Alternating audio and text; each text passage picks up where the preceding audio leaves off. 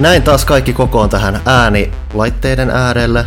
Mitä kautta ihmiset yleensä kuuntelee? Kaikki niistä kaikista lähtee jotain ääntä.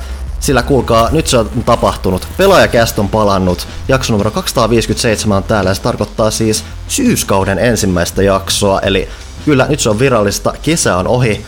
Nyt kaikki shortsit ja kesämekot takas kaappiin, tuulitakit ja sateenvarjot esiin, jos tuntuu, että ette ole vielä ää, tarpeeksi masentuneita tätä seuraavaa tulevaa synkkyyttä varten, niin ei hätää, tämä jakso on vasta alkamassa. Ää, yhdessä mun kanssa tätä tuskaa on jakamassa Johanna Puustinen. Hei hei. Sepä oli piristävä alku. Täytyy vähän nyt, että tämmönen tosi energinen tähän alkuun. Ville Arvekkari on myös paikalla. Heipä hei, aikasi heränneenä, aamulenkillä käyneenä, aamupuuron syönneenä ja iloisin mielin töissä taas. Ja yksi neljäsosa noista oli vain totuuden mukainen. Monta kuppia kahvia alla? Nolla. Onko, oliko toisen vale? Se ei ollut vielä vale. No ei sillä on jo teille jotain ilostakin tarjolla, sillä Janne Kaitila on täällä. Oh, hei, kiitos kun kutsuitte mut. Mulla on vähän tämmönen koronaparta, mutta älkää antaa kun se häiritä. No niin, sen pidemmittä puhetta laitetaan hommat käyntiin. Ville, sulla on jotain perinteistä aloitettavaa siellä.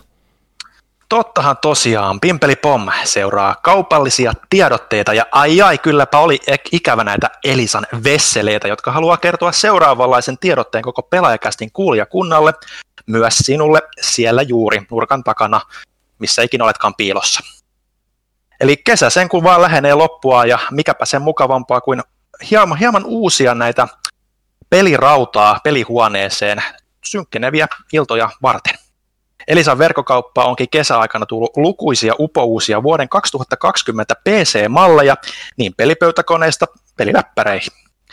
Jos kaipaat kunnon tehoa, etkä jaksasi nyt millään säätää, niin olisiko vaikka uusi Aserin Predator Orion 3000 tehomylly just sinun uusi tietokoneesi.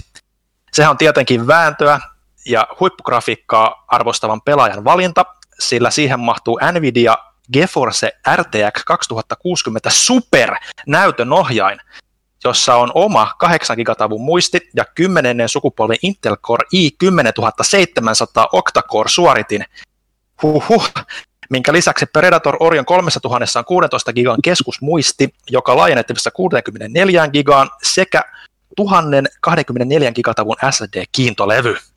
Aikamoinen setti. Kyllä kelpaisi, mutta mut Ville, mä oon täysin PA. Miten mä rahoitan tällaisen tehomyllyn itselleni? No hyvä kun kysyit, sillä hintaahan tällä koko setillä olisi niin kuin normaalisti tai niin kuin yhtenä ostoksena 1699 euroa, mutta 47,18 euroa kuukaudessa 30 kuukauden erässä. Ilman korkoja, ei ekstra kuluja, aivan mahtava diili.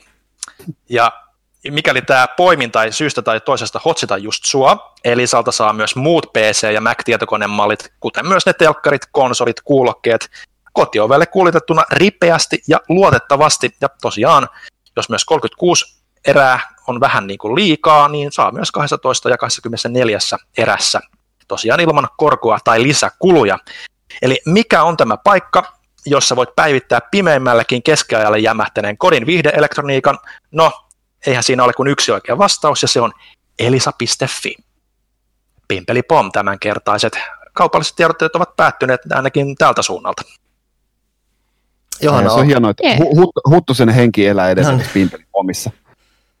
Kyllä. Mä oon yllättänyt, että Ville veti noin smoothisti kauan jälkeen.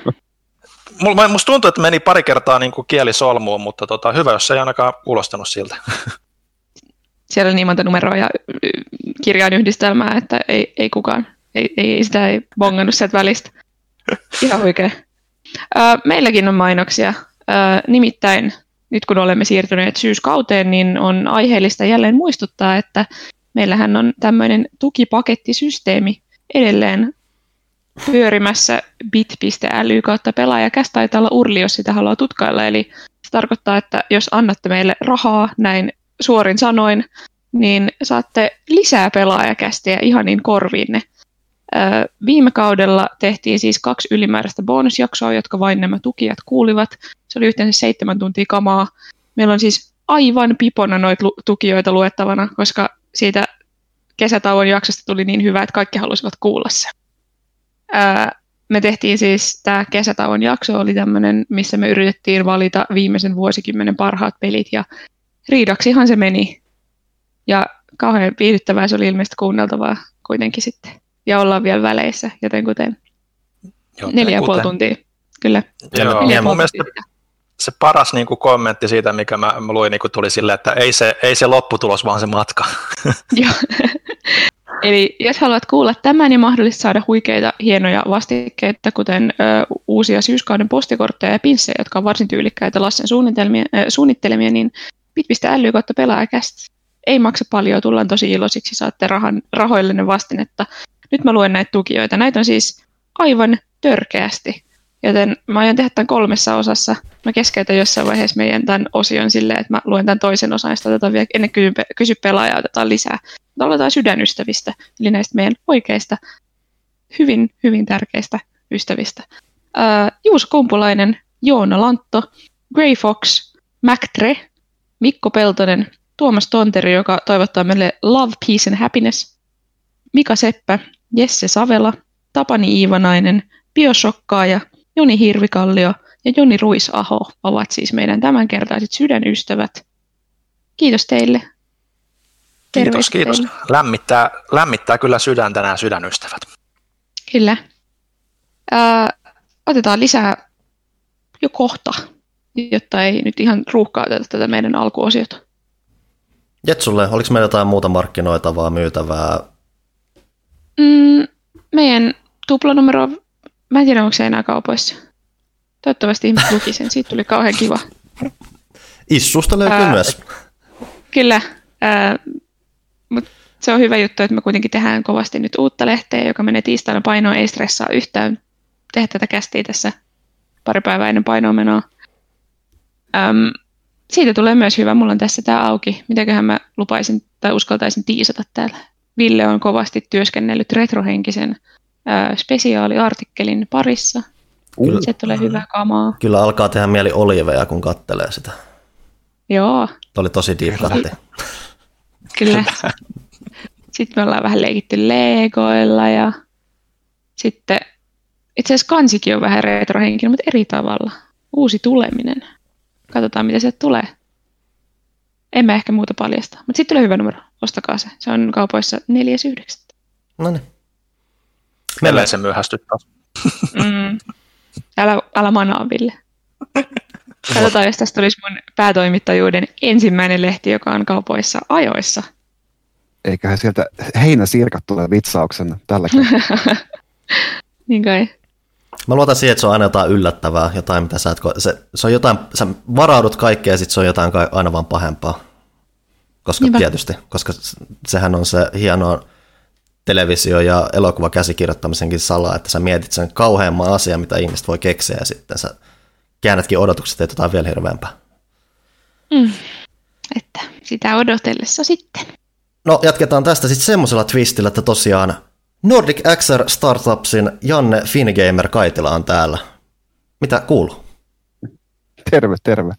No, tota, no, jos mä nyt kerron, kerron nopeasti ne työajat tuossa taas alta, alta pois. Tällä hetkellä nyt ei mitään, niin kuin, tossa niin hakuaikahan oli, oli keväällä ja nyt sitten on tämä tämän vuoden satsi äh, kiihdytettäviä yrityksiä on, on underway niin sanotusti, äh, mutta korona vaikuttaa aika paljon tähänkin hommaan, että muun muassa meidän vuoden huipennus, eli Slashhan on, on jo peruttu aikaisemmin keväällä, että he pisti, pisti varmuuden vuoksi pillit pussiin, että jos vaikka marraskuussa on edelleen korona, niin ei halua tehdä turhaa, turhaa työtä, niin sieltä tulee jotain muuta, mutta ei sellaista niin kuin isoa tapahtumaa Helsingin messukeskuksessa niin kuin yleensä. Mutta tota noin, ei mitään, mm, ihan, ihan homma, homma jatkunut suht normaalisti ja, ja katsotaan mitä keksitään tosiaankin loppuvuodella, mutta, mutta, mutta ihan, ihan hyvin pyyhkii. Miten tuommoinen etätyöskentely on toiminut teikäläisellä? tosi hyvin, että ihan, ihan ää, ei, ei hänen tuskin ole huomannut niin kuin mitään eroa, että kuitenkin niin kuin suurin osa näistä meidän tiimeistä on, on muualta kuin Suomesta, niin ää, s- niihin pystyy hyvin pitämään, pitämään yhteyttä. Että kyllä tässä oli tarkoitus tavata ää, niitä kaikkia, kaikkia tiimejä kasvotusten, mutta, mutta että nyt on vedetty vain etänä ja ihan, ihan entisen mallin on pyörinyt. Tällä No niin. henki, henkilökohtaisella tasolla, niin se on hyvä, kun täällä tekee kaksi ihmistä etätöitä samaan aikaan ja sitten on niin kuin ihan eri tavallaan rytmit tai stressitasot ja semmoiset. Ja esimerkiksi äsken ennen kuin ruvettiin nauhoittamaan, niin mä yritin saada yhtä juttua tehtyä kauhea stressi, kun mä oon myöhässä tästä nauhoituksesta. Sitten Janne jotain testailee sen Discordiin soittelee mulle, että mitä sä soittelet mulle? Ah, stressi! Janne vaan että sori. Ei kannattaisi juhlia yö myöhään, hei. Joo, olin juhlimassa. Saanko mä kertoa tässä välissä? No, Vi- vie sitten Jannen spotlight tässä. Niin. Niin. Ei, ja kyllä mä en no, tarpeeksi okay. paisteta. uh, mä olin eilen Finnish Game Awardsin uh, studiossa, koska sitä ei järjestetty tänä vuonna. Piti järjestää siis keväällä, siirrettiin tähän elokuulle, ja nyt tuli taas huono koronatila, niin jättivät koko kaalan järjestämättä silleen paikan päällä. Oltiin sitten studiossa uh, minä, Pelitin Tuukka, muutama muu kutsuvieras, ja siellä sitten pyöritettiin sitä showta silleen, että jengi katsoi sitä etänä ja suurin osa palkintojen jaoistakin oli silleen etäyhteyden päässä, mutta me päästiin ihan ö, haastateltavaksi asti. Tosin se slotti oli jotain kaksi puoli minuuttia, että ei sille kannata lähteä ehkä sitä videoa hakemaan, vaikka kiinnostaisikin, koska sain sanottua kaksi lausetta. Mutta se meni yllättävän hyvin siihen nähden, että mä jännitin koko päivän sitä, että mä joudun olla kameran edessä, koska en ole siinä hyvä. No hei, mutta sulla oli varmaan niinku yksi parhaista englannin, englannin puheesta niinku siellä lähetyksessä, että et kaikilla muilla se suomi-aksentti sieltä paistoi, niin näkyy se sun oleskelu siellä Briteissä kyllä ihan Joo, selkeästi. se oli tosiaan hyvä, kun sen jälkeen kun oltiin valmiita, niin Katja Stoll, joka juonsi sen gaalan, niin tuli silleen mulle sanoa, että hei oikeasti mä mietin vaan, että oispa toi hiljaa, kun se, se niin kuin, muuten kaikki huomaa, että mä en osaa yhtään englantia. ja, se oli mukava. Tosiaan mä en seurannut pahoittelut, mä en seurannut lähetystä yhtään. Mä en edes tiennyt, että hoidettiin ihan niin kuin Lontooksi tämä homma, että se ei ollut vaan... Joo, siellä oli sen verran oli niin kuin ilmeisesti ehdolla jengi, jolla on kansainvälisiä työntekijöitä, että koko työkieli oli sitten englanti tänä vuonna.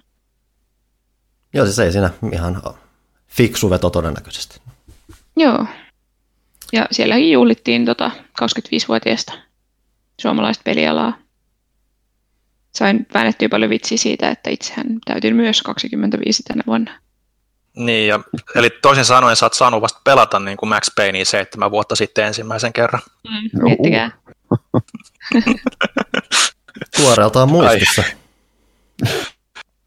Mutta hei, me kysellään aina, mitä meidän vierailla kuuluu. Mitä Panu ja Ville teille kuuluu? Äh. Äh.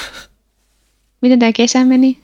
Ai niin, semmonenkin oli aloita sinä, kun pääsit jo ääneen. Ää, no tämmöisiä jänniä logistisia tulipaloja tuli sammutettua muun muassa ja nukuttua ja ää, pääsimme vähän uloskin asti. Tuli tehtyä tuommoinen tietysti äärimmäisen ää, vastuullisesti hoidettu pieni suomalainen roadtrippi.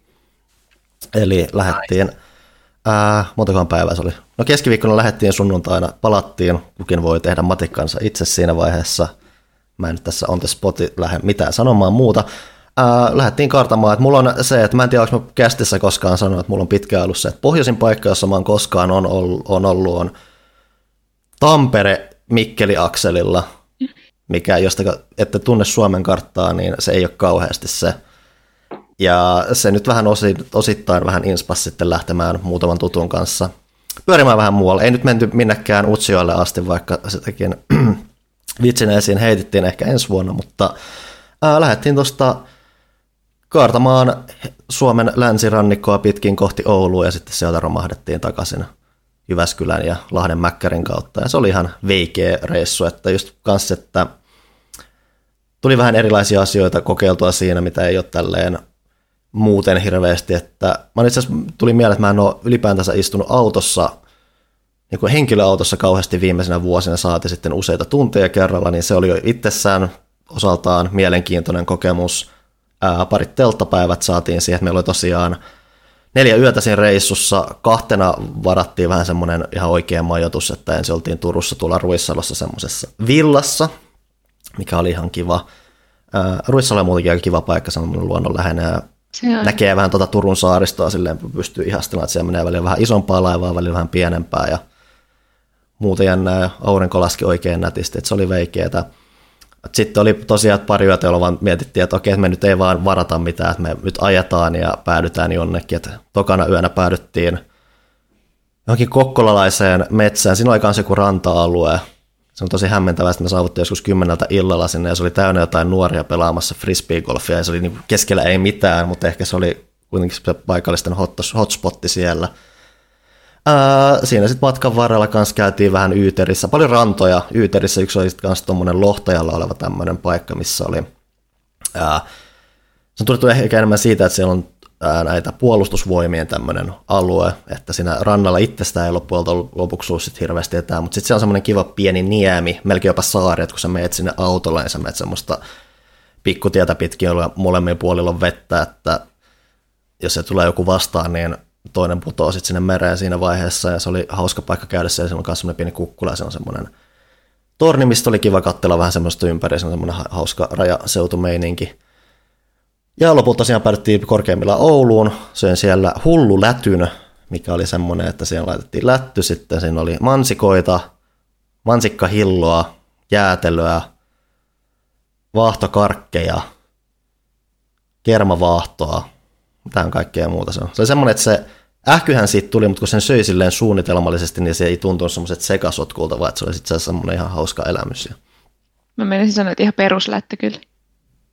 Todennäköisesti. Ehkä ne, vaahto, ehkä ne vaahtokarkit oli siinä. Todennäköisesti. Mutta yleensä kun noihin toreille menee, niin ne ihan noin aina säädä. Totta kai kotona voi sitten tehdä ne peruslätyt sitten. Mm. Ylipäätänsä en ole mitään lättyä sinne pitkään aikaa muuten, koska en mä osaa semmoisia paistella. Tämän uskalla, koska tätä keittiötä ei olisi sen jälkeen enää. Semmoinen ehkä iso juttu. Että vähän nyt tuli Suomea nähty ja pääsin viimein vähän pohjoisemmaksi. Ja Semmottia. Kävimme Lammassaares kanssa tuossa edellisenä perjantaina. Lammassaari? Tunnetusti, niin. Tunnetusti tosi, oh. tämä oli osimme siellä kuusiluodossa, missä ne lampaat oikeasti on. Ne oli pehmeitä. Nice. ja, olisiko sitten mun spotlightti? Ei nyt mitään edes noin mielenkiintoistakaan kuin Panulla. Mä olin kesällä kaksi puoli viikkoa lomalla niistä tota, ensimmäinen viikko meni ihan puhtaasti vaan sitten henkistä konkurssia ja stressitason madaltamista, mitä siitä loppuvuo- tai siis siitä alkukesän työsumasta oli. Että oli aika pitkälti nukkumista, mahdollisimman vähän ruudun tuijottamista, kaikki niin kuin sosiaalisen median kilkattimet vähäksi aikaa kiinni, että, että sai vähän sen niin kuin stressiä alemmas ja tota, sitten kun alkoi siitä pikkuhiljaa vähän innostumaan liikkumaan ympärissä tässä, tässä, tässä lähiympäristössä kodin ulkopuolella, että en mä nyt hirveästi tästä omasta saaresta kauemmas lähtenyt, koska koronatilanne ja mä otan sen ehkä vähän, vähän niin kuin tota, tarkemmin kuin ehkä tarvitsisi jotain ja mulle on monet ihmiset siitä kyllä varmasti ihan suuttuneitakin, että en, en näe mm. ihmisiä juurikaan mutta tota, mä oon kävellyt tosi paljon ympärissä. Tästä niin kuin ympäristöstä ei varmaan löydy yhtäkään polkua tai tietä, missä mä en olisi tämän kesän aikana nyt käynyt ja myös niin kuin töiden alettua se on jäänyt päälle. Et, et, et, mä oon varmaan paremmassa kunnossa kuin mä oon ollut viimeiseen 12 vuoteen. Et, et, et, et, siinä mielessä ihan, ihan mukava juttu. Oletko löytänyt tapoja sitten nähdä ihmisiä sille etänä?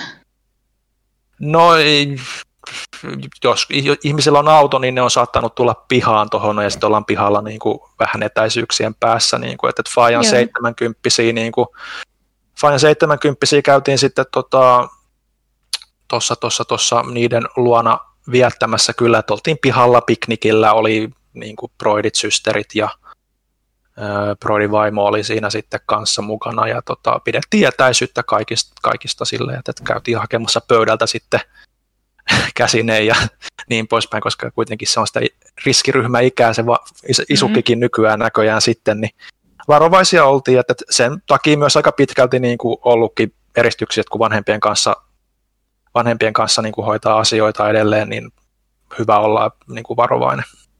Mutta tota, enemmän niin kuin sitten myös niin kuin, mitä niin kuin kesäpuuhastelut, niin ne menee ehkä sinne pelattuun ja katsottuun osioon sitten jossain vaiheessa, mikä ei sekään kyllä mikään kovin monipuolinen ollut. Että yritin tosiaan nollata vaan aika mahdollisimman paljon. Mites tota, meidän pariskunta, Jannella ainakin on erittäin uusi hieno pelihuone siellä. Johannakin taitaa olla jossain uudessa työhuoneessa, että mitä ihmettä on tapahtunut. Mitäs teidän kesä?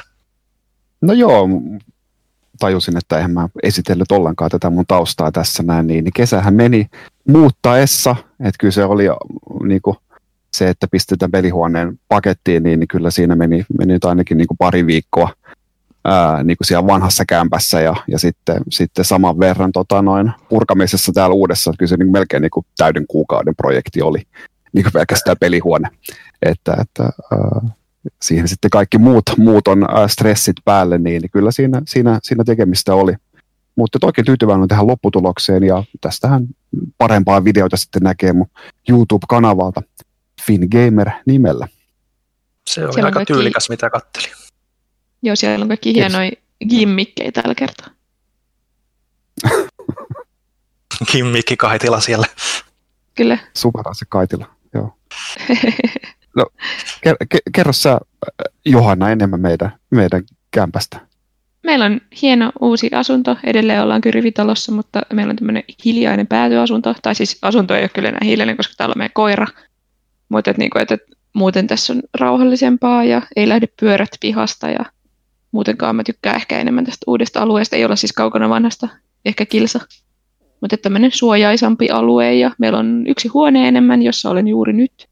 Tämä on ainakin toistaiseksi meidän työhuone ja sitten on enemmän tilaa ja valoa ja jotenkin tämä on tosi kiva. Sen lisäksi musta tuli nyt sitten asuntovelallinen myös, mikä on kamalaa.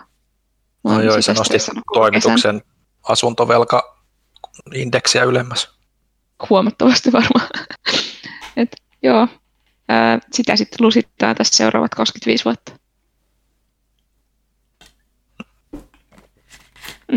No niin. Näinkin jännittävä Noniin. kesä siis. Teettekö kesällä mitään muuta? Ei. Älä nyt viiti. Mä järjestin sulle yllätyssynttärit Ai Ruissalossa. niin, se on ja totta. sitten me, sitten me käytiin Hangossa. Ja kyllä me muutenkin ollaan vähän sekkailtu. Mm, totta, mä vaan en muista mitään enää. Sen jälkeen, kun se on tapahtunut välittömästi. Ei, oli ihan kiva kesä, mutta mun oikeasti, mun loma meni lähinnä Ghost of Tsushimaa pelatessa, mutta palataan siihenkin kohta. Ruissalasta kun nyt toista kaksi kertaa puhuttu, niin en mä tiedä, mulla tuli nyt jotenkin pakonomainen tarve sanoa, että Ruissala on tosiaan tosi siisti paikka. Turun keskustasta mä en välttämättä niin välittänyt niistä kaikista paikoista, missä mä kävin. Se Aurajoen ranta, tai siis se seutu on ihan jees. Se on ihan nättiä paikkaa. Mm. Muuten Turku vähän tuntui semmoiselta modernilta rauniolta melkein, missä kulkee juna kaiken läpi. Ei, ei, mitään, Ää, ei, ei, kävit- ei, ei mitään millään pahalla turkulaisia kohtaan. Tämä oli se mun pik- Mä olin tosiaan siellä keskustassa joku kolme tuntia, että en niin nähnyt kaikkea. kysyin, että kävittekö te puuturun puolella, vai olitteko te vaan siinä niin modernin masentavan 60-luvun kerrostalo Turun puolella? Mm, periaatteessa niin kuin tuomiokirkon takana, ja sitten taas jos lähtee to- ihan toiseen suuntaan keskustasta, niin sielläkin, mulla lähtee ääni, sielläkin on sitä puuturkua, mikä on semmoista ihanaa pastelli puutaloa ja mukulakiveä ja sellaista. Okei, okay, en mä tiedä, että me tosiaan käytiin siinä, siinä, siinä kirkon luona ja sieltä sitten koukattiin tonne, tonne, tonne, tonne, tonne, tonne linnan puolelle ja siitä sitten jatkettiin sinne Ruissaloon. Joo, ehkä missä sitten kaikki hyvät paikat. No niin, Mm. Ei se Syy mitään. mennä uudestaan. tai sitten mm. Ei, koska se jos se voi missata noin. Niin. Jyväskylä sen sijaan, kuulkaa. En ollut aikaisemmin käynyt, mutta se on kuulkaa nattipaikka. Se on semmoista yhtä postikorttimaisemaa koko paikka. Se on, hä- se on hämmentävää. Mä oon sitten taas käynyt väärissä paikoissa Jyväskylässä selkeästi. Selkeästi. Anyway. Ää, Maailmassakin on tapahtunut kaikkea. No ainakin jonkun verran. Mä nyt että kattelin, että kun Johanna sanoi tälleen viisi minuuttia ennen lähetystä, että hei Panu, kato jotain uutisia, mitä tässä on tapahtunut, niin mä nyt yksinomaan otin tässä nyt viimeisen aika lailla viikon aikana tapahtuneet jutut, mitkä kyllä kiteyttää jo, ai- tai on aikalainen polttavimmat ylipäätänsä tällä hetkellä, että kesä nyt ei ollut niin tulinen noin muuten, mutta tässä on yhtä jos toista tapahtunut, varsinkin kun tälleen käännytään tätä loppuvuotta kohtaan. Yksi merkittävimpi nyt on varmaan se, että me ollaan siinä vaiheessa, kun kaikki pelit alkaa lykkääntymään. Mikä mm. näkyy erityisesti, että tässä nyt on pienemmät, tai pienemmät, pienemmät, muutamia nyt satunnaisempia tapauksia on ollut just tämä Vampire the Masquerade 2, Bloodlines 2, mikä nyt ei, en mä tiedä, jengi ehkä vaan ilahtuu vaan enemmän, että ne on uskaltanut vaan enemmän lykätä sitä peliä, koska alkuperäinen oli kuulla siitä, että se tuli aivan liian raakana ulos. Et varmaan ihmiset iloisia siitä, että oikeasti osataan sitä huolta ja halutaan tehdä kunnialla loppuun näinkin koronapaniikin aikana. Ää, Dishonored kehittäjä Arkanen Deathloop siirtyi sekin tuossa. Totesivat, että on aikamoinen säätö ollut tässä just korona ja muuden alla. Ja mä itse asiassa näin Twitterissä ja näiden kaikkien lykkäysten tiimoilta vähän kommentinkin, mikä oli ihan tavallaan sanotaan oikein mielenkiintoinen siinä, että siinä todettiin, että kaikki firmat, jotka ei tällä hetkellä peruuta pelejä, niin se on melkein jopa huolestuttavampi kuva kuin se, että jos sä et tällä, siis, siis lykkää pelejä. Että jos sä tällä hetkellä et lykkää pelejä, niin se on huolestuttavampi näky kuin se, että jos sä lykkäät, varsinkin kun on nyt puhuttu näistä työoloista ja muista, niin Taas. Sen takia Nintendo onkin, Nintendo onkin niin nerokas, että ei julkista mitään pelejä. Mitään mm. ei ole tulossa, niin silloin mitään ei voi lykätäkään. Sehän Totta. se, tai sittenhän se temput, että mikä joku Paper Markin julkistettiin kaksi kuukautta ennen kuin se tuli ulos. Että... Joo, ja Pikmin kolmonen Deluxe kolme, neljä kuukautta vai kolme ennen, ennen julkaisua, niin se on, mikä siinä ihan Ei, hauska. Se on, niin, se on ihan hyvä. Lähestymistapahan toi. Mm. Siellä on kaikki, kaikki Nintendo-hullut ihan, ihan tota, hiilenä, kun ei ole uutta direktiä kunnollista tullut koko vuonna melkein. Et milloin se edellinen kunnon direkti oli? Se oli jotain ihan, oliko se tätä vuotta? Kai se oli sitä Niin kunnollinen. Viimeinhän oli tyyli se mini, missä oli loppupeleissä ihan ok julkistuksia, mm. mutta se tosiaan oli kuitenkin miniluokkaa, että siellä ei ollut mitään isoja pommeja, tai just Xenobladein julkaisupäivää ja tällaista. Joo, se on kyllä niin kuin tietysti tälle niin kuin periaatteessa, kun kaikki muut on niin kuin kesäaikana, niin kuin vaikka nyt E3 ollut, niin on ollut ne kaikki Pleikka Vitoset ja Xboxin niin kuin peliesittelyt, niin Nintendo on ollut kyllä tiiviisti hiljaa, mutta kyllä tuossa nyt oli niin kuin joku taas muistutti, että viimeksi Nintendo sanoi, että viimeistään elokuun tai loppuun mennessä tai syyskuun aikana tulee direkti, niin siellä on Twitter ja kaikki somet taas niin kuin pauhaa. Katsotaan. Eikä me nyt Mariot saada nyt ainakin sieltä, mistä huhuiltiin kovasti. Ehkä. Ehkä vähän muuta. Se on, se on tavallaan se on mun mielestä melkein jännittävämpää just, että, että on firma, joka nyt on oikein, varsinkin kun meillä on nyt ollut nämä Bayonetat ja Metroid Primeit, mitkä on just ollut sitä, että joo, nämä on tulossa, on ne vieläkin tulossa, kyllä ne joskus sieltä tulee vielä. Niin tavallaan ellei se lähestymistapa oikeasti sitten odotetaan melkein siihen vasta, että ollaan 99 prosenttisen varmoja, että nyt tämä tulee tässä kahden kuukauden sisällä ja sitten sanotaan, niin se on iloinen yllätys ja muuta, ja se on kuitenkin se, että elämä nyt ei ole semmoista, että jos sä nyt et tiedä, että voi vitsi tässä, mä en tiedä kaikkia Nintendo-pelejä, mitä tulee ehkä seuraa vuoden sisällä, niin ei se ole välttämättä niin huono paikka olla elämässä. Niin, ja kyllä se kuitenkin on fakta, että valtavalla firmalla kuin Nintendo, mm. siellä on hirveä kasa niitä pelejä, on taku varmasti mm. työn alla. Niin se, että ei ole vain direktiä tullut, niin ei se tarkoita sitä, että mitä Nintendo tekee. No, jotain. niin se on nimenomaan jännittävämpää just se, että tiedetään, että siellä on jotain, mutta ne ei ole vielä sanonut sitä. Ja mm. Jännitetään sitä, että milloin ne sanoo sen. Kyllä. Voihan olla, että ne olisi niinkin nerokkaita, että ne oikeasti vaan odottelee nyt niin Sonya ja Microsoftia, että ne kertoo julkaisupäivät ja hinnat ja sitten varastaa niiden, niiden tota noin, ää, ää, valokeilan sitten jollain superhienolla julkistuksella. Niin siinä vaiheessa, kun tulee tulee tota, tota, Pleikkari 5 ja Xboxin tarkat päiväykset, niin Nintendo, no niin, Breath of the Wild 2 tulee samana päivänä ulos. Me just puhuttiin eilen siitä just, tai siis tästä asiasta sen Tuukan kanssa, sen pelitin päätoimittajan, että on kyllä tosi outoa tehdä tätä meidän duunia nyt, kun tämä infosykli on niin myöhässä. Koska tässä vaiheessa me mm. ruvetaan suunnittelemaan niin loka-marraskuun lehtiä ja tulee pitsejä teekö joulukuun kansista ja kaikista tämmöisistä. Ja meillä ei ole mitään hajua, mitä tapahtuu me, okei, okay, me tiedetään, että Xboxi tulee marraskuussa, mutta koska leikkari, missä, missä kokoonpanossa, millä, niin kuin, että tuleeko ne globaalisti, no Xbox vissiin tulee globaalisti, missä mä yllätyin itse asiassa. Mutta mm. et, niin et, et, et, no, halo, halo, halo, sitten taas heitettiin, niin, niin mitä pelejä mm. sieltä tulee. Ja... Niin, sehän, niin, mitä mä tässä nyt, niin, sehän mitä mä nyt olin rakentamassa vielä se, että isoin lykkäys tässä nyt oli se, että siinä missä Xbox on edelleen tulossa, niin Halo Infinitya ei nähdä tänä vuonna, mikä siis antaa muun muassa Nintendolle sen keino, että hei, että nyt kun nämä uudet laitteet tulee, niin joo, laitetaan se Breath of the Wild 2 sinne niiden väliin, koska ihmiset ehkä ostaa uuden laitteen, mutta sitten ne miettii, että mitä me pelataan näillä. Mm. Jep. Kyllä no, ehkä, ehkä mä... on vieläkin pimennossa. Meidän näkökulmasta tosi outoa.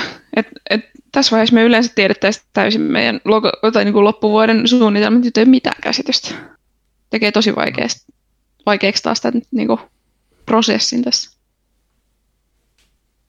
Hilpeätä.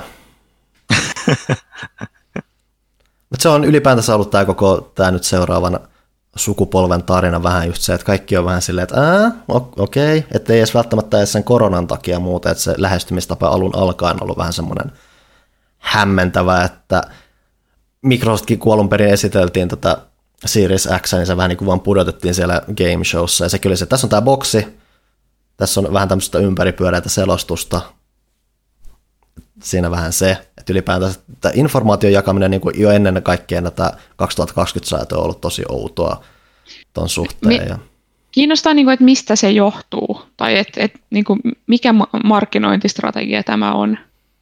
Mm. Se on just, että mä en tiedä, onko se sitten just, että se mikä jännä tässä sukupolvessa on myös se, että tosiaan näyttää siltä, että välttämättä mitään uusia niille yksinomaan tehtyjä pelejä ei kauheasti ole olemassa, että paljon panostetaan just siihen, että hei kaikki on vähän cross-genia tai muuta, että onko se just mm. sitä, että ne on katsonut, että hei meillä pitää olla nämä alustat ulkona tällöin, me ei ehditä tekemään mitään pelejä, joten me voidaan ehkä tehdä tämmöinen vähän rauhallisempi rakennelma sinne. Mm. Ja sitten me luotetaan siihen, että tämä tietynlainen kore-yleisö on just sen verran ää, aktiivinen tai muuta, että vaikka me nyt laitetaan myyntiin vähän tämmöinen teho, paljon, niin kuin että välillä just puhutaan siitä, että tuleeko konsolit miten tehokkaina olisi, ja nyt vaikuttaa kohtuu tehokkaalta laitteelta, niin onko sitä perusteltu just sit vähän sillä, että hei me nyt laitetaan vähän, pystytään laittamaan nyt vähän tämmöisiä peru, kalliimpia laitteita ulos, koska nämä kaikki fanit ostaa ne siitäkin huolimatta heti kalliina, vaikka siellä ei olisi mitään pelattavaa, ja sitten muut myydään silleen hitaasti perässä vähitellen, ja mm. vaikka niitä pelejä ole, ja ne voi pelata sitten, jotka haluaa ne laitteet ekana, ne voi pelaa niitä cross-gen pelejä sitten ää, niillä paremmilla laitteilla, jos ne haluaa, kun taas muille sitten riittää se pienempi satsi, kunnes ne sitten kokee itselleen tarpeelliseksi sen siirtymän. Mä en mä tiedä, johtuuko se siitä, sitten kanssa mietitään just näitä, mitä hienoja uusia ominaisuuksia näissä uusissa konsoleissa on, niin Microsoftin mainoslogani on aika lailla ollut se, että hei, nämä kaikki tuhannet vanhat pelit pyörii tosi hyvin tällä uudella konsolilla. Varsinkin nyt, kun Halo siirrettiin. niin. Niin, meidän mainoslait, että meillä on tuhansia pelejä neljästä sukupolvesta. Joo. Mm. Mut kyllä toi se on niinku... tosi jännittävää, että Microsoft on niinku sanoutunut irti koko konsolisota-asiasta ihan täysin.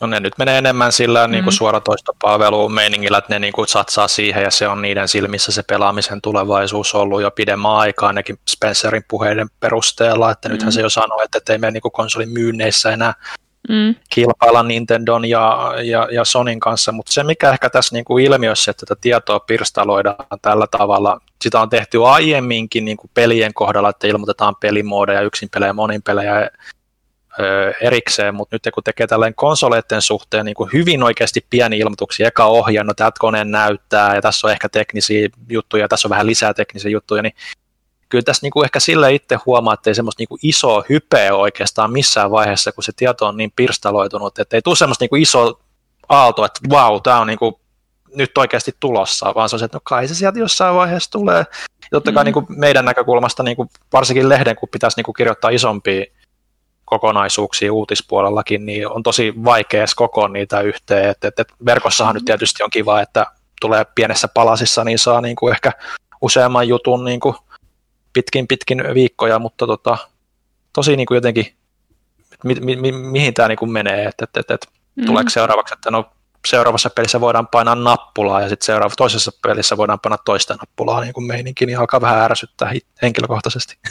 Mm, kyllähän se toisaalta tämä koronakesä on niin kuin mahdollistanut sen, että, että, että kaikki ei tule yhdessä köntässä E3 aikana, vaan niin kuin, äh, niitä tulee tipoittain. Ehkä sitten pelit saa ansaitsemansa huomion yksi kerrallaan ja, ja, ja näin.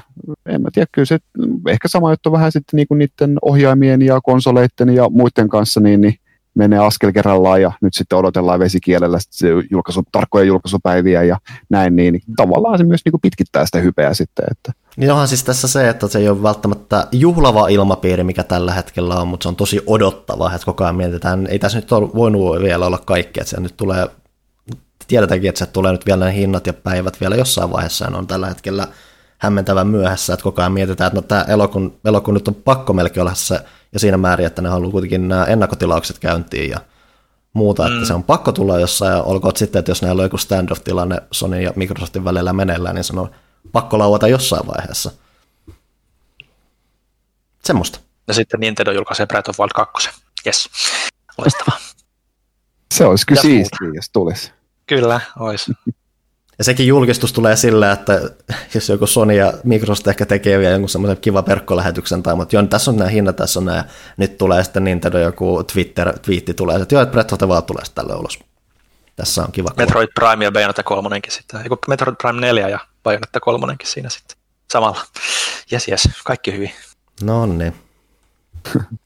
Piti vaan tuosta Microsoftista vielä sanoa, että onhan se, helppohan se nyt on sitten sanoa, että ei me nyt ihan niin paljon että keskity tähän konsoleiden myyntiin, kun ei se nyt vaan niinku suju ihan siihen malliin, kun ne haluaisivat. Siis, siis sehän keskeinen niiden tämän hetken tilanne on nimenomaan se, että Xbox One meni niin kivisesti niille monella tapaa, että toki ne on nyt paljon pelastanut sillä ja ne pystyykin paljon pelastamaan nyt sillä, että ne on ottanut sen muun muassa NS-kuluttajaystävällisemmän lähestymistavan sillä just tuonut tämän Game Passin ja kaikki. Että paljon hyväähän se on tuonut mukana ja niillä on ehdottomasti, ne pystyy aika hyvässä valossa toteamaan tuollaista, mutta toki onhan nämä vähän olosuhteiden pakossa muodostunut vähän tommoseksi, mi- millainen ne nyt tällä hetkellä on. Tosin ihan kiva, että ne, ne, ne ei ole laittanut kuitenkaan pillejä pussiin, vaan että siellä tuntuu, että siellä on kyllä edelleen panostetaan kovasti muuta ja se tekee potentiaalisesti ihan mielenkiintoiseksi nyt tämän tulevankin kohtaamisen just siinä, että no niin, Xbox on enemmän nyt enemmän tilausjuttuja kuin Sony edelleen. Sonista on muodostunut vähän se nyt se perinteisen kaarin, kaartin. Mutta mitä se PS4 kanssa periaatteessa edusti, että tähän oli kanssa, että Xbox yritti lähteä tekemään jotain radikaalisti erilaista. Siinä oli vaan se, että se radikaalisti erilainen oli ei kuluttajan kannalta ainakaan kauhean juhlavaa, joten se käänne, joten se tulos ei ollut kauhean hyvä. Että nyt meillä on vähän samassa tilanteessa, mutta Microsoft on vähän targetoinut ehkä paremmin tätä, mitä se tekee.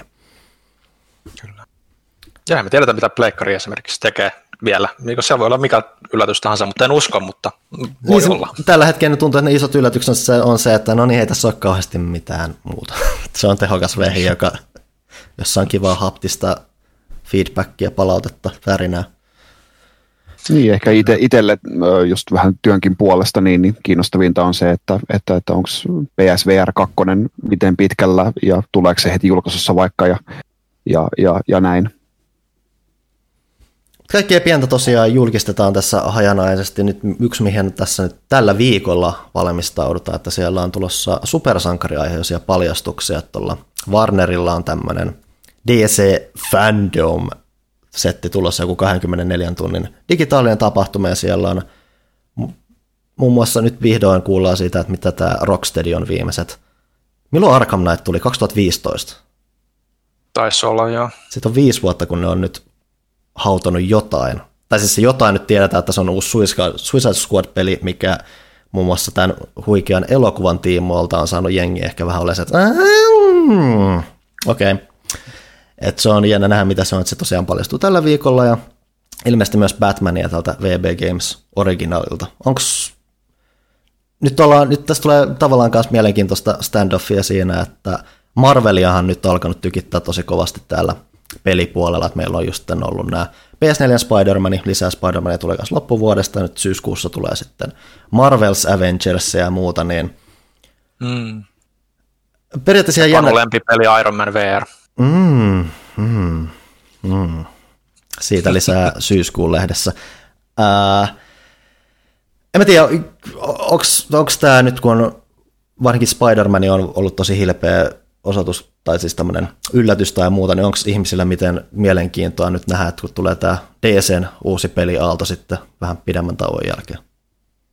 Mä ymmärrän, kun tietää, ainakin Ville on täällä tykännyt Arkhameista jossain määrin. Kö? No joo, siis kyllä mä, mä tykkäsin, että, että on tykännyt jokaisesta osasta, mutta tykkäsin ehkä eniten totta kai siitä alkuperäisestä. Mun mielestä se toimi paljon paremmin se kaava, kun se oli huomattavasti suoraviivaisempi ja enemmän niin kuin semmoinen öö, tutkimuspainotteisempi tarkoilla rajatuilla alueilla, mutta tota, kyllä ne muutkin on ollut ja siinä mielessä niin kuin DC, ne on ymmärtänyt sen DCn universumin niin kuin mielenkiintoisuudet siinä trilogiassa jo niin hyvin, että mulla niin kuin, vaikka se on Suicide Squad, mitä en itse tunne kovin hyvin, että ainoa niin kuin, ehkä just niin kuin Harley Quinn hahmona on niin kuin se tutuin tietysti sieltä Batmanin puolelta ja niin poispäin, tälleen niin kuin tosi satunnaisena DC-juttuja seuranneena, niin mä luulen, että ne kyllä ratsastaa sillä, sillä aika paljon. Eikö siinä jotenkin ollut vähän niin kuin Angle, että Suicide Squad vastaan Justice League? No siis nimi on kirjaimellisesti Kill the Justice League. No niin, eli sit siinä on se... Se, se on taas vähän.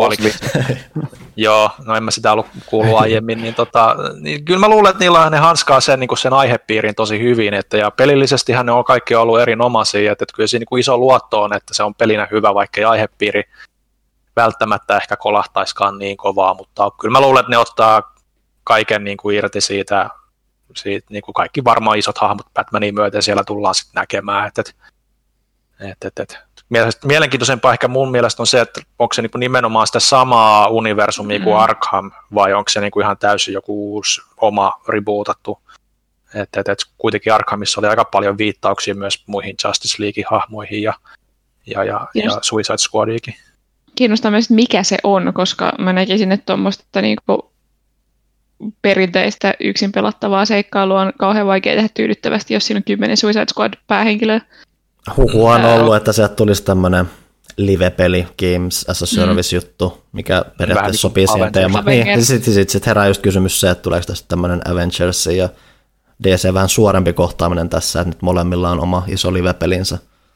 Mm, toisaalta tuossa myös on, se on hyvin, hyvin todennäköistä, että se sellainen on, mutta toisaalta miettii just sitten Arkhamiin, niin kuin, että siellähän kuitenkin oli kaikki Nightwingit ja öö, kissanaiset ja muut niin kuin pelattavina hahmoina sitten näissä sivutehtävissä, että sekin on voinut niin kuin olla harjoittelu, että saadaan vähän monipuolisempaa hahmovalikoimaa sitten tuommoisen yksin pelipuoleen sekin, mutta odotan kyllä innolla, että mitä se, mitä se oikeasti on, että vaikka niin DC-aiheena on lähellä, niin, lähe, niin lähellä sydäntä kuin Marvel, niin, niin, niin, niin, niin, niin kyllä se Rocksteadin track record on sen verran kova, että kova, kova odotus. Ja tulee just tämä kombo, että se nyt todennäköisesti, että nyt ei sata varmasti vielä tiedetä, mutta mitä tämä VB Games Montreal tekee on ilmeisesti uusi Batman-peli, minkä voisi sitten olettaa, että se Batman on ehkä enemmän sitä Arkham-meininkiä, niin ehkä se Suicide mm. sitten menee tyylillisesti just sitten vähän muuhun suuntaan, että se ei ole just sitä, että se voi olla.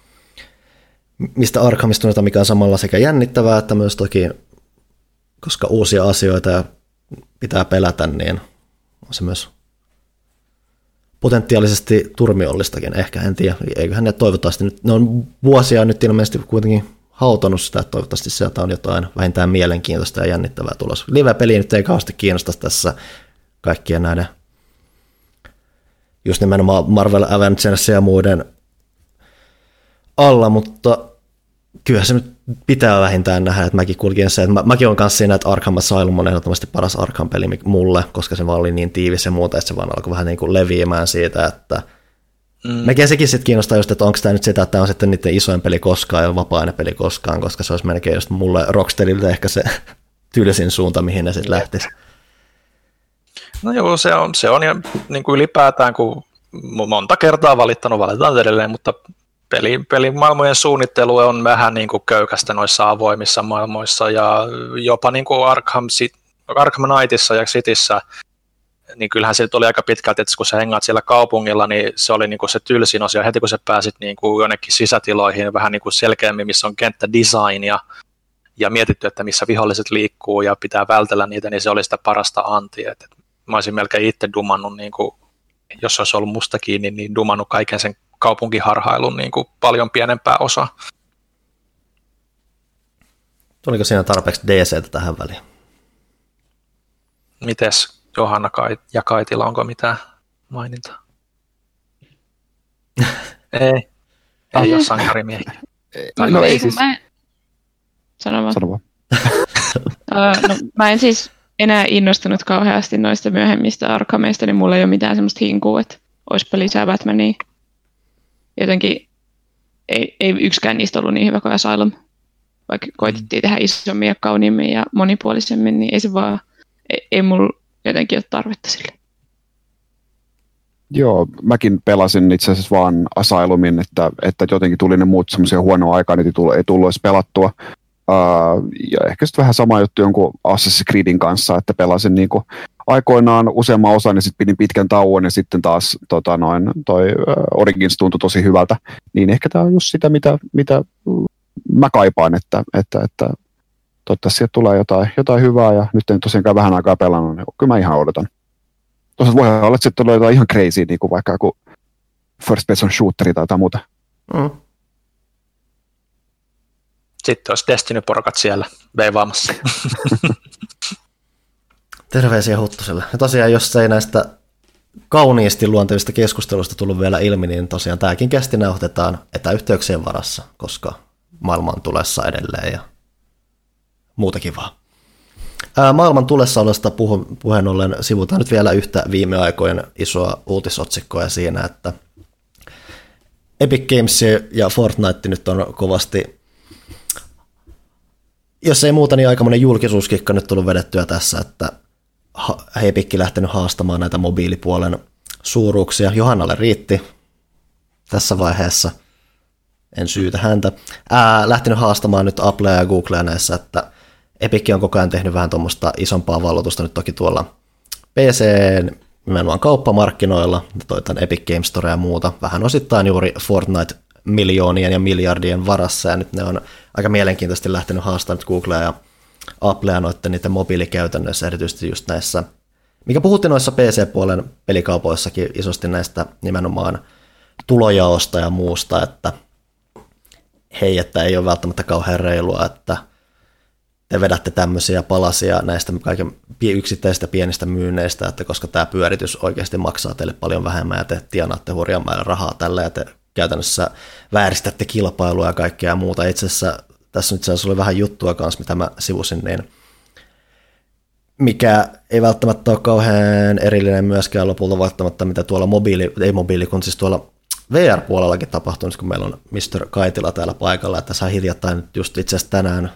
meidänkin pelaaja.fissä uutisoitiin muun muassa ensinnäkin tästä, kuinka Facebook nyt kiristää otteita näistä Oculus-jutuista, että nyt tarvitaan Facebook-kirjautumista ja muuta, ja sitten siellä taustalla on noussut puheita muun muassa siitä, kuinka on tämmöinen ää, virtuaalitodellisuus-videopalvelu, joka on kanssa ollut vähän silleen, että heittää tämä, tämä, tämä, tämä, tämä tuotantojako, tai siis tämä, tämä tuottojen jako, tämä 30 prosenttia, mikä pitää meidän koko ajan maksaa jollekin alustan ylläpitäjälle on aika iso lohko ja teillä on monopoliasema tässä muuta. Tässä on aika iso keskustelu koko ajan käynyt tämän kaikkialla näistä tulojaosta ja muusta. Nyt Epic on tosiaan lähtenyt haastamaan sitä, mikä on johtanut siihen, että yksi maailman tällä hetkellä suurimmista ilmiöpeleistä ei ole saatavilla viral- virallisesti isommista mobiilikauppapaikoista ja mielenkiintoisen käänteenä Epicia ollaan riisumassa Applella myös tuolla kehittäjätyökaluista, mikä voi muun muassa johtaa Unreal Engine kehitykseen, muuta, mikä vuorostaan voi vaikuttaa tuhansiin pelin kehittäjiin ja muuta. Ja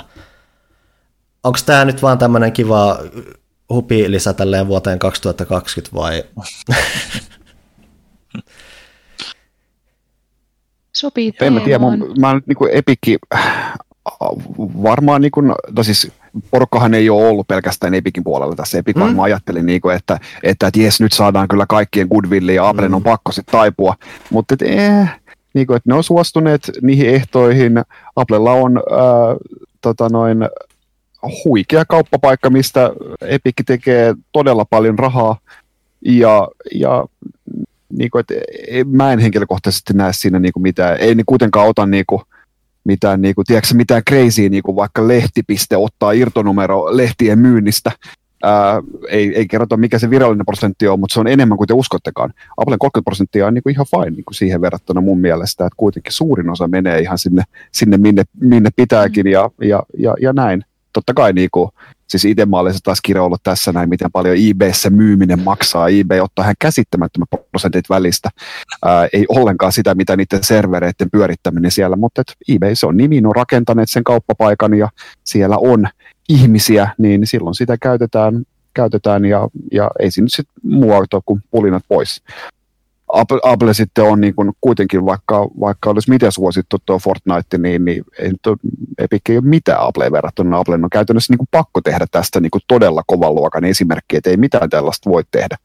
Niin katsotaan, mihin se nyt eskaloituu. Mutta että, mm. Niin mun mielestä on jännittävää, että Epic on ta- tavallaan niin kuin tehnyt itsestään marttyyrin tässä keskustelussa silleen hyvin tietoisesti ja hyvin mm. avoimesti, mutta kun siinä ei ole just vaakalaudella pelkästään niiden omat tuotot, vaan siinä on tosi paljon kaikkea muutakin. Siinä on ensinnäkin Fortniteissa pelkästään niin kaikki nämä pelaajat ja sitten on noin Unrealitut ja niin kuin, musta tuntuu, että on ehkä vähän lähtenyt mua pokeulimaan nyt niillä ja voi olla, että niilläkin ollaan vähän silleen, että nyt, nyt ei mennyt ihan silleen kuin suunniteltiin.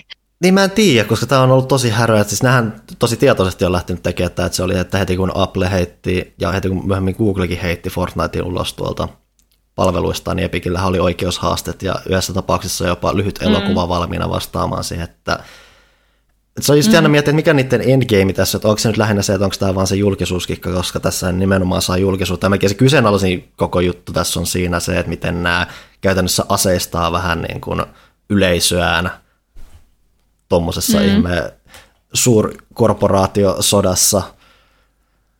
Ja kun miettii vaan, niin, niin, Vanha ja konsolisota, että Sega does what Nintendo don't.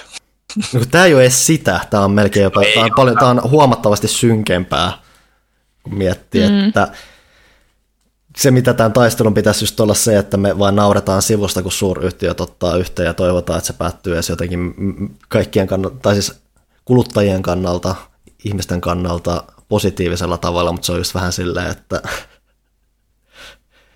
sitten vedetään just tuommoisia, just että otetaan, kun miettii Fortnite yleensä, että siellä on oikeasti paljon ihan konkreettisia lapsia, joille sitten siivistetään, että nyt on Fortniteit viety pois ja tämä paha toinen korporaatio on mm. täällä, kun taas me miljoonia, miljardeja mahdollisesti takova firma ollaan tämä hyvä puoli ja muuta. Että se on mm, mielenkiintoinen se on oppitunti kapitalismista ja muista hienouksista. Joo, se on vielä jännittävää, kun Epikin suurin ongelma niin kuin pelaajien silmissä on ollut se, että niitä on kritisoitu siitä, että ne, kyllä ne on pelin kehittäjän puolella, mutta niin kuin kuluttajan tavallaan kuluttaja maksaa sen hinnan siitä, kun on näitä, kun on pyrkinyt saamaan tota markkinaosuutta itselleen Epic Storeen ja kaikkea, että on niitä yksinoikeuksia ja sitten viedään niin kuin vapa- vai, tai sitä valinnanvapautta pois ja silleen se on ollut se, mikä hiertää kaikista eniten, niin tämä on niin kuin valtavasti suurempi tällainen esimerkki siitä, miten kuluttaja kärsii siitä, kun yritetään niin kuin, säätää niiden firmojen kateilla siinä. Mm. En mä, niin. Mä oikein, en mä oikein keksi niinku mitään muutakaan just niinku lopullista endgamea kuin se, että ne haluaa tai varmasti haluaisivat, että joka ikinen ihminen tiedätkö, lataa vaan Epic Game Storesta Fortniteinsa ja, ja ostaa kaiken sitä kautta ja muuta. Korjatkaa, jos mä oon väärässä, mutta eikö ne kuitenkin kaikki kaikki, vaikka sä pelaat kännykällä, niin sulla on kuitenkin tili, tili siinä Fortniteissa ja sit sä voit sillä samalla tilillä kirjautua mihin vaan. Sä et, niin kun, kukaan ei tässä niin kun menetä hahmoaan ja progressiota ja muuta silleen, että jos ei nyt pysty sitten kännykällä pelaamaan, niin sitten voi aina sanoa, että jatka, jatka jollain muulla laitteella. Ja meillä on tämmöinen hyvä kauppapaikka, mistä, mistä voit, voit jatkaa sitten, en mä tiedä. Mutta että voihan olla, että ne on niin laskenut, että pitkällä, pitkällä aikavälillä niin kannattaa, kannattaa tehdä näitä X, X määrä ihmisiä lopettaa, mutta X määrä ihmisiä siirtyy ja sitten me saadaan näiltä, näiltä kaikki, kaikki rahat pois ja, ja näin yksi vaihtoehto. Ja tosi laskennallisestihan tämä on tehty, että just varsinkin se, että näillä on nämä Applen niin kriti- kritiikkivideot ja muut valmiina just sopivasti samalla mm. aikaan, kun Apple on muun muassa EU, Euroopan komission tarkastelussa just, että siellä on tulossa isot tutkinnot just siitä, että just nimenomaan liittyen muun muassa Applen näihin sääntökäytänteisiin ja muu, että onko ne oikeasti vähän semmoisia ainakin euron kilpailulainsäädännön vastaisia ja muuta, että siinä on vähän ollut tämmöinen opportunistinen tilanne myös, ja sit se on just se, että se ei ole välttämättä, että se ei nyt välttämättä johda lopulta siihen, että hei, että kaikilla kehittäjillä on nyt parempi, paremmin olot Applella ja Googlella, vaan että se voi tosiaan sitten vaan olla se, että Epic eristää ison lohkon niistä. Että se, eh, niin ehkä se, se on niiden taktiikka, että nyt keskitetään, meillä on nämä Fortnite-koukussa olevat ihmiset ja nyt me vähän kaavitaan näitä enemmän itsellemme, kävi miten kävi. Mm. No eiköhän sekin räjähdä vielä tässä jossain vaiheessa oikein nätisti silmillä. Riittäisikö se uutisotsikoista? Me ollaan nyt jotenkin ajan tasalla tässäkin tämänkin kästin osalta. Eiköhän. No niin. Sitten mennään sinne oikein hilpeämpiin aiheisiin mikä mulla lukee käsikirjoituksessa, että me ollaan pelattukin ilmeisesti jotkut jotain. Ville vähän jo sivusaihetta. Haluatko aloittaa? No, ei nyt välttämättä, mutta aloitetaan nyt silti. Ellei Johanna halua, kun suunsa jo. Eikö mä meinasin, että voisinko mä lukea lisää tukijoita tässä välissä? No sä sanoit, että sä keskeytät niin meidät jossain vaiheessa. Niin, no niin. Täältä tulee siis sitten kästin ystävät tieristä, meidän ystäviämme. Antti Keskinen, Mika Tiihonen, Markus Tiihonen, Joni Launanen, Tomi Rojaniemi, Mjuh, Teemu Toivonen, Kasperi Kiviluoma, Tomi Turunen, esimerkki nimimerkki, Väinö Kallioniemi, Kim Linde, Sini Nihtilä, Miko Rusanen, Ville Vornanen, Jukka Turunen ja Erno Kiiski. Kiitos heille, kiitos, kiitos teille. Kiitos. Ja lisää no. tulee vielä. More to come.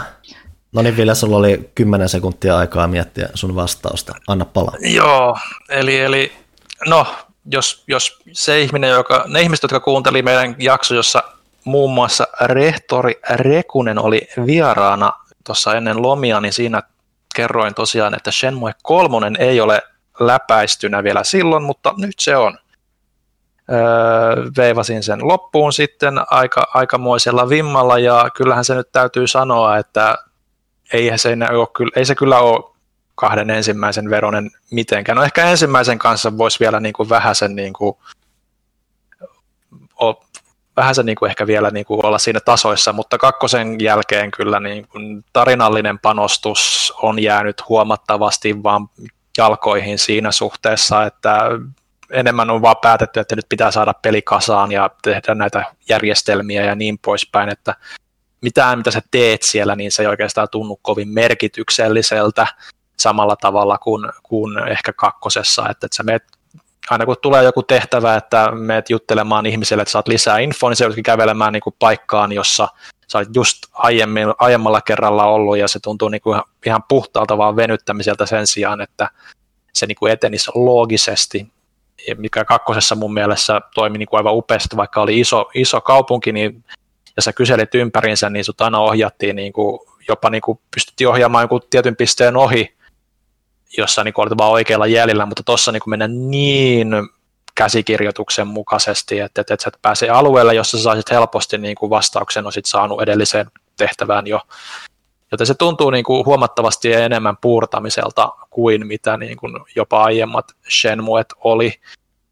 Ja se on tavallaan sääli, koska jotenkin kun miettii sitä, että Juususukilla on ollut 20 vuotta melkein aikaa miettiä sitä tarinaa, ja sitten toi oli oikeastaan se, mihin, mihin sitten päädyttiin, että se ei oikeastaan spoiler etene juuri mihinkään.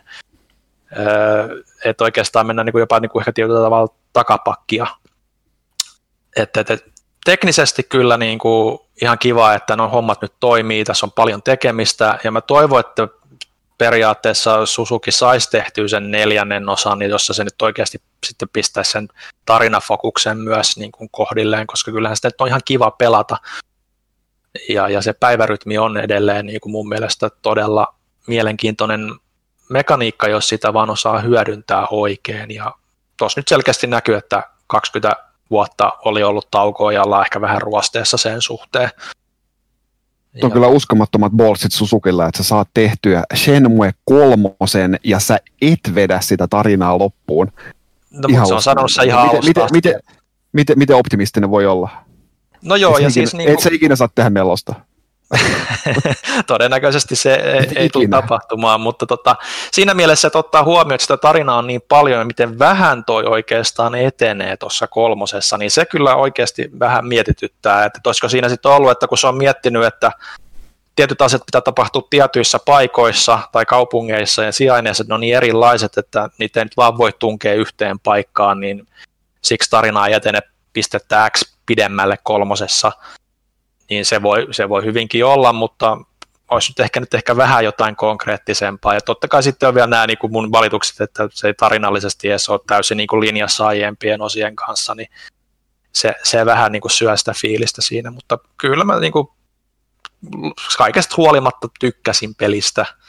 Ei se tietysti mikään niin kuin teknisesti tai mitenkään ole niin kuin tätä päivää, mutta tota, semmoinen hauska tuulahdus sinne sinne, sinne 2000-luvun vaihteeseen. Ja tota, Shenmuen lisäksi tuli aloiteltua peliä nimellä, nimeltä Ghost of Tsushima, jota esimerkiksi Johanna on pelannut huomattavasti mm. Pidemmälle kuin minä, mutta mä nyt on siinä suht alkumetreillä edelleen.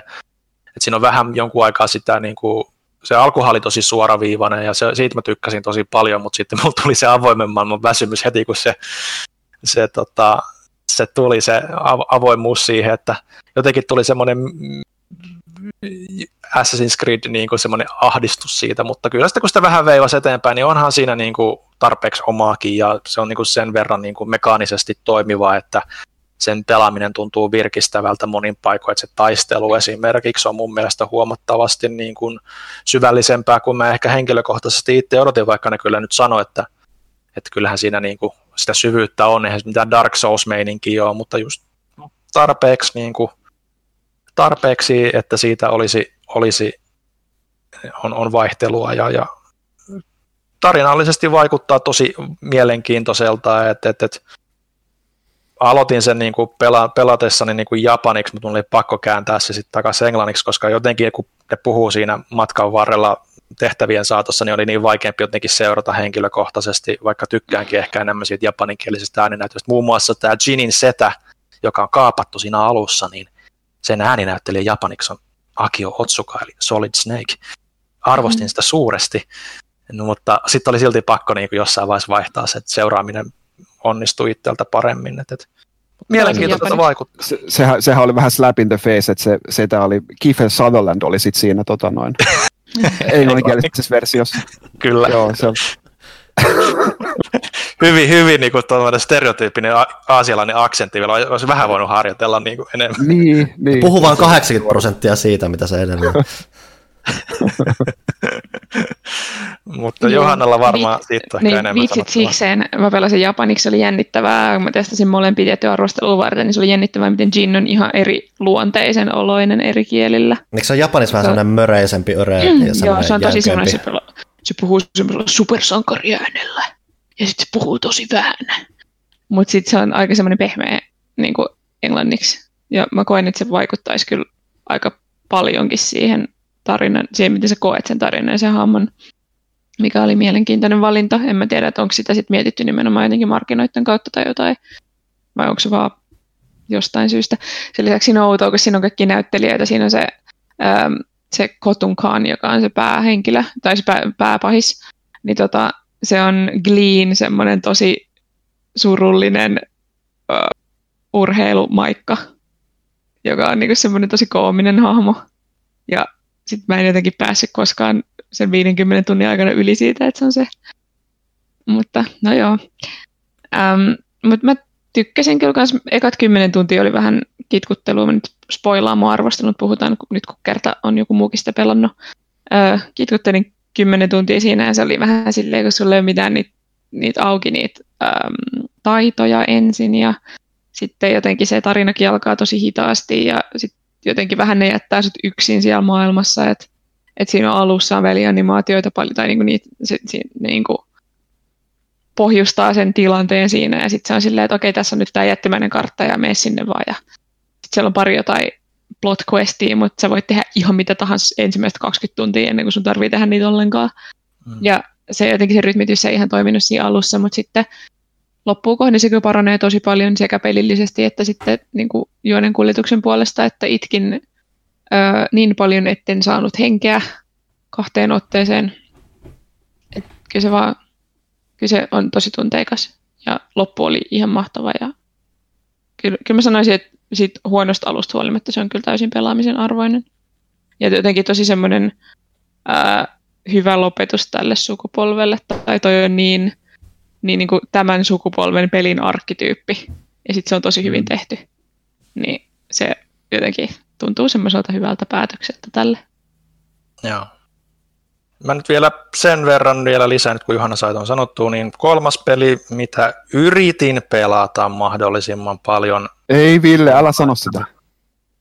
Bloodborne. Ei, ei, ei. Miksi, miksi sä vaan yritit? Koska mulla ei ainakaan vielä ole se oikein iskostunut selkäytimeen. Mähän on siis tosiaan yhtään Souls-tyypin pelejä niin kuin aktiivisesti pelannut, testaillut silloin tällä ja naureskellut olemattomaan partaan, että hö, hö, hö, että onpas vaikeeta, eipä taida olla minun juttuni. Mutta nyt syvennyin Bloodborne. En mäkään ennen Bloodbornea, se oli mun ensimmäinen Souls-peli. Joo, et, et, ehkä se mulla ei ole niinku vaikeustason kanssa niinku ongelmaa, jos se niinku nousee asteittain tuossa se niinku tunnut, että heti alkuun, että sä oot niinku ihan siellä altaa syvässä päässä heti alkuun ja kuolemia tulee jo heti ensimmäinen vihollinen kuolee, toinen vihollinen kuolee, varmaan useitakin kertoja niiden aikana ennen kuin tajuu ja ja sekin on ehkä niinku fine, mutta mulla jotenkin se kombinaatio, että sä sä niin kuin kuolet jatkuvasti ja sitten ainakin alkuun se tuntuu tosi sekavalta se pelialue, että minne sun pitää mennä, niin sitten kun sä kuolet monta kertaa ja sä et oikein pääse eteneen mihinkään suuntaan, niin se oli semmoinen, että no, kyllä tästä nyt vielä selvitään, mutta sitten mä kaivoin myös ton Pyykkösen vanhan, vanhan tota, ohjeen ja mitä se oli kirjoittanut tuonne aloittelijaoppaan tuonne pelaaja Fiihin, ja siinä totesi, että jaa, että mullahan on just kaikki ne niin kuin hankalimmat aseet ja kaikki niin kuin valittuna, mitä siinä alussa pystyy ottamaan, että kaikki ne, mitä Pyykkönen suositteli, niin ne oli jäänyt ottamatta. Ja tota, mutta kyllä mä siihen ekaan pomoon asti pääsin ja, ja sitä nyt niin monta, joku sen kerran yritin ja sitten tuli jotain muuta ja se peli jäi, mutta kyllä mä suunnittelen palavani siihen. Siis kumpi, ku, kumpi oli eka pomo? Se, onko se, ää, onko se... Iso, iso, iso peto siellä sillalla vai se Father Gascoigne? Se iso peto siellä, sillalla. Siellä hautuumaalla, joo okei. Okay. No se on, se on niinku optionaalinen pomo, että se on niinku, ei, ei ole varsinainen eka pomo edes. Mutta se on kyllä, mutta se on, okay, po- no se, mutta siis, mut se on, se on, se on pomoksi hyvä harjoittelu.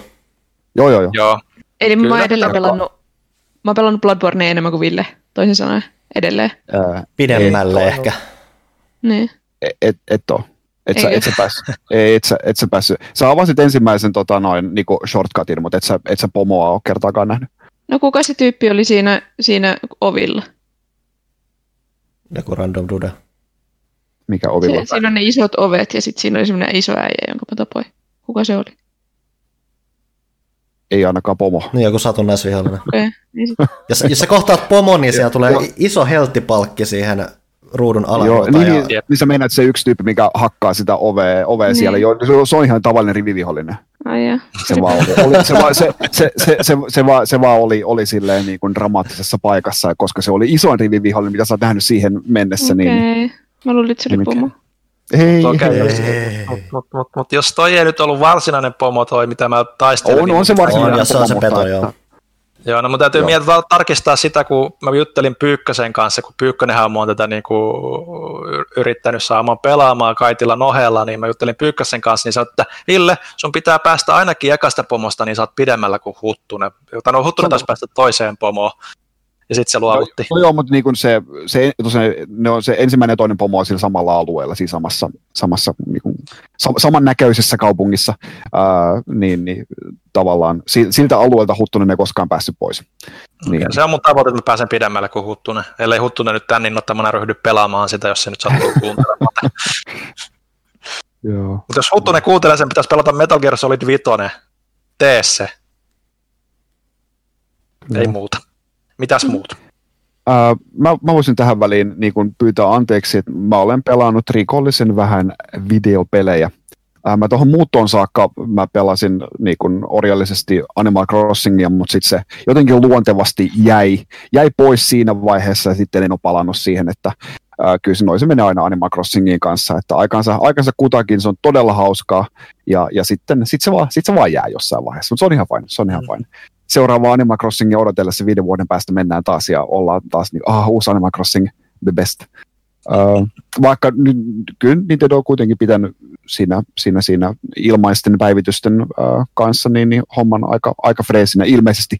Uh, en, en, en ole tosiaankaan palannut, palannut tota noin, muuton jälkeen siihen, niin Uh, mutta tota noin, muuten siis uh, mä oon katsonut, kun Johanna pelaa Ghost of Tsushima, ja siis niin kun, uh, toi Last of Us 2 on edelleen aloittamatta, kun se on jotenkin limbossa, Johanna kerran mainitsi pelaajakästissä, että, että täytyisi pelata yhdessä se ykkönen, ja mun mielestä niin ykkönen on, niin kun, se on ehkä parhaiten käsikirjoitettu videopeli, mitä on, mitä on koskaan tehty. No, tosi hyviä ne hahmot, niin uskottavia, niin, niin koskettavia, ää, hyviä twistejä siinä, niin siis huikea videopeli. Ää, eli sataprosenttisella varmuudella pelaan kyllä kakkosen, on tosi paljon odottanut sitä, nyt vaan niin kuin, että Johannankin täytyisi kokea mutta hän ei uskalla sitä pelata. Mä mielellään pelaisin sen toisen kerran, meillä ei ole aikaa, eikö me nyt voi aloittaa tätä siis, kakkosta, eikö me voi aloittaa tätä kakkosta nyt ollenkaan, äh, mitä tässä? Me hädin tuskin nähdään toisiamme tällä hetkellä, niin ei todellakaan voi aloittaa mitään nyt istut eri huoneessa. niin, mm. niinpä. Niin, tota, um. noin, to, toisaalta mulle nyt on, niin kuin, ottaa huomioon, kyllä sen julkaisu tuli ja meni ja niin kuin, näin, että ei mulla nyt enää sitten ole mikään valtava kiire päästä tiedätkö, keskustelemaan somessa siitä, niin, niin ehkä mä nyt sitten, en mä tiedä onko se kauhean virhe, niin kuin, sitten tulee joku PlayStation 5. Kyllä mä, ennen PlayStation 5 mä pelaan tota, noin Last of Us 2. Ää, paitsi jos siitä tulee joku remastered. Hmm, hetkinen. No yritetään, yritetään silti pelata ensin se ykkönen. Se nyt ei ole ihan niin pitkäkään kuin tämä kakkonen. Mutta tota, no joo, siis ei, videopelejä on tullut pelattua, pelattua tosi vähän, että Magic the Gatheringia sitten, sitten vähän enemmän muun muassa artistina, äh, artistini, joka on tunnettu Kasmir-nimellä kanssa, ja tota noin, äh, pari, pari muun, muun tyypin, ketä siinä peliporukassa on, niin Magic on aika, aika isolla tavalla äh, takaisin elämässäni, niin tota noin, kyllä silti pelejä tulee pelattua. Voinko mä kertoa tässä välissä? Tai siis aion kertoa tässä välissä. Mä Joo, pitäisi mä... olla assertiivisempi. Joo, mä laitan yhden sähköpostin tota... tässä välillä. Joo, äh, mä pelasin lomalla siis sitä Tsushimaa, mutta sitten mulla oli toinen lomaprojekti, joka oli kaikki remasteroidut Crashit. Mä jotenkin innostuin uudestaan, nyt kun tuli toinen nelosen julkistus ja kaikki, mä ajattelin, että nyt täytyy pelata nämä pois, kun silloin kun se tuli, niin mä pelasin niitä kyllä, mä mun mielestä arvostelin vielä sen PC-käännöksen siitä, koska mä olin pelannut Switchillä sitä myös, mutta öö, päädyin raivo lopettamaan jossain vaiheessa, koska ykkönen on niin helvetin vaikea. Siis miten se voi olla niin raivastuttava? Ää, mä itse asiassa tykkäsin, tota, mä tykkäsin se tosi paljon, kun mä pelasin Insane Trilogiaa, että miten vaikea se on. Että se on... Joo, siis Joo. ykkönen on mun lempari niistä edelleen. Nyt kun mä pelasin kaikki kolme putkeen, niin ykkönen on mun lempari. Mä tykkään siitä, että sä koko ajan etenet vähän, vaikka se on ihan hirveä tuska ja sä haluat kuolla koko ajan. Ää, ja kuolet koko ajan. Ja se tulee vielä tosi yksinkertaisten asioiden kautta, että se on enemmän sitä tarkkaa hyppelyä ja muuta, että se ei ole semmoista, että sieltä tulee gimmikki numero 5 lentää takavasemmalta ja sitten gimmikki numero 6 tulee tuolta, mm. vaan että se on tosi tyylillisesti tosi koherentti. Koska sitten kakkosissa ja kolmosissa on niitä aivan hirveitä jetpack- ja moottoripyöräleveleitä, mitä niinku ei olisi koskaan pitänyt tehdä. Moottoripyörä tota... on vielä ihan hauska, mutta ne, ne lentelyjutut, tai siis se just nimenomaan se rakettireppu on vähän, se on jo, just sen verran se, mi- lei, turhan leijuva. Joo, ja miten ne kontrollit voi olla sellaiset, miten ne voi olla niin epäintuitiiviset. Mä en voi ymmärtää. Öm, mutta pääsin kaikki silleen, että mä yritin kaikesta saada kaikki mahdolliset laatikot, mitä voi saada yhdellä pelikerralla, niin mä en jaksanut niihin palata niin kuin sitten niihin salaisiin reitteihin, kun jostain muualta aukesi joku muu. Mutta kuitenkin lasken pelanneeni ne läpi, vaikka en kerännytkään kaikkea. Ja tota, oli kauhean kiva ja odotan nelosta kovasti. Sitten sen lisäksi mä pelasin just tässä pari päivää sitten semmoisen indie-pelin kuin Missed Messages, missä öö, ensimmäinen pelikerta on oikeasti ihan pari minuuttia ja siinä tapahtuu jotain kammalaa ja sitten seuraavilla pelikerroilla sun täytyy yrittää estää se. Ja se on tosi lyhyt, siis siinä on neljä eri loppua ja mulla kesti saada ne joku ehkä tunnin. Että, mm. Ja sitten se on ilmainen, niin suosittelen semmoinen visual novel-tyyppinen, mutta kovin tunteikkaasti toteutettu. sitten mä oon pelannut lautapelejä. Mm, yksi suositus on semmoinen kuin Lords of Waterdeep, mitä pelasin viime viikonloppuna, oliko se, joo, viime viikonloppuna, mikä on vähän semmoinen, niin kuin, mulla tuli, jos joku yhdistä, yhdistäisi Carcassonen ja Terraforming Marsin, niin sitten sit tuli semmoinen fantasia-agentti questien tekopeli, missä järjestellään pikkupalikoita silleen Terraforming Mars-tyyliin. Tätä on kauhean vaikea selittää, jos ei pelannut kumpaakaan noista peleistä, mutta suositus kaikille, jotka tykkäävät jommasta kummasta näistä. Sen lisäksi äh, mä ostin Gloomhavenin mä oon tosi pitkään halunnut sitä kokeilla, mutta se on hirveän kallis. Ja myös mietin, että se ei ole mikään ihan satunnainen ostos välttämättä.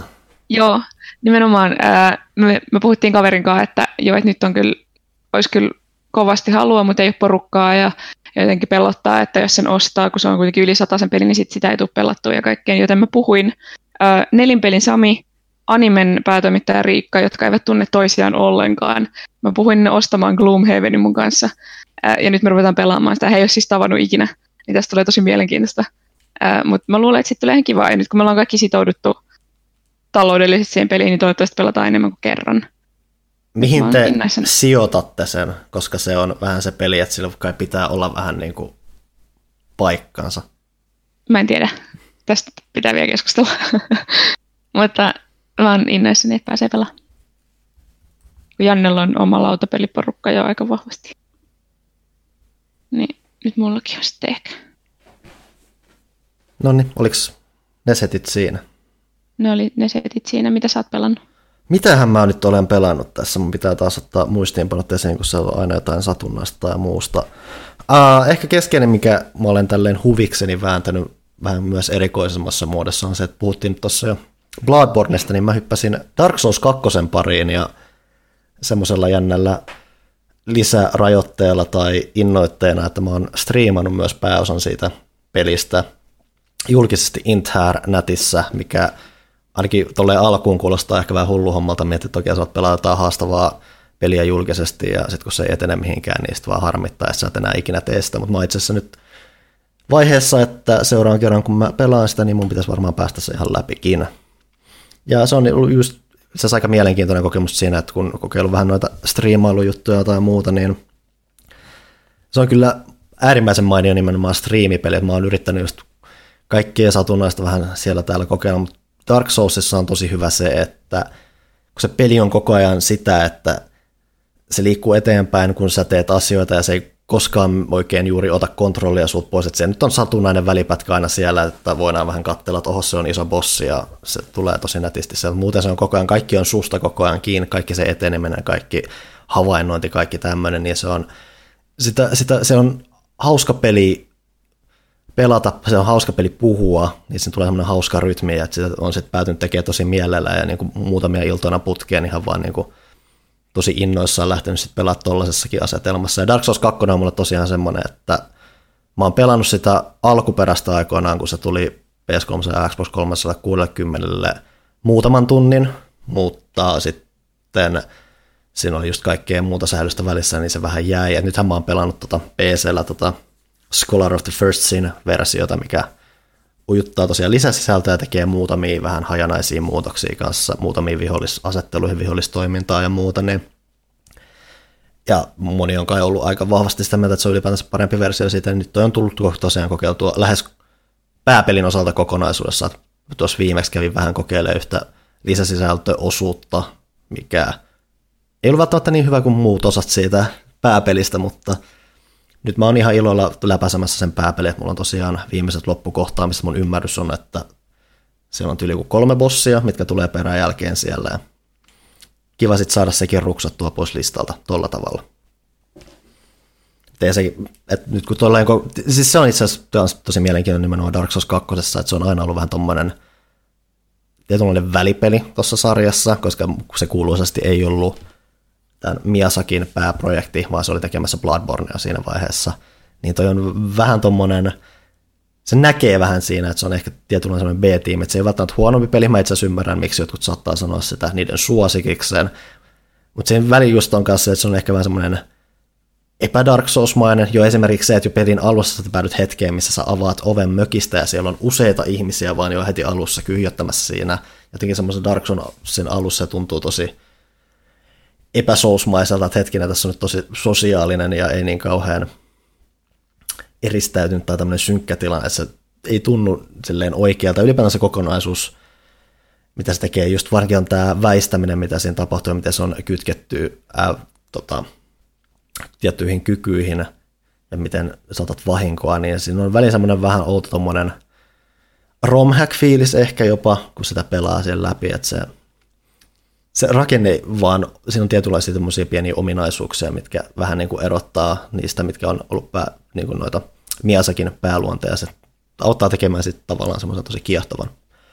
Ää, muuta, mitä mä oon sitten satunnaisemmin pelannut, ää, Fantasy Star Online 2 tuli viime Eurooppaan asti, ja se on vaan ollut semmoinen, mitä on seurannut sivusta vuosia, ja se tuli joskus Japaniin aikoina, ja herätti mielenkiintoa just siinä, että on ilmaispeli, Tämä olisi kiva saada tännekin, koska Fantasy Star on ihan jännä teos ja ei sinne mennyt mitään seitsemän vuotta, kun se nyt tuli tännekin asti ja sitä voi pelata Steamissa ja toki se on seitsemän vuotta vanha MMO.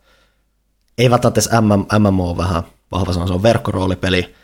Tyylisesti periaatteessa tosi mun juttu, koska se on just semmoista että tosi periaatteessa kombovetosta nimenomaan toimintaroolipelaamista, että se ei ole semmoista satunnaisempaa kliksuttelua, se on melkein jopa välillä enemmän toimintapeli kuin muuta. Ja se, mitä sitä on hauska vääntää, vaikka se on myös tosi semmoista, että no niin, nyt tehdään nämä aika simppelit, helpot tehtävät tai muuta, mutta se on just semmoinen aika hyvä podcast-peli tai tuommoinen, mikä, että kun sä teet jotain muuta, niin sä sä voit tehdä paljon asioita siinä taustalla samalla, kun sä vaan jankkaat tota, ja kun toi peli on ollut olemassa jo jonkun aikaa, niin leveleitä ja kammaa ja kaikkea sataa koko ajan niskaa, että siinä tuntuu, että koko ajan saa jotain. Että lähinnä on nyt nihkeys on siinä se, että se tuntuu vähän silleen helpolta ja vähän semmoiselta, että turhan aivottomalta hommalta, että sen kiintyisi hirveästi, mutta sekin on ollut nyt kiva periaatteessa saada toi, varsinkin nyt kun ne sitten vielä paljasti tämän eräänlaisen uusioversion siitä ton Fantasy Star Online 2 New Genesis, mikä näyttää vähän silleen toimivammalta, nätimmältä tai muuta, niin kiva nyt saada toi tuohon pohjalle ja katsoa sitten, miltä se New Genesis sitten näyttää. Öö, mitähän muuta mä olin merkannut tänne? Öö, pohjustan täällä, että, jos, että saadaan edes tähän kästiin ainakin jotain formula-aiheesta juttua, niin mä olen hyvin vähän pelannut F1 2020. Ää, Olet päivittänyt 20 No mä vähän niin kuin venin yhden koodin tuosta välistä, koska asiat kävi positiivisesti. Ää, ää, siinä on tosiaan se ää, uusi tämä My Team-juttu tila, mikä on se keskeisin uudistus ja aika ylipäätänsä nyt tolleen pelaamisen puolelta se oleellisen juttu, että aika tutustihan se etenee niin kuin toi 2019kin, että tuossa mm-hmm. My nyt on lähinnä se, että sä teet sen tiimin ja sä hallinnoit erilaisia asioita. Sä teet ehkä vähän enemmän asioita kuin mä ehkä oletin, että sulla on semmoinen aikataulu, mitä sä järjestelet ja sitä kautta sitten selviää toki, että tuleeko sulle lisää rahaa, tuleeko sulle faneja tai muuta ja tämmöistä. Että tosi, tosi edelleen tosi yksinkertaista, mutta se on ehkä silti vähän kehottaa sua tekemään enemmän asioita kuin mä olisin ehkä olettanut. Mutta toki samalla se on tosi paljon rakentaa sen päälle, mitä se edelleen, sulla on edelleen nämä, että kun sä käyt harjoituksissa, niin sä saat näitä korjaa, tai siis näitä upgrade-pisteitä, joita sitten edelleen käytät myös niihin autoihin ja muuta. Että se on semmoinen, ei nyt välttämättä hirveä loikka, mutta semmoinen, ole, semmoinen mielenkiintoinen, hauska edistysaskel siinä. Se on muutenkin sitten jännä kanssa, että kun sä kisaat siinä, niin sulla ei ole vaan 20 autoa radalla, vaan se on 22 autoa radalla, mikä on Formula 1 suhteen pitkästä aikaa huikeaa ja hauskaa. Ja sä pääst, mä myös pääsin tekemään semmoisen äärimmäisen rumaan vihreätä ja pinkkiä pursuavan auton, että se on aina plussaa myös. Ai niin kuin, ei, ei ihan pinkki mersu, mutta melkein. No siis se, mitä, mä, mitä mulla tapahtui lähinnä just oli, kun mä yritin, kun se on vähän nihkeä siinä, että sun pitää vähän avaa erilaisia semmoisia värimalleja tai muuta, että ennen kuin sä voit silleen tosi laajalti miettiä sitä sun autos ulkoasua, niin mitä mä niillä rajallisilla alkujutuilla säädin, niin mä huomasin, että tosi monesta niistä tuli lähinnä semmoinen modernin McLarenin näköinen, koska oranssi yllättäen näyttää itse asiassa aika hyvältä formula-autossa, mutta mä en halunnut siitä mm. vaan semmoista McLaren-kopioita, niin mun piti mennä vihreällä ja pinkillä. ja se on ollut tosi jännä peli sitten pelata sen rinnalla, että mä oon myös jyystänyt jonkun verran uutta Trackmaniaa, koska sekin tuli nyt tuossa ulos. Ja se on Mä en ole vähän aikaa pelannut Trackmaniata sieltä, mulle isoin oli aikoinaan toi Trackmania Nations, mikä oli siis tämmöinen ilmanen juttu, se oli helppo hypätä mukaan. Tämä on periaatteessa sen uusi versio, toki mä oon nyt, tätäkin voi pelaa ilmatteeksi, toki mulla on nyt toi maksullinen versio ollut käytössä, ja se on tavallaan äärimmäisen kaoottinen, paikoin hämmentävän amatöörimäinen, mutta onhan se myös ehkä hauskimpia pelejä, mitä mä oon pelannut ja tuun pelaamaan tämän vuoden aikana. Et siis se puhdas, ajamisen ilo siinä on vaan niin huikea. Sekin on vaan kanssa se, että se ei ole suoranaista kisaamista, vaan sä ajat aika ajoja ja sitten sun näkyy noita muut pelaajarealassa, kun ne vetäilee siellä. Se on äärimmäisen yksinkertainen, äärimmäisen simppeli, mutta se on silti tosi, se on vaan niin puhdasta hauskaa ajamista, että se on mm. sitä kautta tosi ilo. Tosi semmoinen rentouttava ja hyvä semmoista stressin lievitystä. Ennen kuin Kaitila nukahtaa, niin mä sanon nyt, että, tai siis niin, että tässä oli mun kaikki pelit varmaan tältä erää. Janne herää. Janne. Jäätyksä? Mä luulen, että se on jääty. no. Se näytti just siltä, että se on korkahtanut siitä. Videokatselijat tos nauttivat kuuntelijoita enemmän. Aina pitää olla se joku jäätyminen. Joo. Eiköhän niitä tule vielä tarpeeksi tässä jakson aikana. No eiköhän se sieltä palaa. Harmi, että mä olin pitämässä yleissivistyssekuntia, mutta mä tarvitsen Jannen siihen, koska mä en enää muista, mitä kaikki klassikkoelokuvia me ollaan katsottu. Että jos, jos Panu haluaa kertoa, mitä viihdettä hän on kuluttanut, niin tai jos me se voi jatkaa nyt... monologi. Niin, tai sitten... Nyt kuuluu robotti, Janne. Joku kummitusrobotti huutelee sieltä.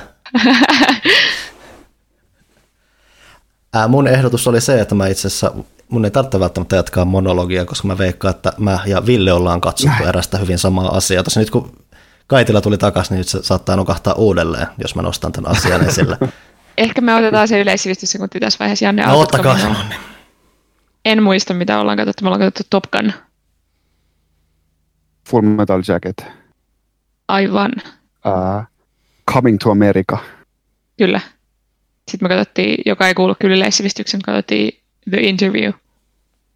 Mutta joo, tosiaan klassikko elokuvia ollaan katsottu. Öö, tykkäsin näistä eniten näistä kolmesta, niin varmaan Top Gunista. Kyllä mä sanoisin näin.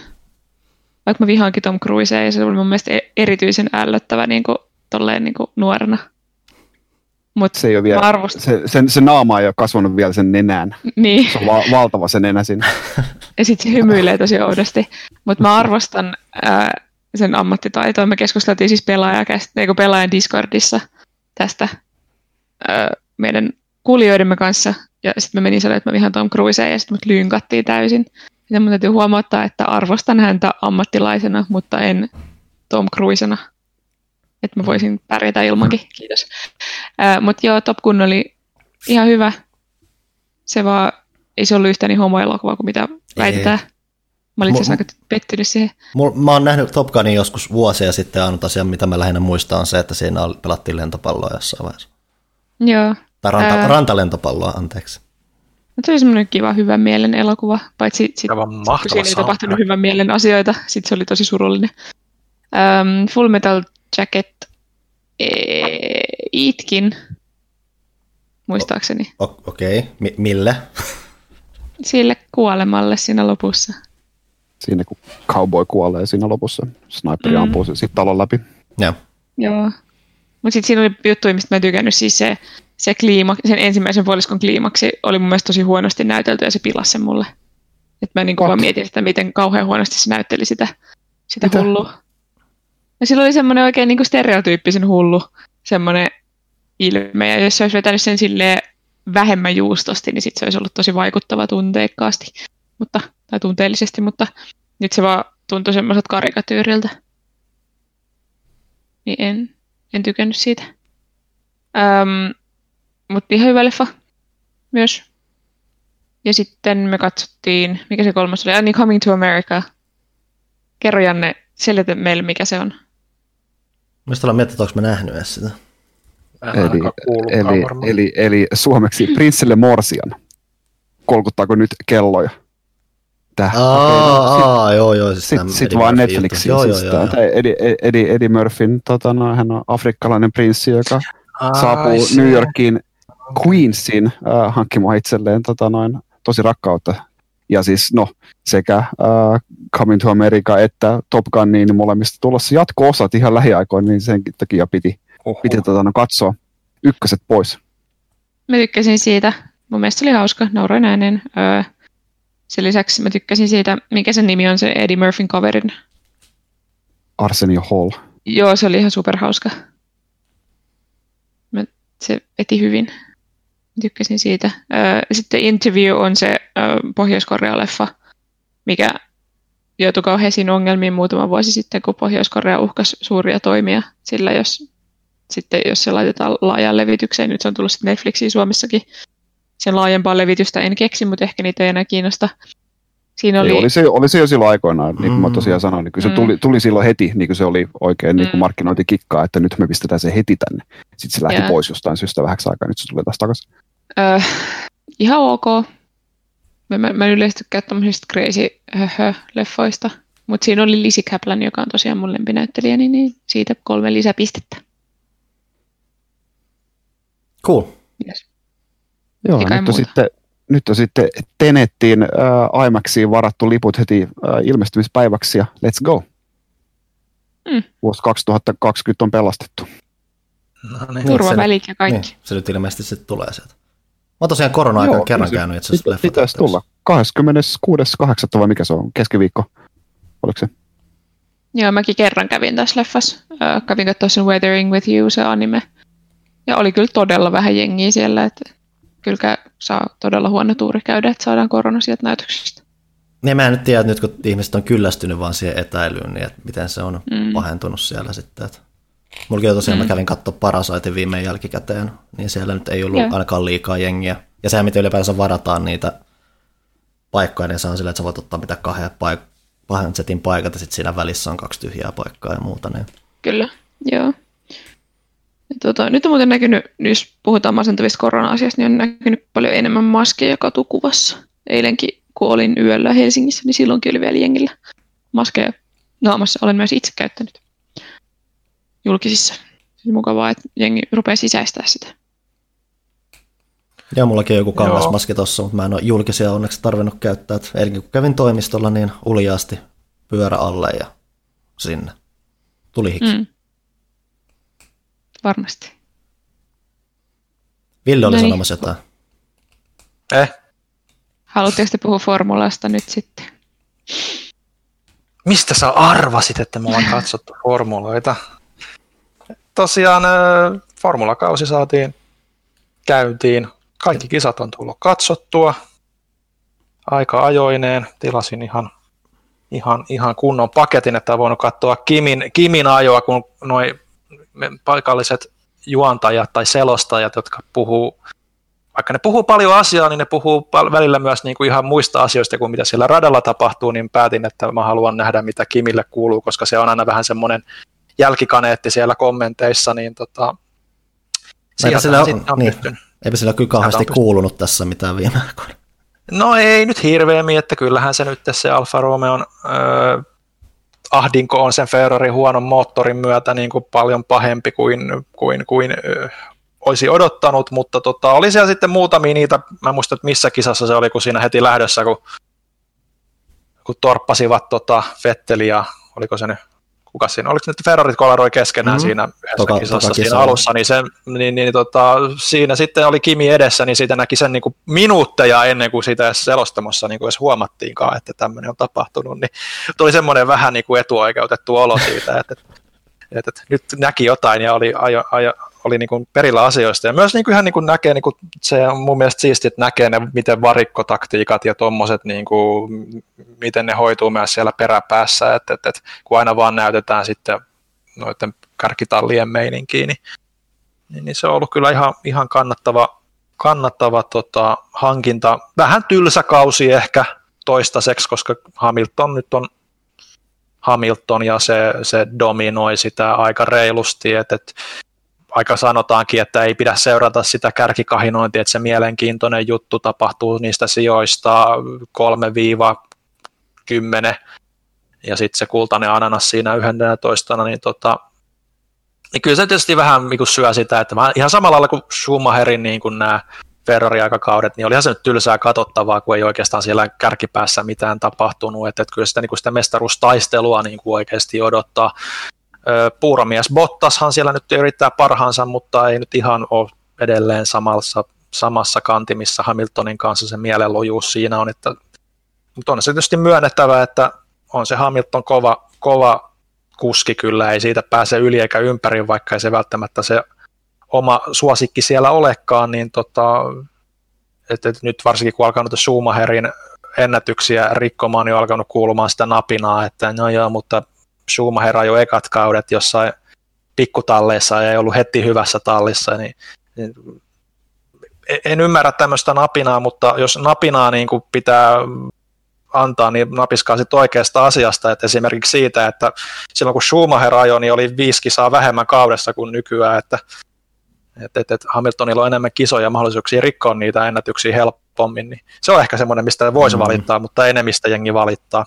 Mutta mielenkiintoisia voimasuhteita, muutoksia. Ferrarit ei tosiaan pärjää, niin kuin siinä Alfa Romeon yhteydessä sanottiin siitä moottoriongelmista. Se tosin ei ole ollut niin in, innostava juttu kuin mitä mä olisin toivonut.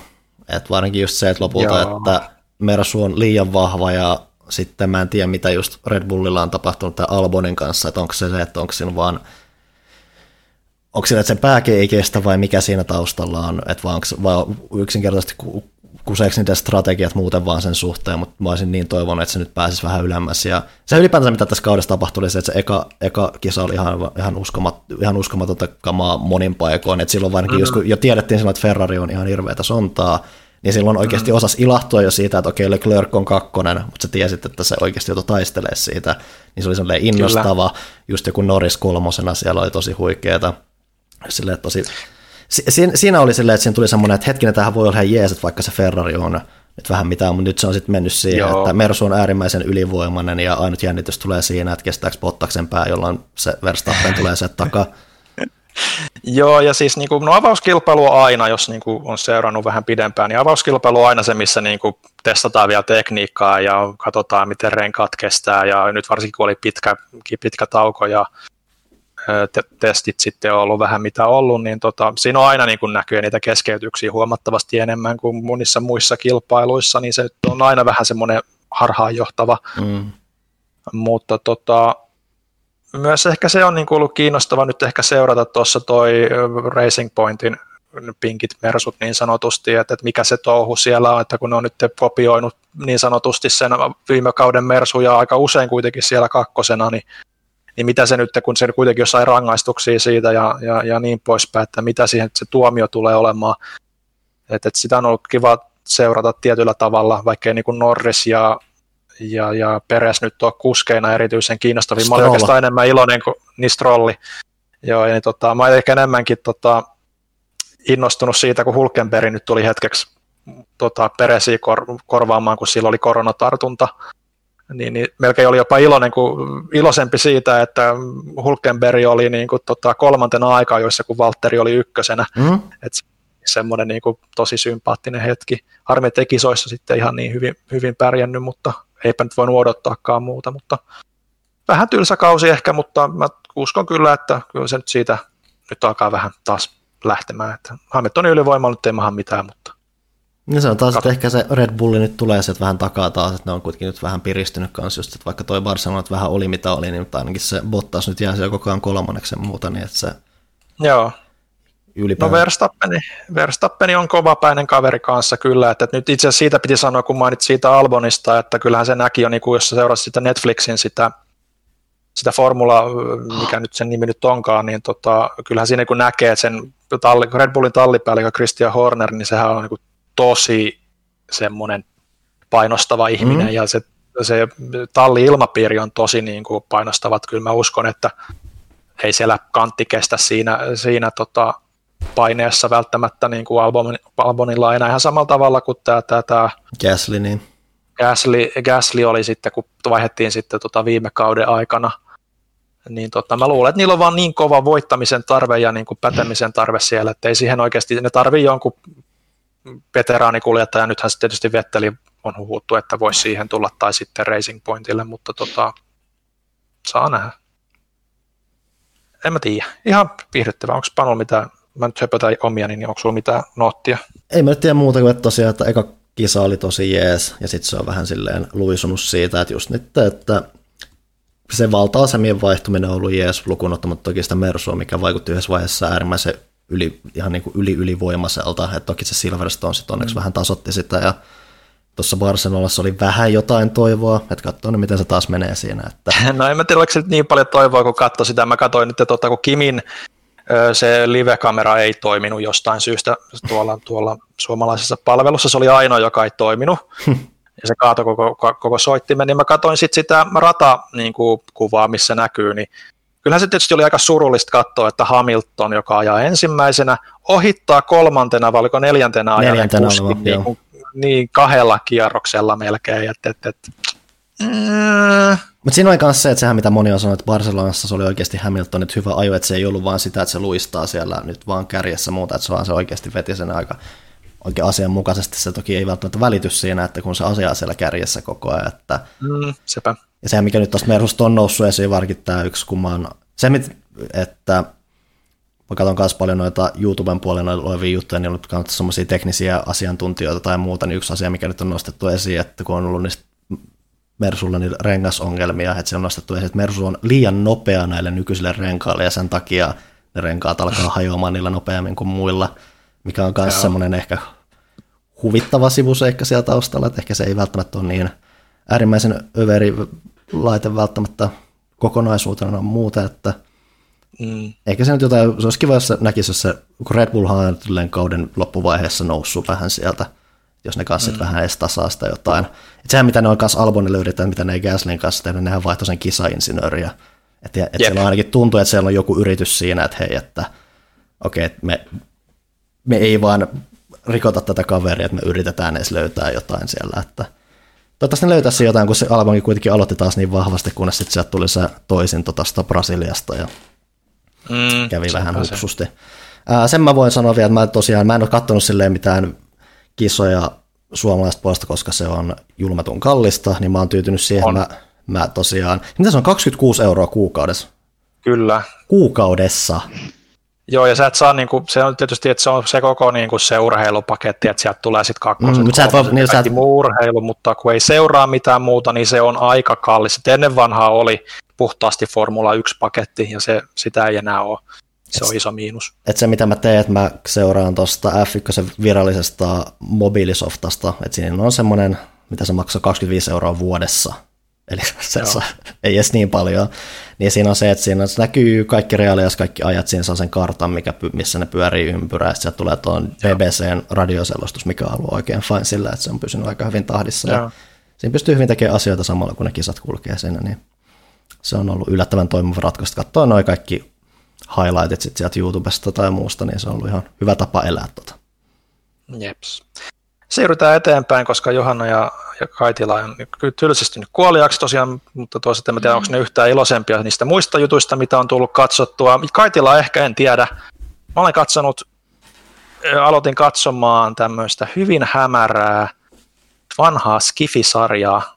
Alkoi toi Expanse vähän se jotenkin mä pidin sitä liikaa taukoa, niin se tota, jotenkin oli vaikea päästä takaisin sisään, niin mä aloitin katsoa alusta Farscapea.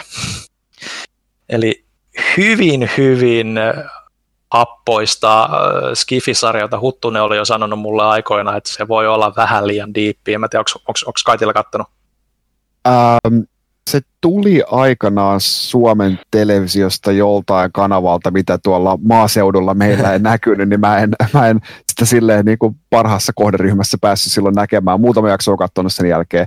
Aika hauskaa se, se creature design. Se on ehkä vähän semmoinen, niin sit v- vähän tulee semmoinen Xena tai Herkules vibat siitä niin kuin mm. kuvan laadusta tai, tai maskeerausten laadusta tai, tai tälleen, vähän siitä niin kuin, ää, läpänheitosta. Et, et ihan hauska sarja.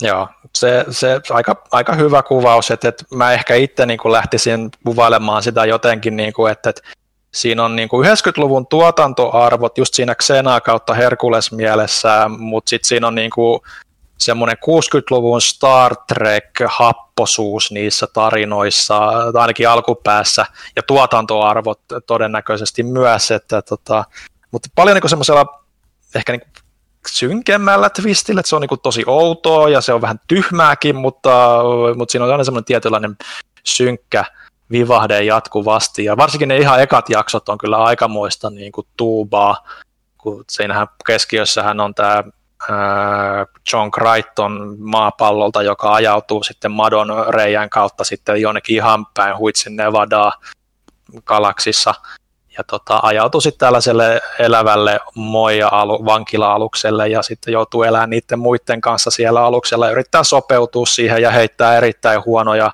populaarikulttuuriviittauksia maapallolta, mitä kukaan muu ei ymmärrä. Se vitsi oli hauska ekassa jaksossa, mutta tota, mutta tuossa kauden puolessa välissä, niin siinä on pitää päälle 20 jaksoa vissiin, niin tota, kymmenen jakson tienoilla taida mennä, niin tota, se kyllä kävi aika nopeasti niin kuin tylsäksi, mutta se sitten vähän vakavoituu ja siihen alkaa tulee niin kuin, tota, niin kuin syvyyttä ja vivahteita ja ehkä alkaa ottaa itseensä vähän niin kuin enemmän tosissaan, niin tota, siinä on oikeastaan ihan semmoinen niin kuin mielenkiintoinen tatsi, että Huttunen kanssa juttelin siitä ja sanoin, että se tulee niin kuin loppuun niin kuin kolmatta kautta vai mitä kautta se viimeinen kausi, niin se kyllä vakavoituu ja menee niin kuin enemmän semmoiseksi niin kuin sun isomman mittakaavan meiningiksi ja asiat alkaa loksahtaa paikoille, että kannattaa sinnitellä sinne asti, mutta tota, se, on, on mä sitten sillä oudolla tavalla tykännyt, samalla tavalla kuin mä tykännyt niin kuin 60-luvun trekistä, et, et, ja mä tykkään näistä 90-luvun sarjoista siinä mielessä, että kun niitä voi vaan katsoa se yhden jakson ja ei tarvii miettiä isoja kokonaisuuksia. Mä en niin kuin siinä mielessä ehkä sen modernin televisioystävä koskaan niin kuin ollut, mutta tiettyjä poikkeuksia lukuun ottamatta, mutta ihan niin kuin, musta se creature design on ihan hauska, että se on niin kuin Hensonin, joka on niin kuin näitä muppetteja ja niin poispäin, niin sehän oli niin kuin sen niin kuin Lafkan, Lafkan tota, tuotantoa, niin siellä on aika paljon just näitä tämmöisiä aika elävänkin näköisiä nukkeja, mitkä on mun mielestä niin kuin kestänyt aikaa ihan, ihan hyvin. Ja se creature design on niin kuin ihan, ihan hauskaa lukuun ottamatta tätä yhtä päähahmoa Dargo, joka on niin kuin tämmöinen luksilaissoturi, joka, joka on vähän tämmöinen jääräpää, ja siinä vaan näyttää mun mielestä typerä, että se on niin kuin ihan vaan asu-tyypin päällä, että se ei ole nukke. Se jotenkin vaan mua ärsyttää sen ulkonäkö suuresti, en tiedä miksi, mikä siinä on, mutta se vähän vähän semmoiselta juopolta, hontelolta Dr. Robotnikilta. Jotenkin sitten tulee semmoinen mieleen, mutta tota, mutta mut, mut se, mikä ehkä tuossa oli, niinku, mitä mä en tiennyt tai muistanut, että oliko mulle kukaan sanonut, oli positiivinen yllätys, että siinähän on myös näyt, yhdessä pääroolissa Ironena toi, toi, toi videopelimaailmasta nykyisin varsin tuttu Claudia Black, eli, eli tuo siihen semmoista tietynlaista hauskaa seurattavaa, mitä niin kuin itse tykkää aina, kun on näitä pelinäyttelijöitä pongaa vanhoista niin kuin sarjarooleistaan, niin se on ollut semmoinen, niin kuin, että on siinä ihan keskeisenä päähahmona ja ihan hyvin vetää siinä roolissa. Et, et, et, ty- on mielenkiintoisia settejä ja tota, odotan mielenkiinnolla, mihin se menee, mutta alku on tosiaan tosi raffi. Jos sitä rupeaa katsomaan, niin pitää vaan pitää se tiedossa. Ja tota, en mä tiedä, onko siitä sen enempää sanottavaa. Mä haluan mihinkään hirveästi juoni juttuihin mennä vielä tässä vaiheessa. Että ehkä sitten kun pääsee vähän pidemmässä. Mutta tota, mulla on toinenkin sarja, mutta mä säästän sen seuraavaan kästiin, niin, tota, niin tuntuu siltä, että mulla on oikeasti jotain, niin kuin, että mä oon tehnyt jotain niin kuin vapaa-ajalla, niin että, että mä en tuhlaa kerralla kaikkea. No huhu. Hei, mä katsoin kanssa kesälomalla, mä katsoin Hannibalin loppuun nyt. Ja ai että, ne on tehnyt Tais- nyt hirveästi. Katsoit sen, u- katsoit sen uudestaan.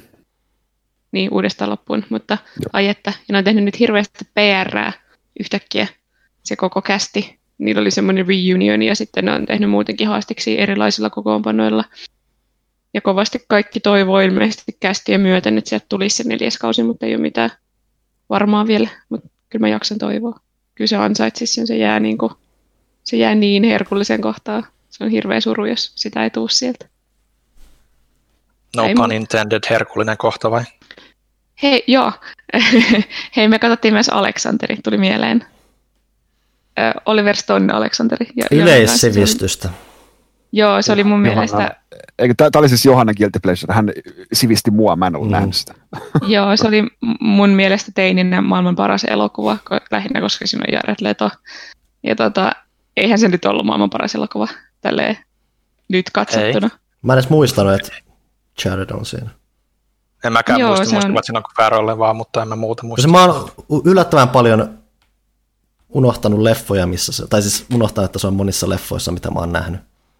Mm, Joo, se on sen Aleksanterin se niin paras kaveri, se Hefaisti on. Ää, paras kaveri. Ja tota, Kaveri. kyllä se, niin, Mut kyllä se oli edelleen viihdyttävä, mutta onhan se niin tunnin liian pitkä ja vähän ylidramaattinen. Sitten mä innostuin siitä, että mä rupesin lukea semmoista kirjaa kuin Song of Achilles, mikä sitten taas kertoo Trojan sodasta ja Akilleksesta ja Patrokluksesta. Rupesin tämän innoittamana sitä lukemaan. Ja se on ollut tähän asti tosi hyvä. Mä oon muutenkin lukenut kirjoja, Hui. mutta ei mennä nyt siihen. Mä nyt heitän tähän väliin loppuun vielä semmoisen, että mä putosin ihan tässä viimeisen viikon sisällä semmoiseen koloon nimeltä, mikä se on, 8 out, 8 out of 10 Cats Does Countdown, mikä on, mä oon ollut tietoinen 8 out of 10 Catsista ja mä oon ollut tietoinen Countdownista, ne jotka ei tiedä kyseistä, ei, ensimmäiseksi mainittu on brittiläinen tämmöinen komediapaneelishow pyörinyt jonkun aikaa, kun taas Countdown on aika klassinen tommonen brittinen game show tietovisa pyörinyt jostain 80-luvulta asti. Mä en nyt tiennyt, että ne on käytännössä yhdistänyt noin showt, missä nämä koomikot pelaa sitä countdownia, ja se on aika hupaisaa seurattavaa. Se on se, että se countdown on semmoinen tosi, vähän jopa akateeminen, vähän semmoinen tosi kuiva show, mitä katsoo, semmoiset papparaiset mummelit kattelee sitä iltahuvikseen ja kokee itsensä viisaaksi. Se käytetään, että sehän perustelu siinä, että se on käytännössä kaksi eri kilpavaihetta, että toisessa muodostetaan sanoja sulle annetusta satunnaisista kirjaimista ja toisessa lasketaan yhteen sulle satunnaisia annettuja numeroita ja yritetään saada tietty, tietty, tietty summa sieltä. Ja siinä varsinaisessa countdownissa on se semmoinen vakava henki, että siellä menee ihmiset oikeasti kilpailee, sinne pääsee jatkoon ja jada ja koomikkojutussa ne koomiot tosiaan tulee sinne pelaa sitä ja itsessään se, miten kuiva se alkuperäinen countdown on, niin toi on semmoinen tosi hämmentävä vastakohta siihen, kuinka ne ei koskaan ota sitä kauhean vakavasti ja kuinka moni niistä on välillä äärimmäisen tyhmiä, mutta välillä myös yllättävän fiksuja. Se on semmoinen hauska kontrasti siinä ja ylipäätänsä ne kaikki skitsit ja muut semmoista, mitä siinä on, semmoisia tosi viihdyttäviä, tosi semmoinen mukavaa semmoista brittiviihdettä, mitä mä en ole nyt vähän aikaan kattanut, niin se on täyttänyt vähän semmoisia aukoja.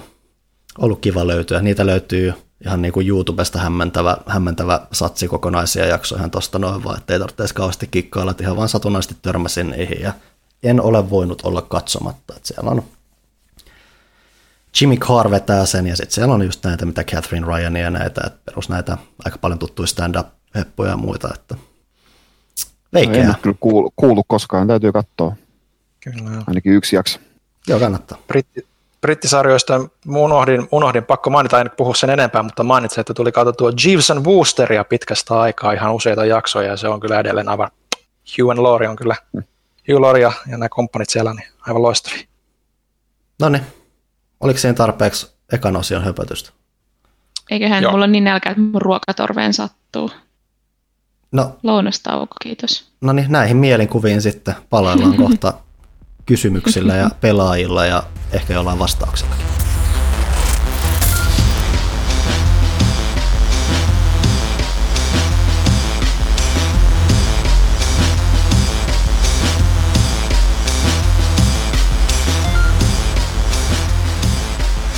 Hei, me ollaan vielä täällä. Johanna, mitä sä soit lounaaksi? Minä söin mikropizzan. Salamin, ei kun. Mi- mitä, no. me- mitä merkkiä? Saarioinen. Okei. Okay. Tosi saarioisen jauhelihapizza olisi se oikea vastaus. Anyway. Se, se oli loppukaudesta. ne oli loppu, piti ah, ostaa. Okay, no niin. No, jauheliha tietysti. No niin, no niin, hyvä. Selitykset oli valmiina. Arvostan. Äh, Ville, ota ohjat tästä. Yritetään, katsotaan meneekö kieli tällä kertaa solmuun, eli Pimpeli Pom seuraa kaupallinen tiedoite. Nyt on mukava olla PC-pelaaja, kun Elisalta saat hyvät koneet helposti ja jopa vaivattomasti sinulle sopivilla maksutavoilla. Eli Elisan vesselit haluaa taas kertoa meille PC-laitteiden ilosanomaa. Jos sydämessäsi, on tyhjä paikka hyvälle ja tyylikkäälle läppärille, jossa myös modernit pelit pyörivät, kannattaa harkita oikealle pyyhkäisyä Asus TUF Gaming-koneen, äh, gaming-sarjan koneen kohdalla. Esimerkiksi Asus TUF Gaming A17 on AMDn uusi neljännen sukupolven 7 nanometrin energiatehokkaalla teknologialla varustettu Ryzen R5 4600H-prosessori, Nvidia GTX 1650 Ti näytön ohjain, nopea 3200 MHz ja 16 gigatavun kaksikanavainen Dual Channel DDR4 keskusmuisti, kaksi muistipaikkaa maksimissa, maksimissaan 32 gigatavua sekä salaman nopea 512 gigan M.2 NVMe PCIe SSD kiintolevy. Huh. Nyt juon tähän väliin vettä. ah. hyvin vedetty. Siinä oli kyllä kaikkea. Kyllä. Sen verran vielä tarkennetaan, että pelikuva piirtyy nopealle 120 Hz virkistystaajuuden IPS-paneelille ja komponenttien ympärille on rakennettu Asusin ainutlaatuinen jäähdytysteknologia, jonka ansiosta konetta voi käyttää pitkän aikaa raskan kuormituksen alla. Kaikki tämä mahtuu uuteen vahvistettuun metalliviimeisteltyyn runkoon, jossa MIL STD 810G-sertifiointi. Eli se takaa sen, että Asus TUF A14, A17 korjaan kestää kovempaakin menoa useamman vuoden. Ja mitä hintaa tällä on, kysytte varmastikin, hintaa on 1099 euroa tai vaikka 30, 50, 30 euroa 52 senttiä kuukaudessa 30 kuukauden erässä ilman mitään korkoa tai lisäkulua. Eli tuolla ratkaisulla noin 30 euroa kuukaudessa, se on aika pieni investointi uuden läppä, uuteen läppäriin, joka tulee sitten vielä kotiovelle asti. Eli check, check-lista liittyy kehiin. Elisa.fi, kyllä. Kodin viihdeelektroniikan aarreaitta, check. Ripeä ja luotettava koti oli, kotiinkuljetus, check.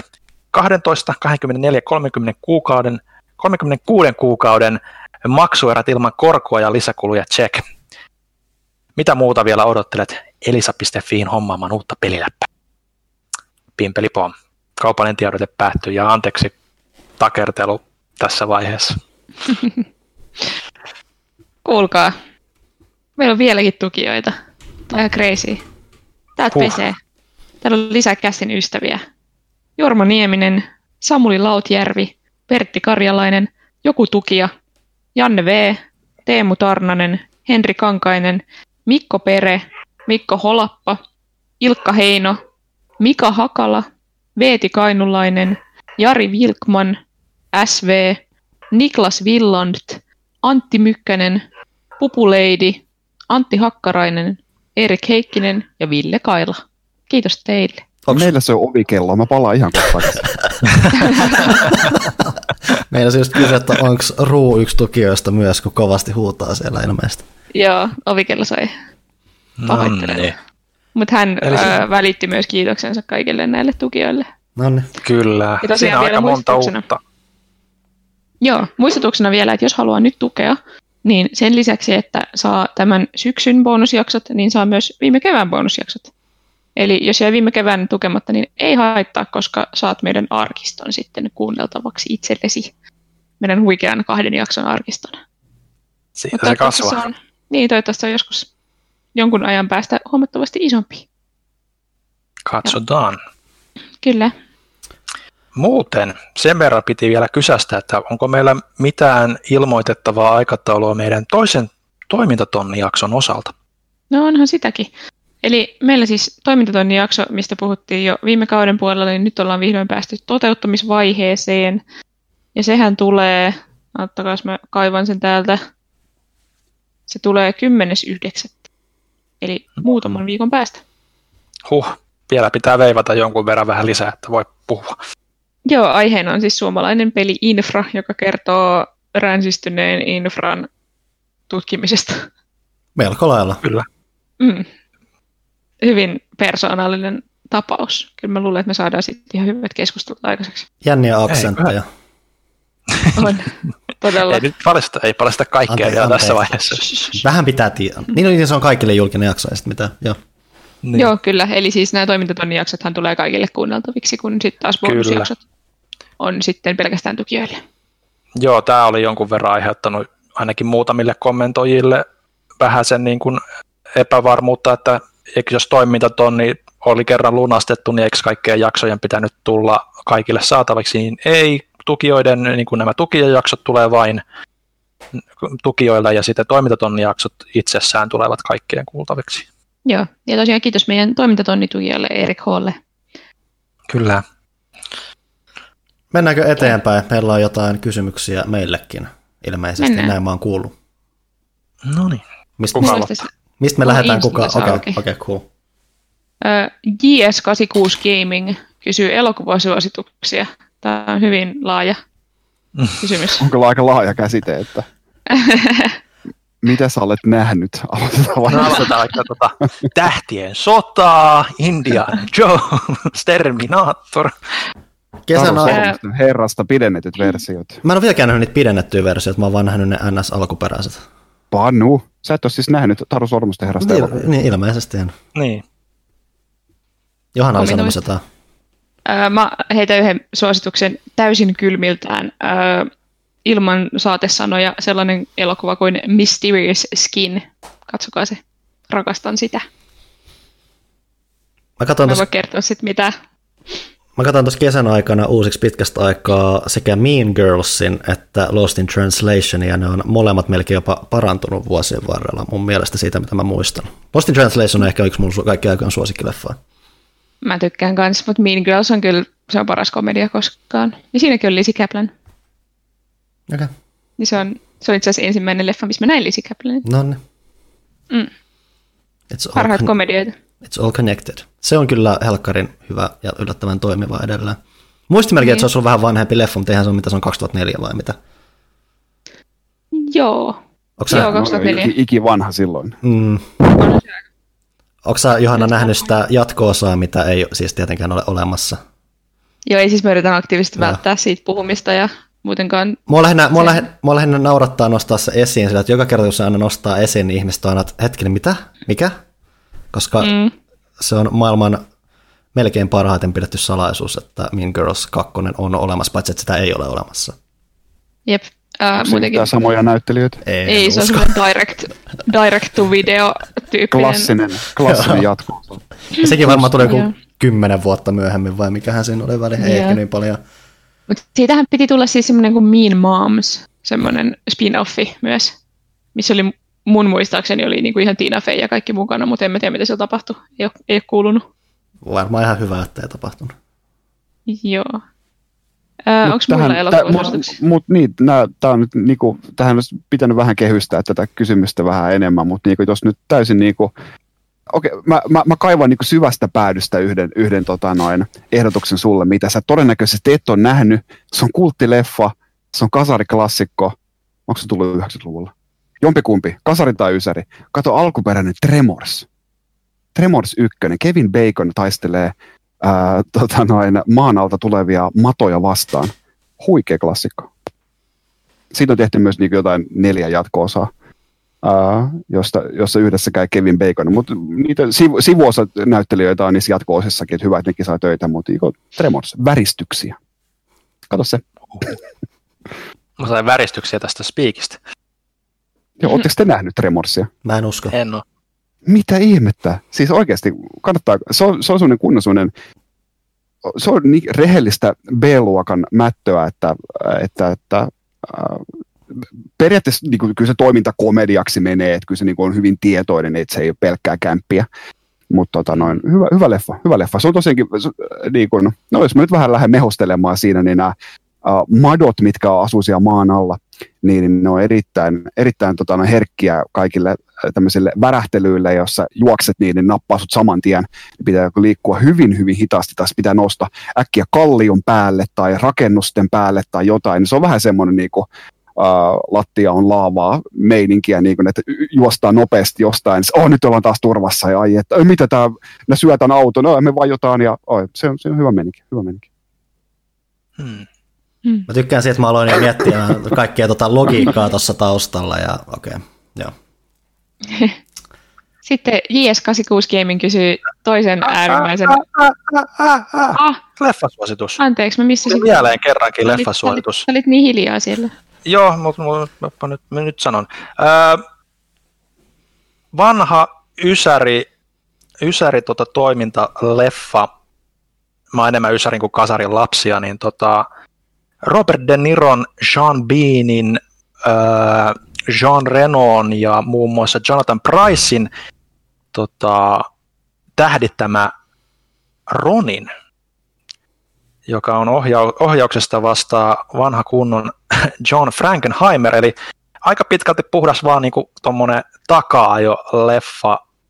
Yksi mun mielestä niinku viihdyttävimpiä. Ei tarinallisesti välttämättä mitenkään erityisen kiinnostava. Siinä on ihan niinku perus McGuffin ja, ja niin poispäin, mutta siinä on mun mielestä ehkä niinku yksi, yhdet viihdyttävimmät ysäri, ysäri niinku toimintaa, ö, takaa-ajokohtaukset, aut, autolla-ajokohtaukset, niin tota, Joo, Se on- se on ajo. tota- se on kyllä semmoinen, mitä nyt tässä hiljattain katoin uudestaan ja kesti edelleen aikaa kyllä superhyvin. Että toki jos kaipaa niin kuin syvällistä tarinaa niin, niin, niin ei, ei, tai edes niin kuin vastauksia asioihin, niin, tota, niin tota, tota, ei ehkä siinä mielessä sitten kannata. Mutta miten sä voit niin kuin, tota, olla rakastamatta elokuvaa, jossa Robert De Niro niin kuin väijyttää Sean Beania kahvikupilla?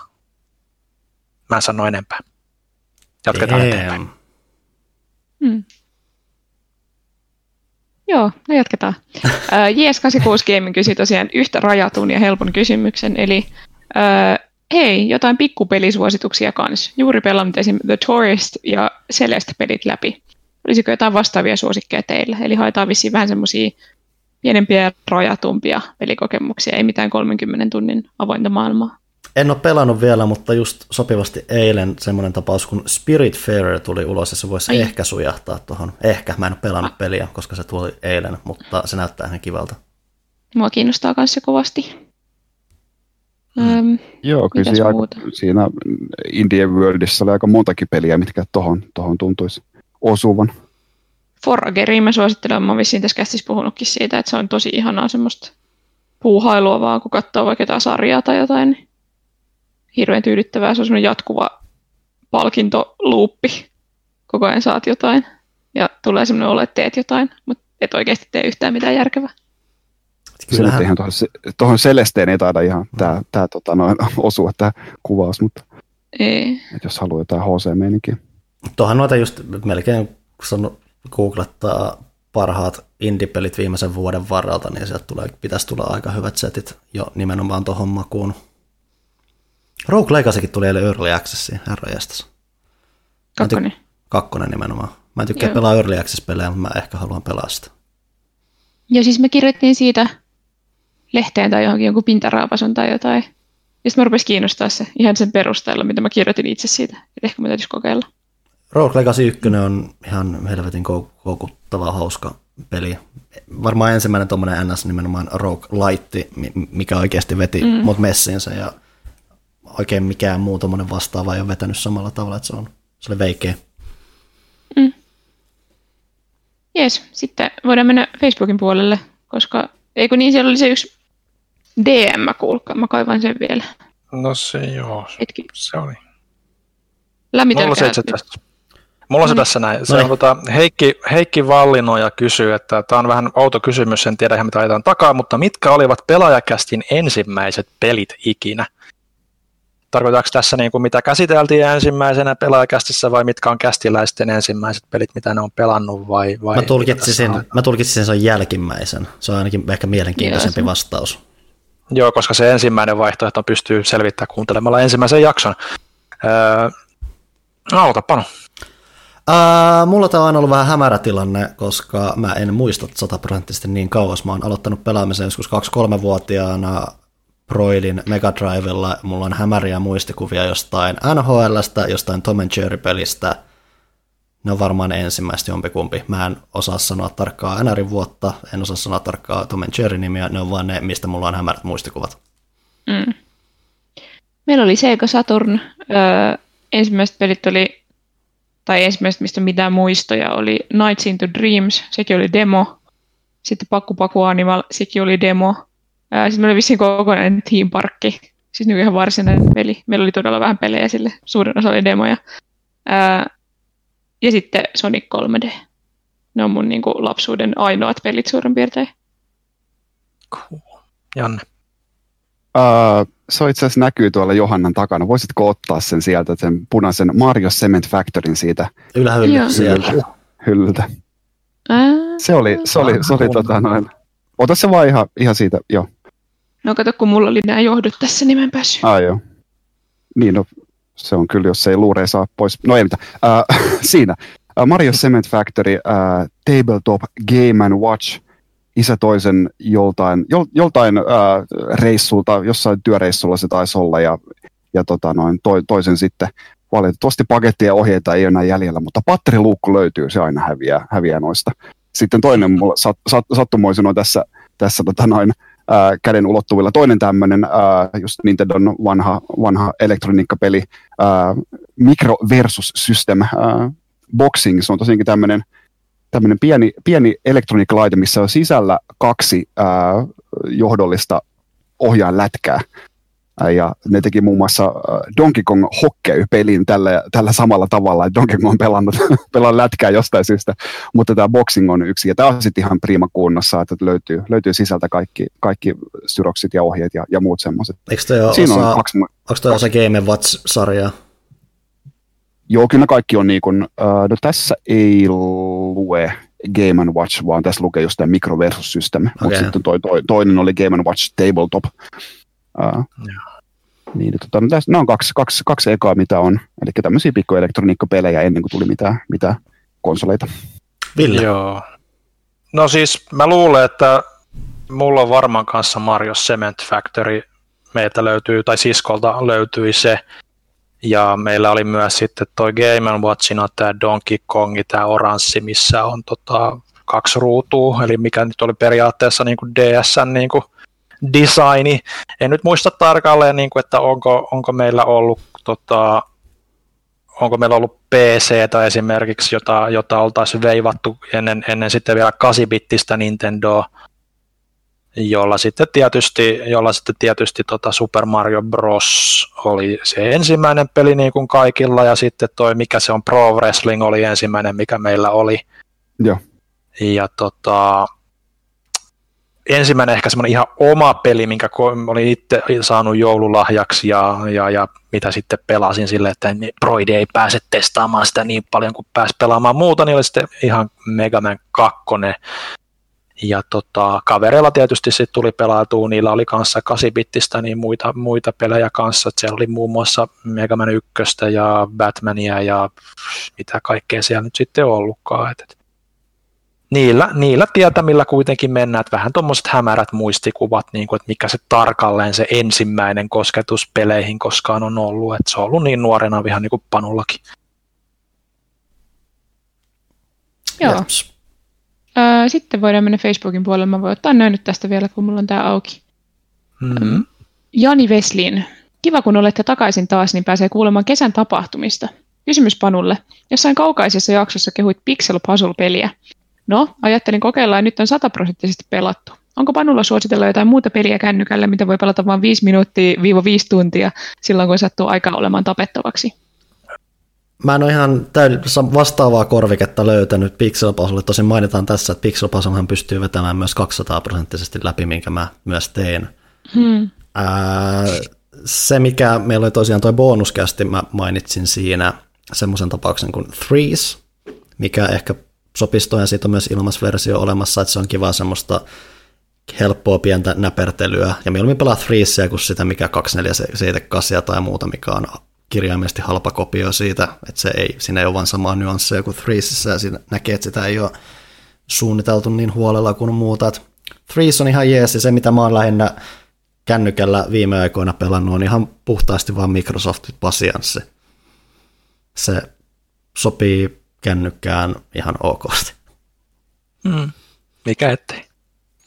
Nimenomaan Klondikia pelannut, mutta on siellä niitä muutakin, mutta miksi sä pelaisit muuta, jos on Klondik? Mm. Mm. Sitten Seppo Salonen.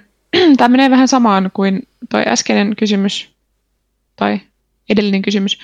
Öö, moi kaikille. Kiinnostaisi tietää, onko perheessänne muita pelaajia, siskoja, veliä, lapsia ja vanhempia. Mistä teidän pelihulluus on alkanut?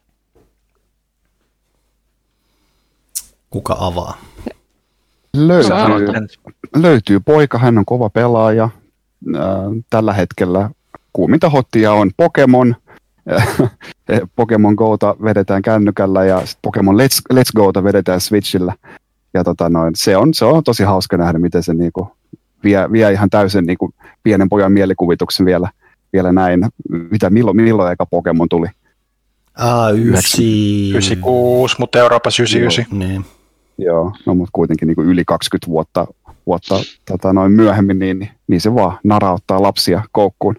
Mm. Fortnitea poika myös, myös on pelannut ja, ja, ja ää, tykkää Mariosta, Minecraftista tietenkin. Ihan nämä, nämä tota noin, yleisimmät pelit niin, niin näyttää kyllä voimansa. Että Mä tykkään myös Trialsista, mikä on ihan käsittämätöntä. Se on myös yllättävän hyvä Trialsissa pyytää joskus, isi, isi saako me pelata sitä moottoripyöräpeliä? Totta kai. Mm. Nice. Joo, äh, mulla on sitten taas kahdeksan vuotta vanhempi veli, jonka takia mä oon alun perin alkanut pelaamaan ja mielestä Saturnia olisi ollut, jos ei mulla olisi ollut veliä, joka olisi pyytänyt sitä joululahjaksi. Joten sitä kautta sitten ja en mä tiedä, kai mä halusin kun velikin halusi ja, tai velikin pelasi. Sitten meille mm syntyi kyllä tosi omanlaiset pelimautot, ei olla ikinä tykätty samoista jutuista. Sitten mä olin tosi katkera aina lapsena, kun se lainasi mun Gamecubea, kun se halusi pelaa Resident Evilia.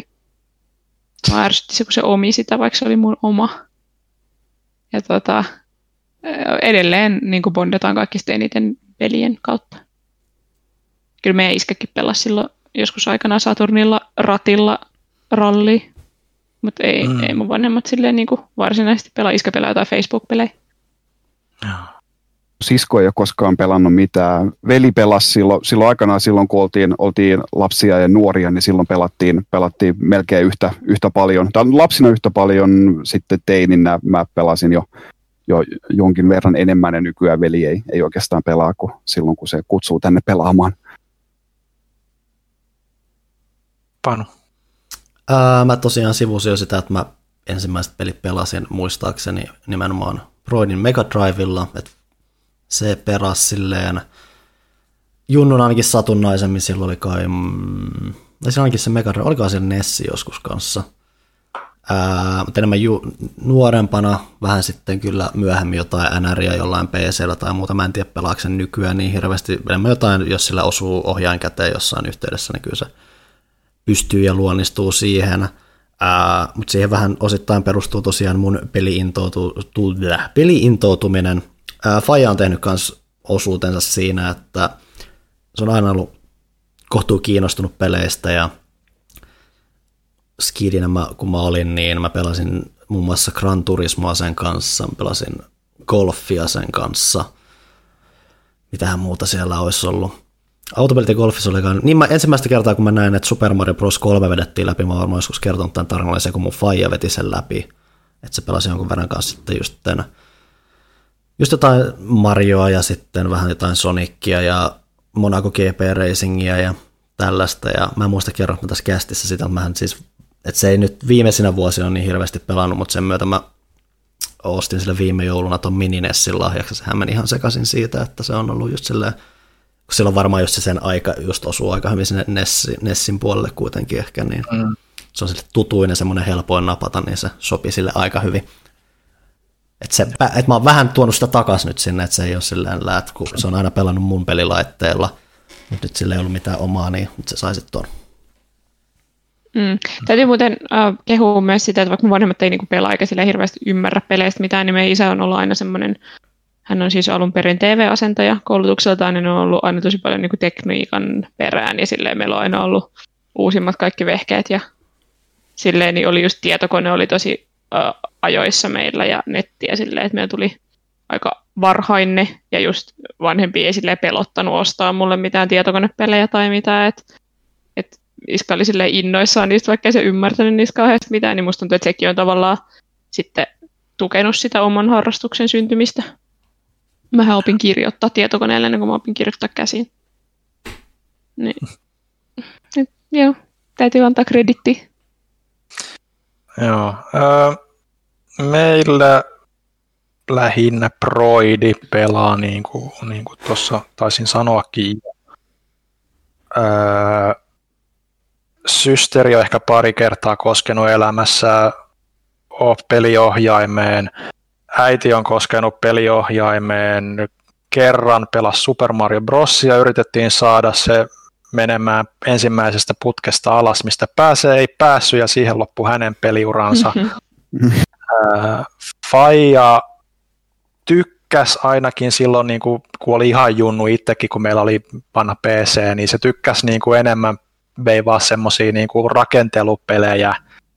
Mä, mieleen tulee nyt tämä tämmöinen autorakennuspeli, sä olit autorakennustehtailija kuin Detroit, siitä se tykkäsi tosi paljon, niin, mutta ei se niin kuin muuten oikeastaan pelaa, että se on enemmän sudoku kautta tämmöistä niin kuin ehkä enemmän tekee, mutta Broidi tosiaan on sitten ollut semmoinen, että se on niin kuin, pelattiin tosi paljon monin pelejä lapsena 8 ja, ja, ja PCllä sitten mitä nyt pystyi pelaamaan ja Game Boy linkkikaapelit siellä lauleskeli kyllä parissa otteessa ja, ja, ja oltiin sen verran kuitenkin omistushalusia ja riidanhalusia silloin aikoina, että muistaakseni jouduttiin ostamaan joitakin laitteita, ihan kaksi kappaletta, kummallakin oli oma vanhempien kukkaron, kukkaron sääli, sääliksi käy.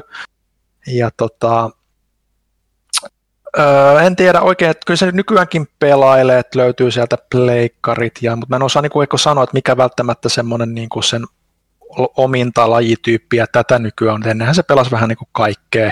Ei se ihan niin hullu tai niin kuin hurahtanut peleihin samalla tavalla kuin minä hurahdin mutta aika aktiivisesti se multakin lainailee edelleen niin kuin jotain, jotain pelejä saattaa lainailla, että hei olisi kiva testata ja sitten joudun kuukausia kinumaan takaisin, kun se unohtaa ne jonnekin. Ja, ja, ja, ja.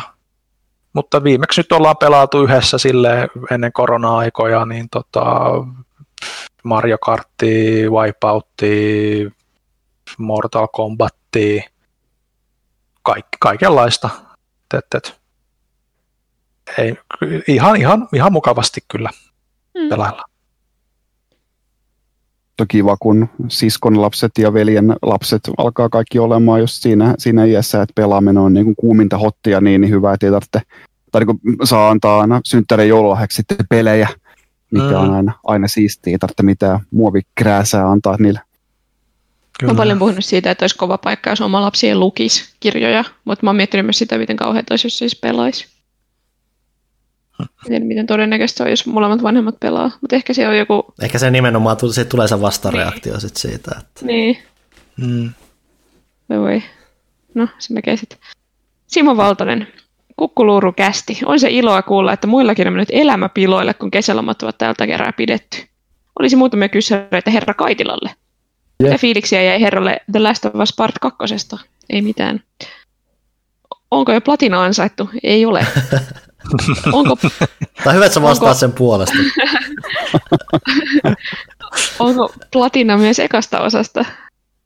Ää, ei, ei ole. Ää, mä en, tota, noin, en, en pelannut sitä ää, uudestaan vaikeimmilla vaikeustasoilla. Se ei, en mä, en mä tiedä, mä tosi, tosi, tosi harvoin niin kun kiusaan itseäni sille, että, ja että olisi niin, niin vähän pelattavaa, etteikö te, tekisi mielestä hypätä seuraavaan peliin sen sijaan, että pelaa saman pelin uudestaan vaikeammalla vaikeustasolla, mutta mm. muutamista, muutamista peleistä on, on se, se, se tullut, tullut tehtyä, mutta Last of Us 1 ei kuulu niihin. Pelasit sä, Lajanne, ton, ton, ton, mikä se se lisuri, onko se Left Behind vai mikä se on? En, en pelannut sitä. Se kuulemma kannattaa veivata kyllä ennen kakkosta kanssa. Okay. Se on kuulemma tosi hyvä. Joo. En ole itse pelannut, mutta näin kaikki sanoo. Sitten täällä on tarina-aiheinen kysymys, mitä mä en edes kysy, koska mä tiedän, että Janne on hyvin herkkä spoilereille. Last of Us 2, Last of Us 2 vai? Mm. Joo, no, niin. no ei, ei siinä varmaan turha kysy, so, sori. Niin. Mun mielestä Twitterissä ei ollut mitään. Ei ollut, ei. Eikä pelaajakästin Instassa ei ollut mitään, joten meillä on vielä Discord ja pelaajapi. Kyllä. Öö, kuka ottaa pelaajafista? No hiljaisuus on syvää, mulla on se ehkä tässä auki, niin mä voin ainakin avata. No niin, otetaan vuorotelle. No niin, onkohan mä oikealla sivulla? No toivotaan niin. Täällä on semmoinen tapaus kuin Mjuh esittää, että pelisnacksit yay or nay, vinkkejä hyvien snackseihin, sipsit tahmaa kädet enkä pidä likaisesta ohjaamesta, karkki ei oikein uppoa. No siis riippuu aina vähän, yleensä nei, mutta sitten silloin kun se on jei, niin mulla on aika pitkälti nykyisin mustikat, ne on aika, tai marjat ylipäätään vadelmat, mitä pystyy, niin niissä ei kädet hirveämmin edes erityisemmin tahmaannu. Ja tota, viime nyt tässä korona-aikoina mulla tämmöinen guilty pleasure-kombinaatio on alkanut olemaan kaurakeksit ja turkin pippurit. Siis niinku yhdessä? Hyi. Niin. Ville, sun elämän kuulostaa kauhealta. Ja mä oon vähän, ja mä oon vähän, ja mä oon vähän kateellinen sun äh, mielen lujuudesta. Hyi. Äh, mä en tykkää syödä, kun mä pelaan, enkä nyt mä menettänyt varmaan ruokahallin lopullisesti. Mutta siis jos haluaa syödä sipsejä samalla kun pelaa, niin juustonaksut ei hajoa, jos niihin laittaa ha- haarukan pystyyn, joten niitä voi syödä haarukalla ilman, että kädet tahmaantuu. Jos, jos, jos, jos, jos napostella samalla kun pelataan, niin pistetään pause, vedetään kunnolla sitä settiä ja sitten jatketaan taas. Putsataan kädet sinne välissä. Mm. Ja mä en hirveästi kanssa tykkää napostella mitään, että jos mulla on jotta, jos mulla on nyt sattuu olemaan joku sipsin hinku tai muu, niin silloinkin mä yleensä kaadan sitä suoraan sit pussista vaan naamaan ja elän sillä. Ylipäätään mä oon vähän huono snackseille, mulla on vähän, että jos mulla on mustikoita, niin ne mustikat ei ole siinä enää viiden minuutin päästä. Oli se, mit, Joo, miten, se iso, miten iso paketti tahansa. Mm. Et, Joo. Enemmän, enemmän se on, että se on se juomapuoli siinä. Juoma on enemmän. Että mulla... olla se kola, kola on pakko olla melkein, tai vissy nykyään. Et, et, et. Sä saat meidät kaikki muut näyttää niin huonolta. Vissy Panu, vet, panu vetää kirkasta vettä. siellä vaan keskellä päivää. Joo. Äh, S. Usagi. Heipä hei. Mielipiteinen kontrollin seuraavan sukupolven päivityksen Ultimate Edition häröilystä – Onhan se vähän, no, että mistä kyse? No siis se on siis se, että kontrollista tulee nyt uusi Ultimate Edition-versio kaikilla alustoilla periaatteessa, mutta ennen kaikkea toki PS4 ja Xbox Oneille, joka sisältää pääpelin ja nämä kaksen laajennusta. Ää, ja se myös tarkoittaa, että jos sä ostat sen, niin sä voit saada tuon Ultimate Editionin upgradein siihen niin sanotusti. Eli sä saat siis sen, jos sä ostat PS4, niin sä pystyt pelaamaan PS5 sitä nimenomaan sitä kontrollin PS5-versiota ilman mitään lisävelotusta, kun taas jos sä oot ostanut alkuperäisen kontrollin, niin sä et saa sitä samaa etua. Vaikka olisit ostanut ne lisäosat. Vaikka sä olisit ostanut ne lisäosat. Se on vähän, että tuossa on jo se, että se on vähän semmoiseen, putoaa semmoiseen vähän jännään väliin just siinä, että kun se nimenomaan se Ultimate Edition, mikä tulee uudelle sukupolvelle, mikä just sisältää nuo kaikki lisäsisällöt, niin ja kaikki mitä, iso osa mitä nyt ihmiset on ostanut sen pelin, niin ne on ostanut nimenomaan vaan sen pääpelijutun tai muuta, niin se on vähän silleen, ja siinä tilassa vähän harmaalla alueella siinä just sitten, että no, pitäisikö se saada ilmatteeksi ja muuta, ja sitten mm. Siinä varmaan tulee vähän jotkut, jär... mä en tiedä miten monet näistä, et mä en tiedä, onko siinä jotain järjestelmällisiä asioita, sitten taustalla just, että miten tämä peli just on toteutettu, että ja miten tämä jakelu on suhteutettu, että pystyykö ne, miten se ylipäätään se kommunikointi edes tapahtuu esimerkiksi vaikka jollain mm-hmm. pleikkarilla siinä, että hei, miten tämä versio kääntyy täksi muuta, mä en tiedä, onko siellä mitään taustalla, mutta se on vähän... Todennetaan. Niin, että se on vähän tuommoisen harmaalla niin. Siis... Mm. Jatkuva. Että se on vähän tuommoisen harmaalla alueella, että se on totta kai harmi, jos sä oot sitä kontrollia nimenomaan alkuperäistä tykännyt kovasti ja haluat hyppää nimenomaan siellä uudella sukupolvella, nimenomaan sillä uuden sukupolven versiolla, etkä vaan niin kuin, että siis sehän todennäköisesti kuitenkin taaksepäin yhteen sopiva, mikä itsessään sit tuo todennäköisesti vähän lisää tuo siinä, mutta sä et saa sitä uuden sukupolven versiota niin sanotusti, niin se on harmi, mutta samalla mua mietittää, että miten iso juttu se on periaatteessa kontrollin tapauksessa, joka siis on vuosi sitten mm. tullut ulos, sä oot pelannut sen, mm. pelaatko sitä sitten sillä uudella sukupolvella nimenomaan? Niin, tai siis niin, ongelmahan, on, ongelmahan tässä siis oli, oli se, että, että, että äh, ne pisti ulos äh, paketin, missä on pääpeli ja molemmat äh, lisärit, ja sitten antoi ihmisten ostaa nämä, ja sitten alle viikko sen jälkeen ne julkisti vasta tämän Ultimate Editionin, mikä sisältää samat sisällöt samalla hinnalla, plus se PS5-versio. Mm. Niin, niin siis se oli, se oli, se oli oikeasti niin kuin täysin tietoinen valinta ja niin kuin cash grab, että ihmiset ostaa, ostaa tota noin, nyt tämän niin kuin, täsmälle sisältää samat asiat samaan hintaan, mutta ei, saa, ei sit saa sitä PS5-versiota. Ja niiden ainoa rikos oli tässä se, että ne oli liian innokkaita ostamaan sen. Jos ne olisi odottanut muutaman päivän, niin olisi saanut Ultimate Editionin. Niin tämä oli todella erikoinen päätös niin kuin myydä tällä tavalla. Ja sen takia ihmiset on näreissä. Cool. Okay. Joo, mutta mä koen, että aina kun on tämmöisiä keskusteluja, siis ymmärrän näreissään olemisen, mutta aina kun on tämmöisiä keskusteluja, täytyy myös muistaa, että, niinku, että, että näitä asioita ei tehdä sen takia, että pelaajille tulisi hyvä mieli, vaan se on aina, jos tehdään joku tämmöinen, että annetaan jotain ilmaiseksi, se on jostain syystä, ja tässä tapauksessa on just se, että jengi odottaisi sitä seuraavan sukupolven versiota, vaan ne ostaisivat sen nyt.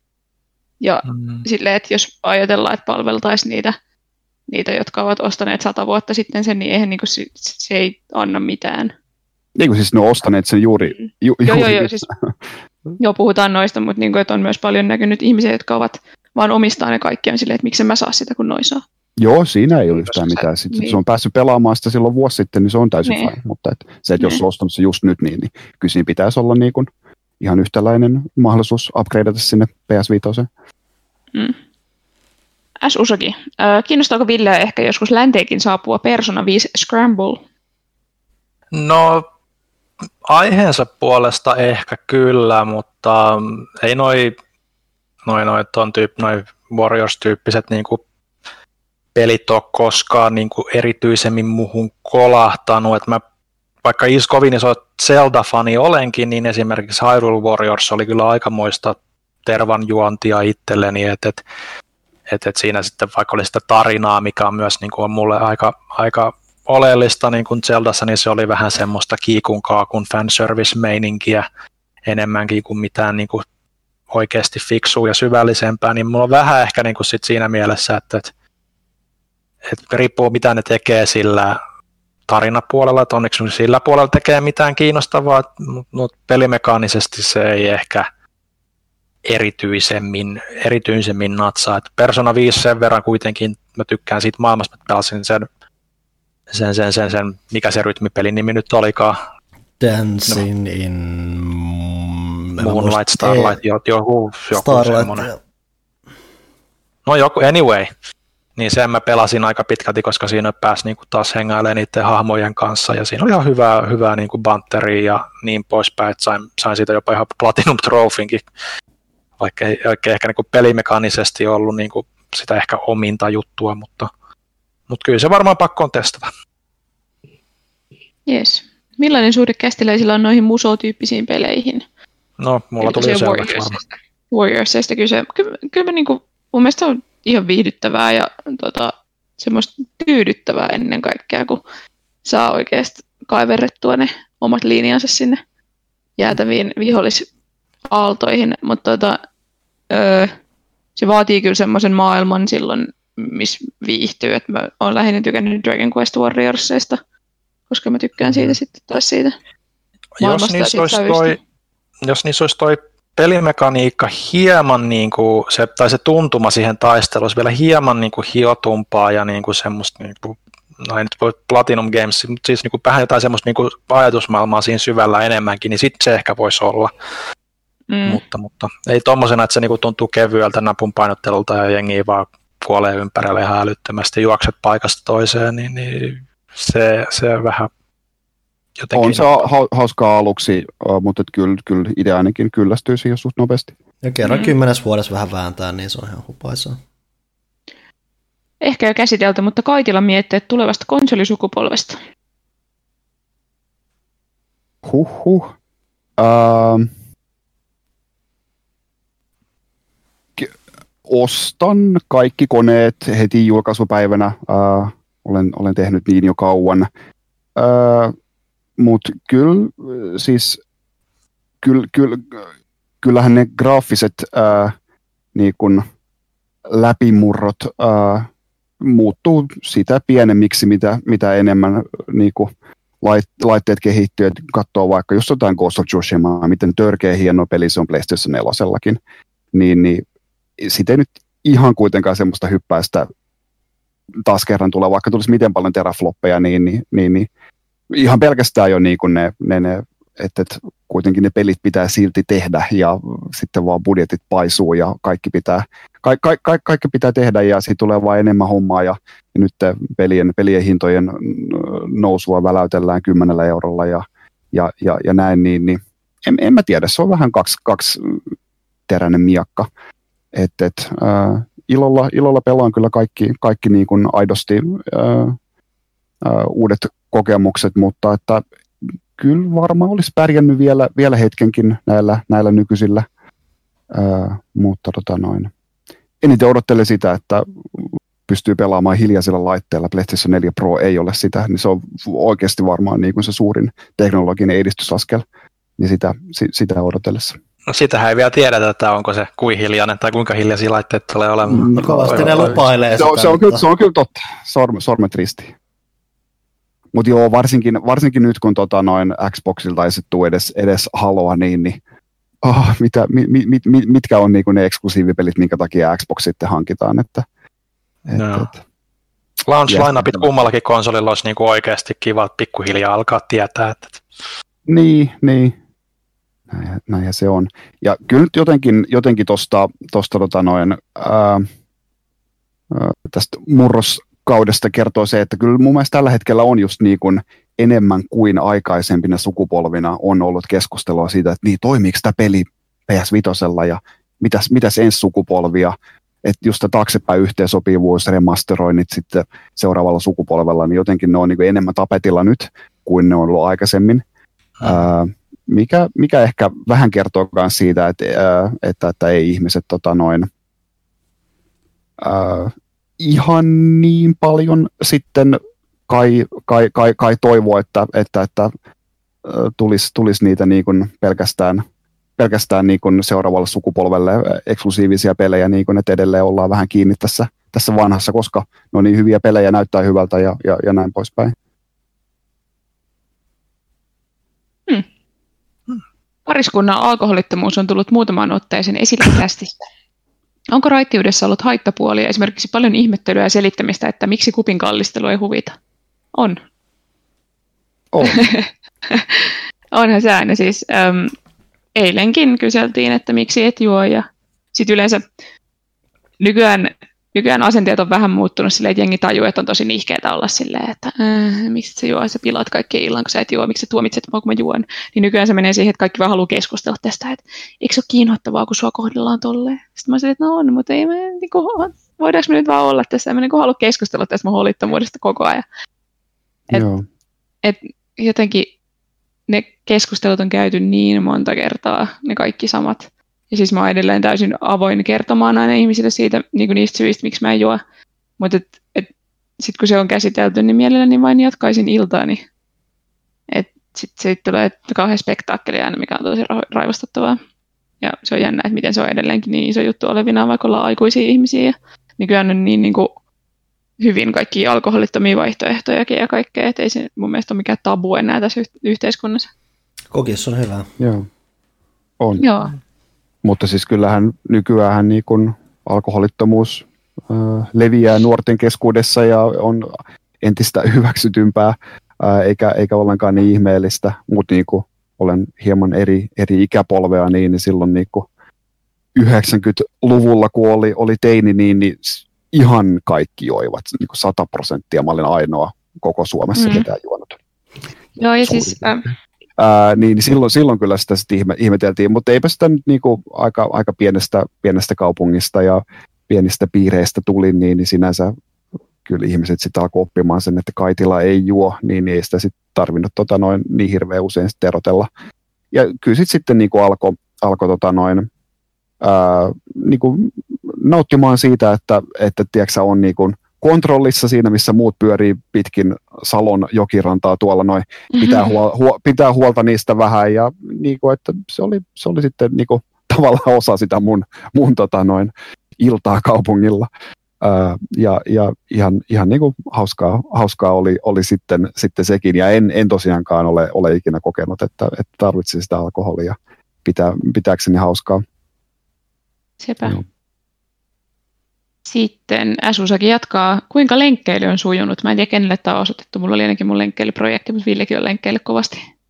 Mm, enemmän ehkä kävelyä, mutta olen ottanut hölkkäaskeliikin välillä. No, oh, nice. Mulla oli siis, mä aloitin maaliskuun lopussa semmoisen kuin Couch to 10K, olen tehnyt sen ennenkin, eli tota 12 viikkoa käytännössä nollasta aloitetaan intervalliharjoittelu ihan puolen minuutin juoksuintervalleilla. Ja sitten tehdään sitä kolme kertaa viikossa, kunnes jaksat juosta kympin ilman, että tuntuu tosi pahalta. Ja tein sen viimeinen viikko, on, si- siinä juostaan siis kolme kertaa kymppi. Ja äh, juoksin ne, enkä ole juossut askeltakaan sen jälkeen, koska eihän sen jälkeen tarvitse. juokseminen. Niin. Joo, siis mä vihaan juoksemista niin paljon, mutta tulipahan tehtyä, tiedän, että pystyn tekemään sen edelleen. Juokseminen on tosi Koska tylsää, sen takia mä pyörään. Mä aina tylsistyn siinä, kun mä Mm. juoksen, se vaan menee liian hitaasti ja muuta. Että jos se on vaan se, mitä Mm. sä teet, niin mieluummin vaan pyöräillä. Niinpä. Nyt mä oon tehnyt sitten kolme viikkoa semmoista 13 viikon äh, heat-projektia kotona, kotitreenejä, high intensity interval training. Tuntuu pahalta, äh, ei ole vielä tullut hirveästi mitään tuloksia. Katsotaan, mitä tapahtuu. Hyvää syksyä, sanoi S. Usaki. All right. Sitten Appeus kyselee, että nyt kun Death Stranding on ollut jo jonkin aikaa ulkona PClle, niin kertokaa, miksi tämä peli on rahansa väärti ja me ei kysytä Panulta, koska Panun mielipide on väärä. Hmm. Joten Johanna, kerro. Ää, koska se on jotain, mitä sä et ole ikinä ennen kokenut. Siis mun mielestä se vaan, se on sen pelin pääasiallinen meriitti, että sä, sä voit todeta, että en ole ikinä pelannut mitään tällaista. Ja se on hirveän harvinaista. Mä oon sanonut tätä ennenkin, mm. mutta se oli se, mikä vaikutti mut eniten siinä pelissä. Ja on se, niinku, se on narratiivisesti viallinen, mutta silti kokemisen arvoinen ja on se, Mm. se on hyvä peli. Joo, paljon, paljon siinä on korjattavaa, mutta et kyllä, se, kyllä se kokemuksena, kokemuksena tota noin, menee ää, just, Joo. just silleen, että ei ole aikaisemmin nähty. Sepä se, että mä en muista mihin me kirjoitettiin, tai mihin mä kirjoitin sen, mutta se on niinku periaatteessa indie-tyylinen niinku rat, niinku pelillisesti ratkaisut, mutta niinku AAA-tuotannoilla. et, et siinä on semmoista niinku luovuutta, mitä ei välttämättä monessa muussa ole. Ja se, että se niinku on oikeasti kävelysimulaattori monien mielestä, niin, niin joo, kyllä, mutta siinä on joku siinä on niinku semmoinen käsittämätön vetovoima siinä pakettien roudaamisessa, sit kun siihen alkaa niinku pääsemään sisään niiden kaikkien niinku kivien ja kantojen väistely ja tasapainon pitäminen, niin siinä on mun mielestä niin kuin ihan tarpeeksi niin kuin pelimekaniikka, että se ei tunnu niin kuin sieltä, että sä vaan painat nappia pohjassa ja menet eteenpäin, mm. niin kuin jossain esimerkiksi Assassin's Creed Odyssey, jossa niin kuin monesti on valitellut vuosien varrella tässä näin, niin niin ja, ja ylipäätään se, että, että sit voi niinku löytää niin monta semmoista niinku asiaa, mihin sä sitten keskitytkin sen paketin kuljetuksen sieltä. Mä niinku itse rupesin vaan niinku keräämään resursseja jossain vaiheessa ja rupesin rakentelemaan niitä moottoritien palasia niinku ihan niinku urakalla ja kaikki niitä muita, niinku, että sitten sai semmoinen niinku, että sitten niinku tuli sen, sen niinku rakentelutyydytyksenkin ja sitten toimivien ziplinien, joilla se päästä liikkumaan sitten siellä myöhemmässä vaiheessa peli niinku ihan salaman nopeasti paikasta toiseen, niin si- siinä oli jotain semmoista outoa vetovoimaa, että sä pystyt niin tonkin koko luokan pelissä niin, niin selkeästi keskittyä yhteen osa-alueeseen ja unohtaa kaiken muu, jos sä haluat. Niin kuin, että, että kovin montaa peliä mulla ei tule mieleen, voi, toki niitä varmasti on, mutta missä ihan tuommoinen efekti pääsee syntymään. Ja aina kun sä saat joku paketin ja menet yhteen paikkaan, niin sun on pakko ottaa kaikki muutkin kantoon ja viedä ne jokaiselle pisteelle. Se vaan on jotenkin hämmentävän koukuttavaa ja musta on niin kuin myös kiinnostavaa, että vaikka on niin kuin avoin pelimaailma, niin se se tuntuu enemmän silti niin kuin vanhan ajan pelaamiselta mulle kuin moni muu open world-peli, että se niin kuin tuntuu enemmän semmoiset vanhan tyyliset pelaamiselta. Mm. Joo. Sitten. Panu. Oh. Meidän piti Joo. vuorotella. Uh, Unlucky Monster heittää tähän väliin äärimmäisen pitkästi, että jos globaali pandemia otetaan pois laskuista, onko Johannan pää, päätoimit, Onhan Johannan päätoimittaja elämä vihdoinkin siirtynyt kerran kuukaudessa ilmestyvistä uusista katastrofeista ihan arkipäiväiseen tuskailuun. Kuinka ähm. helppoa homma nyt on vai pitääkö tätä kysyä sitten, kun globaali pandemia on ohi? Ähm, kyllähän toi siis, no se miten paljon meillä tarjotaan esimerkiksi juttui, niin on kyllä tasaantunut aika hyvin sille tasolle, mitä se oli ennen koronaa. Et nyt kun just pelistudiot on löytänyt ja julkaisijat noin niin kuin pilvipalvelut ja kaikki tuollaiset, millä niin kuin saadaan esiteltyä niitä pelejä. Öö, niin kyllä se silleen, sen sisällön puolesta on helpottunut tosi paljon, että kun jossain vaiheessa tuossa keväällä oli niin kuin oikea paniikki, kun mistään ei tullut mitään. Ja sitten oli kauhean vaikea harrastaa mitään mielenkiintoista journalismia, kun ei ollut mitään mistä kertoa. Että sitten on vaan silleen, että no niin, mistä me tehtäisiin historiikki tässä kuussa, tai viisi historiikkia ja jotain listoja, niin sitten tuntuu kauhean pahalta laittaa semmoisia numeroja tulos, missä ei niinku ollut mun mielestä mitään originaalia sisältöä. Et, et sen puolesta helpottanut, mutta nyt sitten taas just varmaan osittain tuo pandemia vaikuttaa siihen, että tosiaan tämän uuden sukupolven kanssa ollaan ihan pallot ilmassa, ei mitään haju, mitä tapahtuu.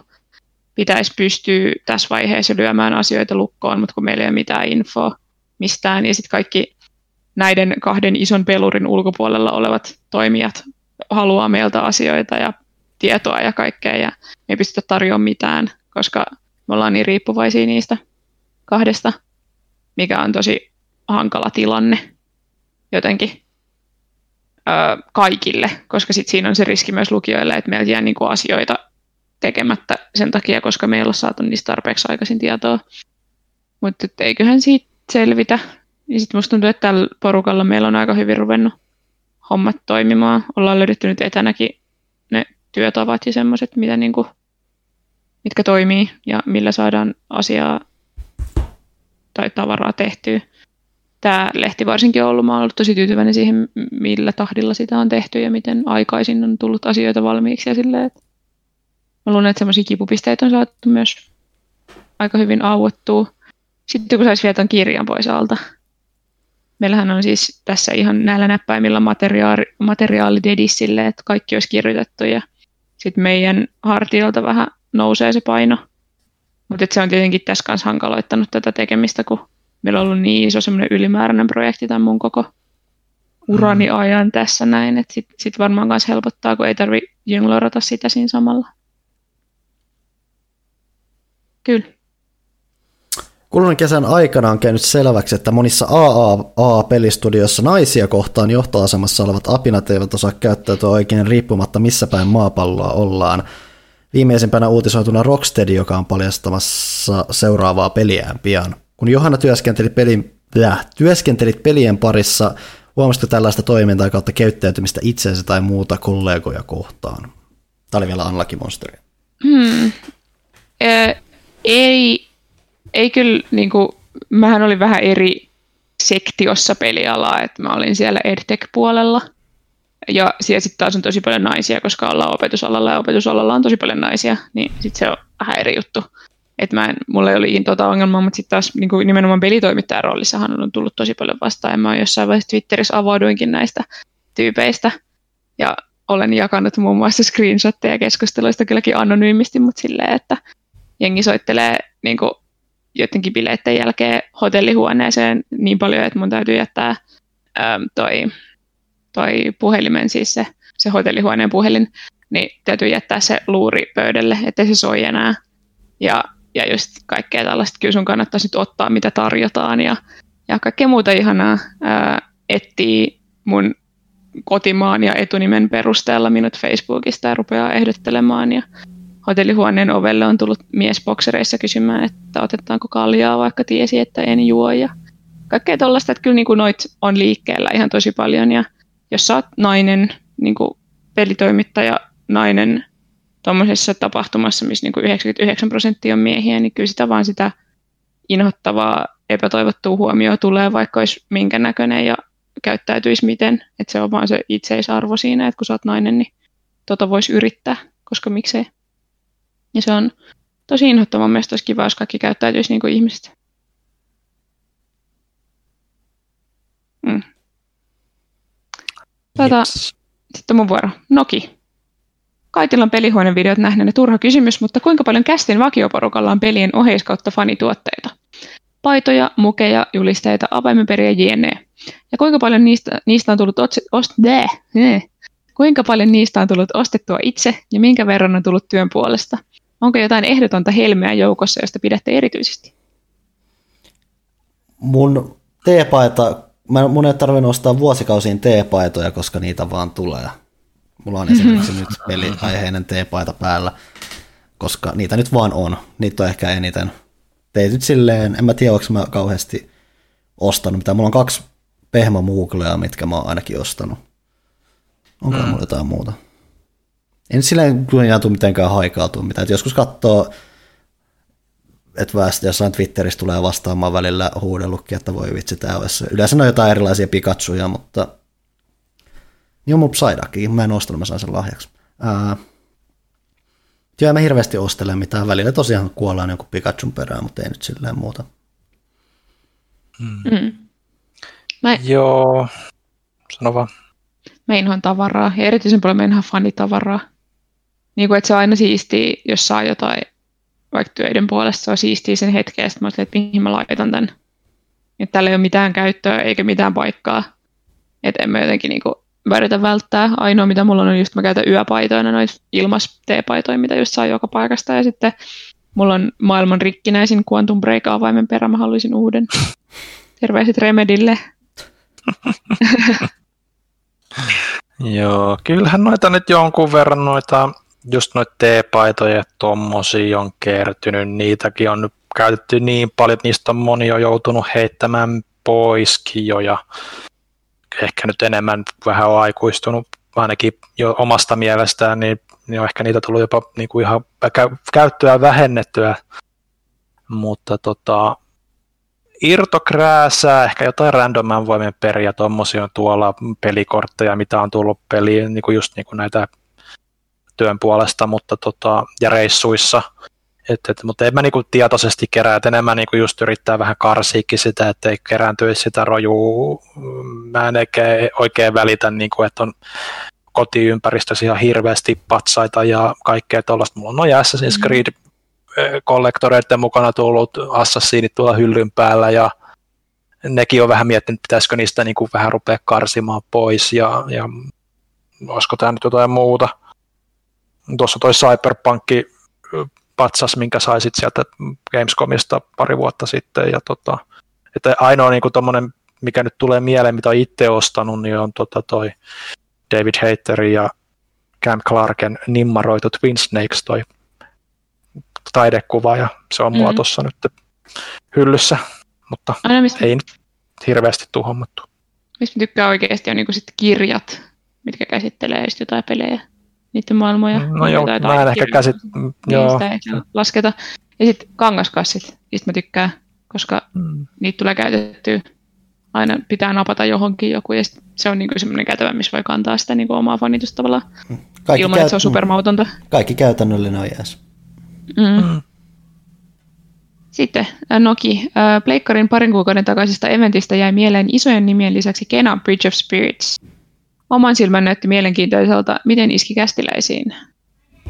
Joo, kyllä mä, mä, mä tykkäsin siitä, että se jotenkin kun mä kaipasin sitä, kaipaan niitä niin kuin vanhan kaavan tasoloikkaa kautta seikkailupelien niin kuin estetiikkaa, Jack and Daxterit, Ratchet ja Clankit ja tolleen. Se näytti semmoilta ihan mielenkiintoiselta se ilme ja konseptikin ihan, että, että, että hyvin, hyvin semmoinen satumaisen kaunis ää, perusseikkailu näyttää, että, että, että odotan mielenkiinnolla.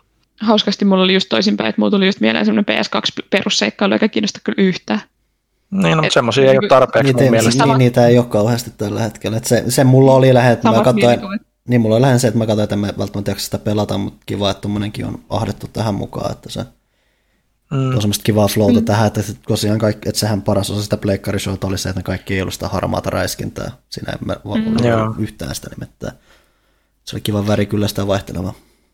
Joo, siis se on, täytti aika pitkälti sen, että kun, no oli se Ratchet ja Clank, mutta se on niin kuin tuttu tuttu sarja, niin mä tavallaan niin kuin aina, se on sitä vanhaa ajan niin pleikkari ajattelu, että kun tulee uusi sukupolvi, niin uusi tasoloikkasankari, ja pleikka nelosella oli Knack, joka oli vähän niin ja näin, mutta tota, Ai vähän. Niin kuin semmoista.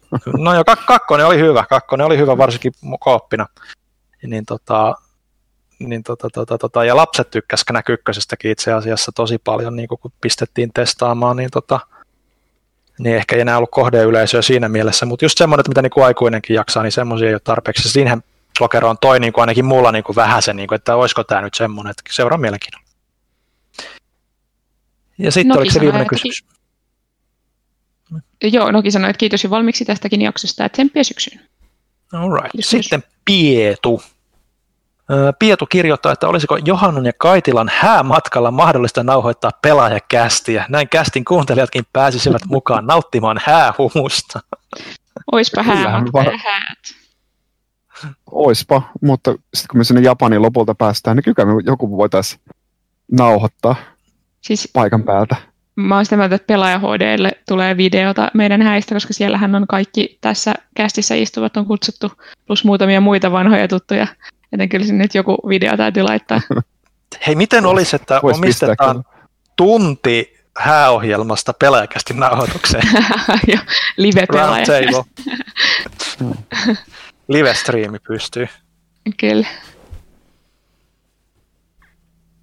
Panu. Joo, täytyy, täytyy tehdä. No niin, äh, ollaanko me sitten varmaan tuossa Erik Hoossa. Morjens, onko Kaitila jatkanut figujen maalausharrastusta? Oi kyllä.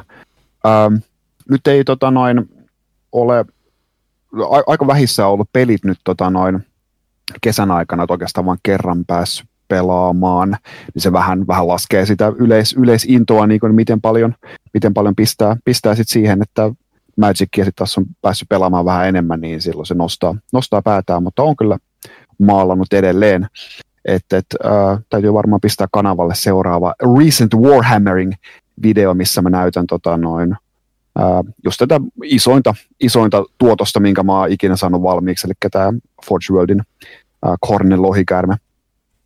Siitä on kyllä löytyy, vaikka Instagramissa löytyy kuvia, mutta jos sen haluaa videomuodossa nähdä, niin, niin siinä sitten esittelen sitä ja samalla on jatkanut tätä mun ää, armeijaa, jonka ää, sain päähäni koota pelkästään Forge Worldin figuista Grand Alliance Destruction uh, tuohon Age of Sigmariin.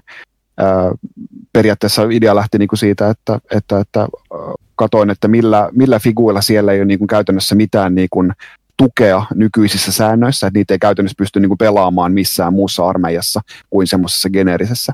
Ja sitten laskin yhteen, että paljonko nämä kaikki, kaikki tota noin geneeriset Destruction figut äh, tekisi yhteensä, ja siitä tuli karvon verran alle 2000 pistettä, niin mä laitoin ne saman tien ostoskoriin ja, ja, ja ostin ne, mikä oli hyvä, koska jokainen näistä figuista, ää, mitä, mitä siinä, siinä ostin, niin, niin on sitten ää, lakkautettu Forge Worldin ää, valikoimista. Niin, niin Krevin aikaan ostin tosi hienoja figuja ja niitä nyt olen, olen maalannut, että kaikki, kaikki kymmenen jalkamiestä ja sitten yhden, yhden tota noin, ää, isomman lohikäärmeen, se on kolme, kolme semmoista keskikokoista monsteria vielä jäljellä, niin sitten olisi koko neljä, huikea 14 figun armeija, armeija sitten valmis, että mukavan pieni tämä, tämä, model count siinä. Mutta joo, on tullut mallattu. Jannellahan on äärimmäisen hyvin asiat täällä meidän uudiskämpässä. Meillähän meni silleen vanhassa kämpässä, että ensin Janne hankki semmoisen yhden seinävitriinin. Mä olin vähän silleen, että okei. Okay. Sitten Janne kosi mua ja sai hankkia sitten toisen seinävitriinin sinne sillä verukkeella. That was the plan all along. Joo, silloinkin mä olin se, ja nyt seinävitriinien sijaan, koska ne ovat rumia, en halunnut niitä enää, niin Jannella on ö, seisova, ihan monikerroksinen, valtava lasivitriini täällä, mikä on jopa valaistu erikseen meidän olohuoneessa. Joo, joo, kyllä. Se on sitten se on ainoa asia olohuoneessa, mitä niin kuin just peleistä, peleistä on, että en mäkään niin kuin halua, että nämä niin kuin valuu muualle kämppään, niin, niin pelit on täällä näin. Ja sitten miniatyyrit, mihin on tullut pistettyä, niin kuin, en mä tiedä, varmaan nelinumeroinen määrä tunteja tähän mennessä, ää, niin, niin on, on sitten, sitten esillä, esillä siinä. Kiitos, että saa olla. Aika paljon rahaa on tullut pistettyä näihin niin kuin display-asioihin, että, että, että nyt sitten nämä, nämä seinävitriinit on sitten toimettomina tuolla, tuolla varastossa ja, ja tota, no, kaiken, kaikenlaista ylimääräistä tasoa on tullut sitten, sitten ostettua ja ne valot ja kaikkea, niin, niin useita satasia on mennyt niin kuin pelkästään siihen, että nämä saa, saa niin kuin esille. Mutta että sitten kun niihin käyttää niin paljon aikaa, niin kyllä se, se on sitten tavallaan pieni hinta sitten. Oikeasti mulla on tosi huono omatunto, kun me käytiin valitsemaan näitä huonekaluja tänne uuteen kämppään sitten niin kuin olevinaan se oli keskustelu ja sitten se oli kuitenkin sitä, että Janne on silleen, että tämä, tämä olisi tämmöinen. Sitten mä silleen, että niin, mutta eikö tämä mun olisi hyvä? Sitten se, mä vaan ehdotan sitä mun huonekalu uudelleen ja uudelleen, kun se päädytään ottaa se. Janne esittelee kaikkia vaihtoehtoja. Niin mä, tämä olisikin aika hyvä. No, no mutta mä, mä, mä, tiesin, että mä saan sen vitriinin sinne olohuoneeseen, mm. niin en mä, mä en voinut liikaa, liikaa sitten. Se, se on ihan fine. Tää, tää on Loppujen lopuksi olen sisustanut meidän koko kämpän. Mä oon pahoillani. Mutta sitten tuli hyvä. Huom. Kyllä. Öö, joo, Erik H. jatkaa varmaan. Se jatkaa vielä semmoista, että missä koette pädiohjaimen tärinätoiminnosta olleen eniten hyötyä tai iloa? Hmm. Psykomantiksen tärisyttäessä mun ohjainta lattialla. Siitä on hyötyä ja iloa. Kyllä, varsinkin iloa.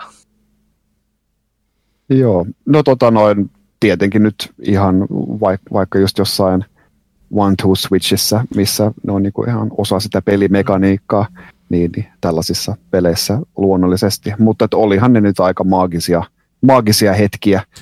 Ää, ää, Lylat Warsissa, eli, eli tunnetaan mm-hmm. myös Star Fox 64 nimellä, tai jossain f Xssä, niin, niin ai että. Kyllä se f niin se, se, sen tuntee siitä tärinästä, milloin niin kuin siitä meinaa niin kuin lähteä pito siitä, siitä, siitä aluksesta, että, että, että miten, miten jyrkästi uskaltaa, uskaltaa kääntää missäkin vauhdissa, niin se tärisee, tärisee sen mukaan. Niin kyllä se, kyllä se siistiä oli Nintendo 64. Nintendo 64. En tiedä kaikkien aikojen parhaasta, mutta se Stories Untold on yksi niin kuin, suht uusi esimerkki siitä. Tämä on se, siis se tota, seikkailu, vanha ajan seikkailupeli, mitä me hehkutettiin Jasonin kanssa. Siinä oli käytetty tosi hyvin sitä tarinaa niin kuin niiden pelottavien kohtien alleviivaamiseksi. Cool. Ei mulla koskaan silleen mitenkään tarina on, että mä jostain ihmistä kuulen, jotka kytkee sen kokonaan pois. Mä en ole niitä, mä koen, että siitä on pääsellisesti ollut aina apua. Että Rocket Leaguea väliin, kun ne rikkoo päivityksellä sen värinän, niin se, mun pelit menee aina heti huonommin, koska mä oon tottunut käyttämään sitä. En mä muuten osaa kauheasti. Kyllä. Kyllä se enemmän semmoinen niin myös niin kuin tun, yleinen tunnelman luoja on niin kuin sillä, että se, sit kun ei ole tarinaa, niin se vaan tuntuu jotenkin oudolta nykyään. Että... Sekin toki vähän riippuu, että esimerkiksi Switchissä välillä, ainakin näissä Joy-koneissa se tarina on liian kova ääninen. Että se mm. nousee sen ohella, että se tärisee, niin se kuuluu ja se on ongelma. Joo, se on ehkä se moottori, moottorityyppi, että silloin kun se pistää ihan täysille, niin sitten se hyrrää silleen siellä, että ehkä se just sen moottorin koosta tai, tai jotain, että kun se pistää liian luille, niin sitten se päästää semmoista ääntä, se on ihan totta. Erik H. toteaa vielä, että kiitokset syksystä. Oliko Villellä jotain muuta? Ei, tässä kai sitten ihmeempiä. Sitten tota, Tunna kysyy täällä näin surullisen koiragiffin kerran, että mitenköhän se pyykkönen pärjää maailman myrskyissä, onkohan se muistunut syödä kunnolla. No ainakin viimeksi kun Pyykkösen kanssa jutteli, niin kyllä siellä niin kuin ihan, ihan vastauksia tuli ja elossa oli, että mä sen, ehkä sen tarkemmin tiedä, mutta... Kyllä me monta kertaa viikossa jutellaan Pyykkösen kanssa, ja Pyykkönenhän on siis tehnyt aika paljon duunia meille viime aikoina. Siellä Joo. on Crusader Kings 3 arvostelu just hautumassa ja sitten paljon tuota kirjaa. Pyykkönen on hirveästi stressaantunut siitä, koska silloin tuon kirjan niin kuin varmaan suurin haastis tällä hetkellä työn alla ja se on aivan valtava projekti, mutta sitten se on ohi. Teki myös tuon Horizon Zero Dawnin PC-versioarvostelun pelaajafi. Joo. Että lämpimät on välit edelleen. Kyllä mä luulen, mm. että se mm. syö myös. Kyllä se on kuitenkin tarve syödä. ainakin, ainakin tuon koiragiffin jälkeen, että tuo giffi on kyllä komea. Kyllä, mutta koska siinä nyt ei ollut varsinaisesti kysymystä hirveästi meille, niin mä luen tuon turbomunankin täältä näitä. Turbomuna kirjoittaa, että Kaitila vanha kuoma, iske pöytään joku hyvä vitsi. Ei, ei, ei aina tällaisia. Mä, mä en pysty suorittamaan niin kuin tällaisessa paineessa ihan yllättäen. Mä kuulin niin hyvä vitsi vähän mu, mu, Mutta, mutta mä, mä kerron sen sijaan anekdootin, joka sisältää vitsin. No. Uh, mä olen, nyt en ole enää muutamaan vuoteen ollut partiolainen, mutta, mutta silloin aikanaan, kun olin lapsena ja vielä vähän teininäkin, niin, niin olin partioleirillä. Ja ää, en muista, mikä, mikä tämä tilanne, tilanne oli, mutta siellä oli niin just tämmöinen varmaan joku parin kolmensadan ää, nuoren ää, leiri, ja joudun sinne jossain ilta, iltaistujaisissa, joudun koko leirin eteen sinne, niin ja siellä oli joku, joku illan isäntä veti jotain showta ja sitten joudun sinne haastateltavaksi ja sitten mulle, mulle sanottiin, että kerro vitsi. Ja niin kuin, että aivan täysin jumiin siinä mun elämäni traumaattisimpia hetkiä. Kaikki tuijottaa, mitä tässä nyt oikein keksii sitten. Niin tota noin, sitten tämä ju, juontaja oli sitten ää, rehti ja se kuiskas mulle vitsi, minkä mä pystyin kertomaan. Ja sitten se vitsi oli seuraavanlainen. Mikä on laihialainen partakone. Se on ampiainen tulitikku Tämän mä sitten kerroin kaikille. Kukaan ei nauranut tietenkään, koska vitsi on tätä luokkaa. Ja se ei suinkaan niin kuin helpottanut tätä mun uh, niin kuin suhtautumista näihin kerro vitsi on the spot tilanteisiin. Et kiitos vaan, turbomuna. Mm-hmm. Vietnam-traumat tuli. Joo. Turbomuna jatkaa täällä, että Ghost of, Tsusi, Ghost of Tsusimaa pidetään kriitikoiden keskuudessa lähtökohtaisesti ihan hyvänä avoimen maailman seikkailuna, kun taas pelaava kansa tituleeraa peliä mestariteokseksi.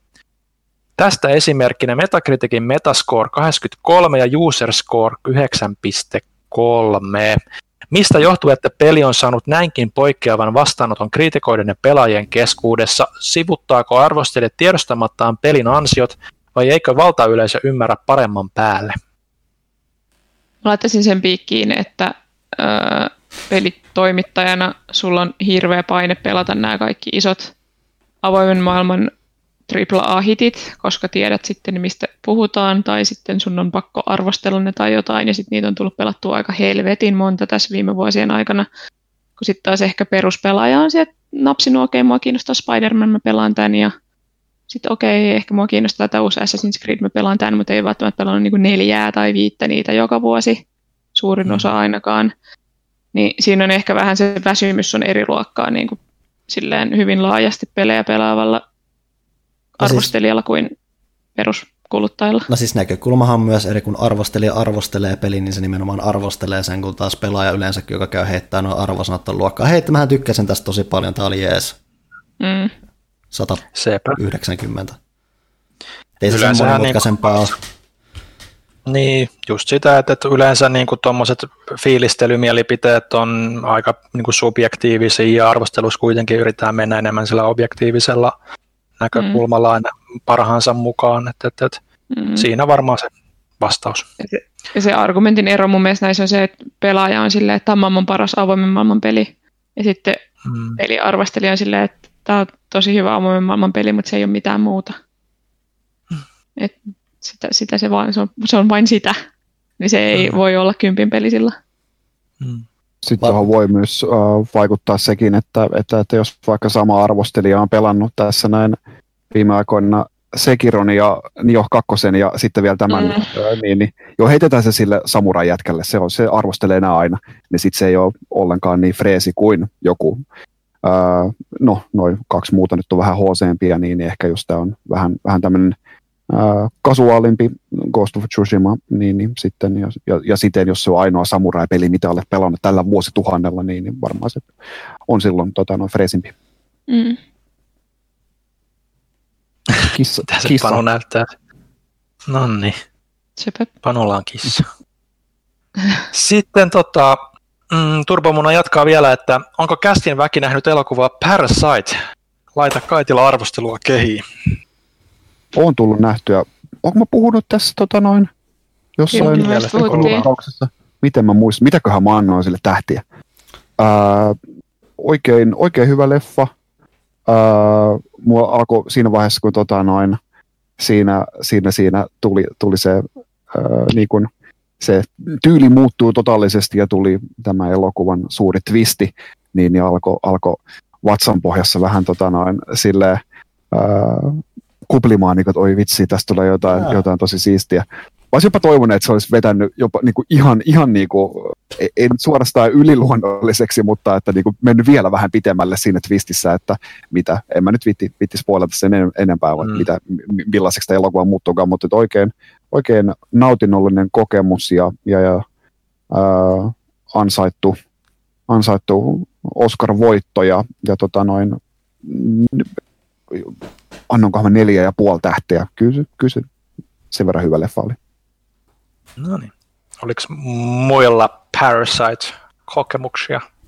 Mulla on vähän hyvä. kamerahäiriötä. On se hyvä, että siinä on just se, että se, siinä on semmoinen tietynlainen nousu koko ajan, mitä se tekee, että tai semmoinen mä, tai mäki, mitä se, mä en tiedä kapuuksista vai laskeista alas, että se koko ajan menee vähän semmoiseksi kaoottisemmaksi, härvemmäksi koko ajan, mitä pidemmälle mennään, ja se tekee sen kanssa silleen, että se, sä koko ajan mietit, mitä tapahtuu seuraavaksi, mutta se ei välttämättä silti vedä sataprosenttisesti yli sitä, että siinä on semmoinen, siinä on tietynlainen hillintä siinä kuitenkin mukana, mitä mä arvostan kanssa. Mm. Joo, Niin, ja mä muistaakseni tosi- sanoin silloin, että mä toivoisin, että se olisi loppunut puoli tuntia ennen kuin se loppui. Siinä oli semmoinen täydellinen kohta, missä se olisi ollut mun mielestä täydellinen elokuva, jos se olisi loppunut siihen. Mutta sen sijaan se veti tappiin asti ja mä en ehkä kaivannut sitä enää siihen. Joskus elokuvissa tapahtuu asioita, mitä ei haluaisi tapahtuvan. Mutta mm-hmm. kyllä se, sit se tuo, tuo, tuo myös omanlaisen tunnereaktion sitten se, että näin. Mutta tosi, tosi hyviä hahmoja tota noin, pysty samaistumaan niihin kaikkiin ja silleen, pääsemään niiden pään sisään ja hyvät motiivit kaikilla ja kyllä Alright. Sitten vielä Turbomuna haluaisi tietää, että miten varautua tulevaan syksyyn ja pimeneviin iltoihin tai päiviin. Käy ulkona nyt, kun vielä mahdollista. Tai voihan siellä pimeässäkin käydä ulkona, mutta nyt kun on vielä aurinkoa, niin kylve siinä. Sen lisäksi tästä, tästä tulee tippi kaikille yksin asuville sinkkumiehille, jotka ajattelee, että ne on liian miehekkäitä tähän. Ostakaa kynttilöitä, polttakaa tuikkoja, sitten tulee oikeasti hyvä mieli, ne tuoksuu hyvältä, sitten tulee kaunis valo, ja sitten se on vaan tosi semmoinen lämmin juttu. Ei se ole mikään niin naisten asia. Polttakaa niitä kynttilöitä. Oh, joo, En mä kynttilät tiedä, että se on naisten asia. Hmm. Hyvä. Mua jotkin, mua jotkin vaan yleisesti ahdistanut kynttilät ihan helveessä. Mun mielestä si- siinä on jotain outoa vibaa, mikä häiritsee mun kanssa. suur- En mä koe sitä, ei se ole mikään se, että se olisi naisellista tai muuta. Mua vaan jotenkin aina häirinyt kynttilät. Ne Älä ahdistaa. laita niitä verhojen viereen. Laita ne siihen keskelle pöytään. Tai niin kuin, tiedätkö, pentagrammin muotoon tai jotain. Joo, ei, ei. Jos, jos sieltä tulee Belzebubi sieltä keskeltä, niin sä teet kynttilät väärin. No, Ehkä se on se.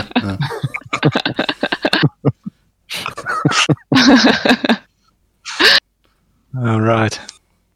Joo. Eteenpäin.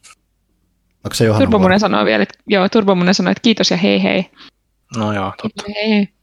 Ää, Panthour 89. Hyvää päivää Konkkaronkalle. Kaitilalle. Johanna on tämän kästin perusteella antanut siunauksensa pelien keräysharrastuksellesi. Ihanaa, että tässä ajatellaan, että niin kuin multa on kysytty jotain. Ei sillä, että olisin missään vaiheessa ollut antamatta, mutta oikeeta. Niin, ja olen pelejä kerännyt niin kuin niin. siitä lähtien, kun Johanna oli nolla vuotta, niin ei se ole kiitos siunauksista. Panthour 89 sanoo kuitenkin, että se on upea juttu. Olethan varmasti muistanut kertoa hänelle myös Neo Geo-pelien hinnat. Kyllä, Olen kertonut jo. joo. Ja meillähän Ja siis, niitä- mä, mä varmaan, sano. Ei, Neo Geo-pelejä lähdetään pääasiassa Japaniin metsästämään. Saat kauhistella Mm. niitä, että miten paljon voi käyttää yhteen peliin. Joo, siis niin kuin mä ennenkin sanoin, meillä on erilliset taloudet, joten mulla ei ole mitään sanottavaa siihen, miten paljon Janne käyttää rahaa peleihin, ja Jannille ei ole mitään sanottavaa siihen, miten paljon mä käytän rahaa mun koiraan ja lenkkareihin. Juuri ostin taas uudet. Muut kyssärit kaikille. Missä viipyy Mass Effect Trilogy Remastered? Kyllä se varmaan hiljalleen sieltä lopulta tulee, että se ei ole EAlle varmaan niin iso prioriteetti. Että ne on, toi on tommonen julkistus, minkä sä teet melkein jopa parhaimmillaan viikkoa ennen julkaisua. Mm. Mm, todennäköisesti. Tai sitten tää voi olla kaikki nämä huut on vaan niinku, ihan tyhjä, se ei tule ikinä. Se on peruttu. Te koskaan Entä- ollut työn alla. Ne tajus, että Andromeda tappoi Mass Effectin. Miksi Joo. vaivautua? Entäpä pitkään huhuttu Super Mario 3D All Stars Switchille? Se, Se on on, kyllä poikaa. se on myös varmaan semmoinen tapaus, että se tulee parin kuukauden, varmaan melkein kuukaudenkin sisällä julkistuksesta, en ihmettelisi. Että se olisi Milloin se semmoinen, varsinainen juhlapäivä oli?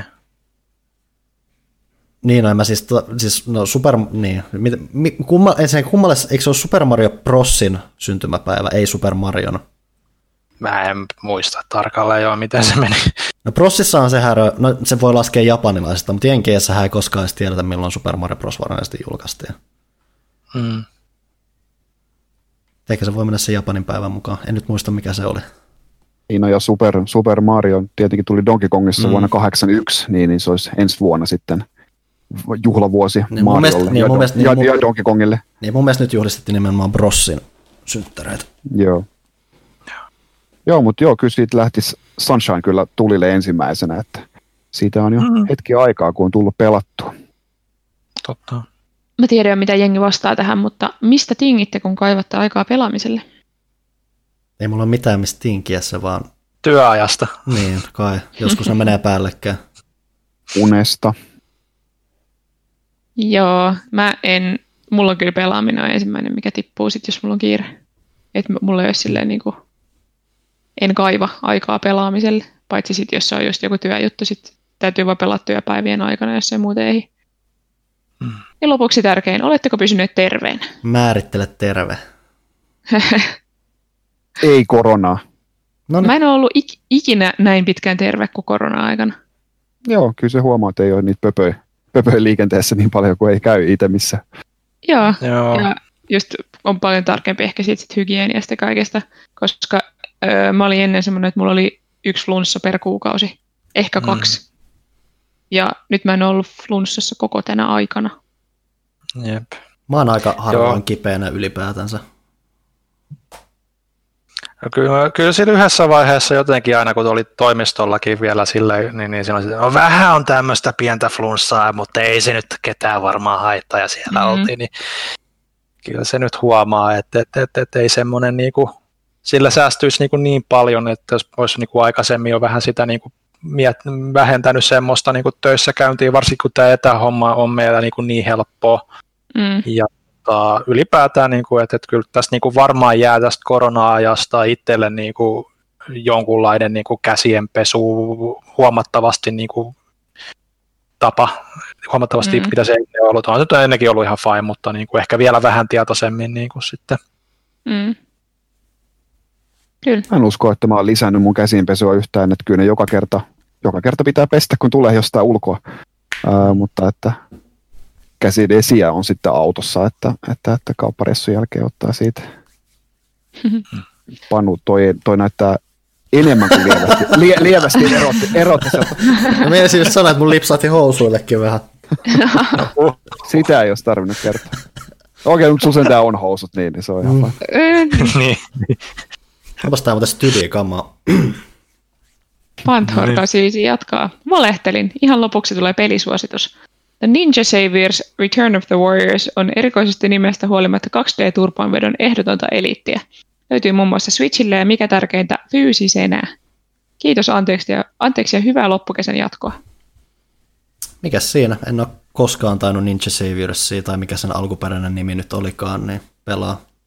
Se mm. näyttää ihan kivat semmoiselta, itse asiassa tuliko se alun perin kasarilta ja sitten hyvin SNESille ja niin päin. Ihan menevää mm. niin ja menevän näköistä arcade ninja toimintaa. Mikäs siinä? Mm. Sitten seuraavaa kysymystä vaan. Ah, se oli viimeinen. Okei. Sitten tota, Jay Erskine kirjoittaa täällä, että Janne, mitkä ovat 80-luvun kovimmat leffat top 5? No mitäs ihmettä nyt. No kyllä siellä ää, kadonne aarteen metsästäjät on. Ja jos nyt puhutaan sitten 80-luvun ää, leffoista, niin, Imperiumin vastaisku. Ää, Mutta mitäs muuta siellä sitten olisikaan? Ää, siellä on Aliens, joka on Terminator 2 ohella paras toimintaelokuva, mutta Terminator 2 tuli 90-luvun puolella, niin se ei ole tässä listassa.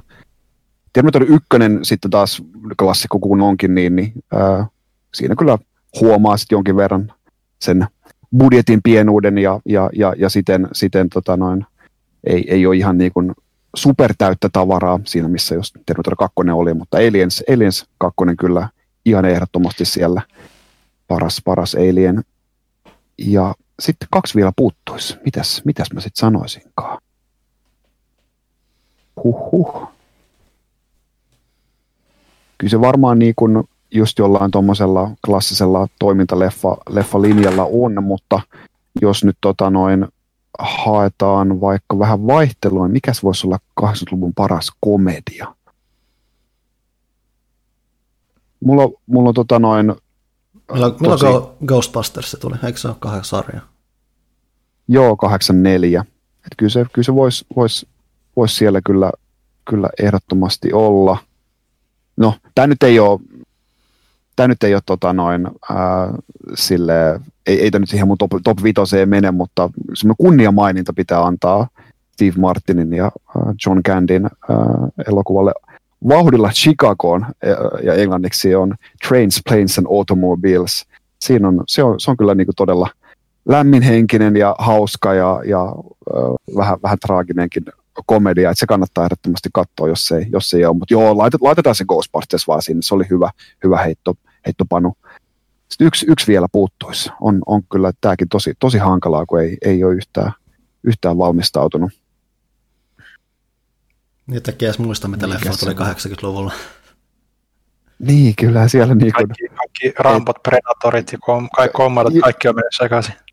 Joo, ei kyllä ne, ka, kaikki ne, kaikki ne siellä, siellä tuli, kaikki rokit, mutta en mä, en mä siltikään niitä niinku ihan, ihan niinku top vitoseen silti, silti laittaisi. Paitsi siis niinku Aliens 2 on niinku ihan, ihan ehdoton, niinku, että se, se on vaan niinku niin, niin parasta toimintaa. Ää, ei nyt, nyt ei taida kyllä sitä, sitä viidettä nyt ihan, ihan definitiivisesti tässä tulla. Mä, mä voin huikata, jos tulee, tulee vielä mieleen. Mutta tulisi nyt ainakin neljä ja, ja yksi kunnia mainita. No niin. Sitten Jay Orski kysyy, että onko testattu Tony Hawk 1 plus 2 demoa? Ei ole tullut ainakaan itse tullut Mm-mm. testattua. Et Ei ole oikein noin skeittipelit ole, sille ei ollut oma juttu. Aikoinaan alkuperäistä demoa pelasin niin tavallaan, tai alkuperäisen pelin sitä vanhaa PS1-demoa pelasin, niin tavallaan se olisi ollut hauska kokemus, mutta eipä mulla nyt niin, en mäkään niin. Arvostan Tony Hawkia paljon, mutta se on jännä, että mä en ole sinällään koskaan. Se on ehkä liian mainstreamia mulla, en mä tiedä. Kyllä mä aion sitä Varmaan- pelaa sitä, kun se tulee ulos, mutta en mä demo. Meillä ehkä toi Lasse taitaa olla nyky, nykyporukasta se, joka sitä todennäköisimmin tulee veivaamaan. Se oli Sitten sitä kun se Skater. XLääkin nyt kovasti vääntänyt. Joo, se on ollut siitä yllättävän liekeissä. Sitten äh, Jayorski jatkaa viimeisellä setillään, että onko Kaitila jatkanut Johannan sivistämistä, mitä elokuvia on näytetty, ja joko on opittu arvostamaan klassikoita, tätähän jo vähän puitiinkin. No, ei, ei ihan äh, toivotulla tavalla oppinut vielä arvostamaan kaikkea, mitä Johannalle näytetään, mutta on, on jatkettu projekti. No niin. ja seuraava kysymys, Sarja Panu. Markka Ykkönen laittaa ihan aika yksinkertaisen kysymyksen, että onko Janne tehnyt uusia Magic-hankintoja tai dekkejä?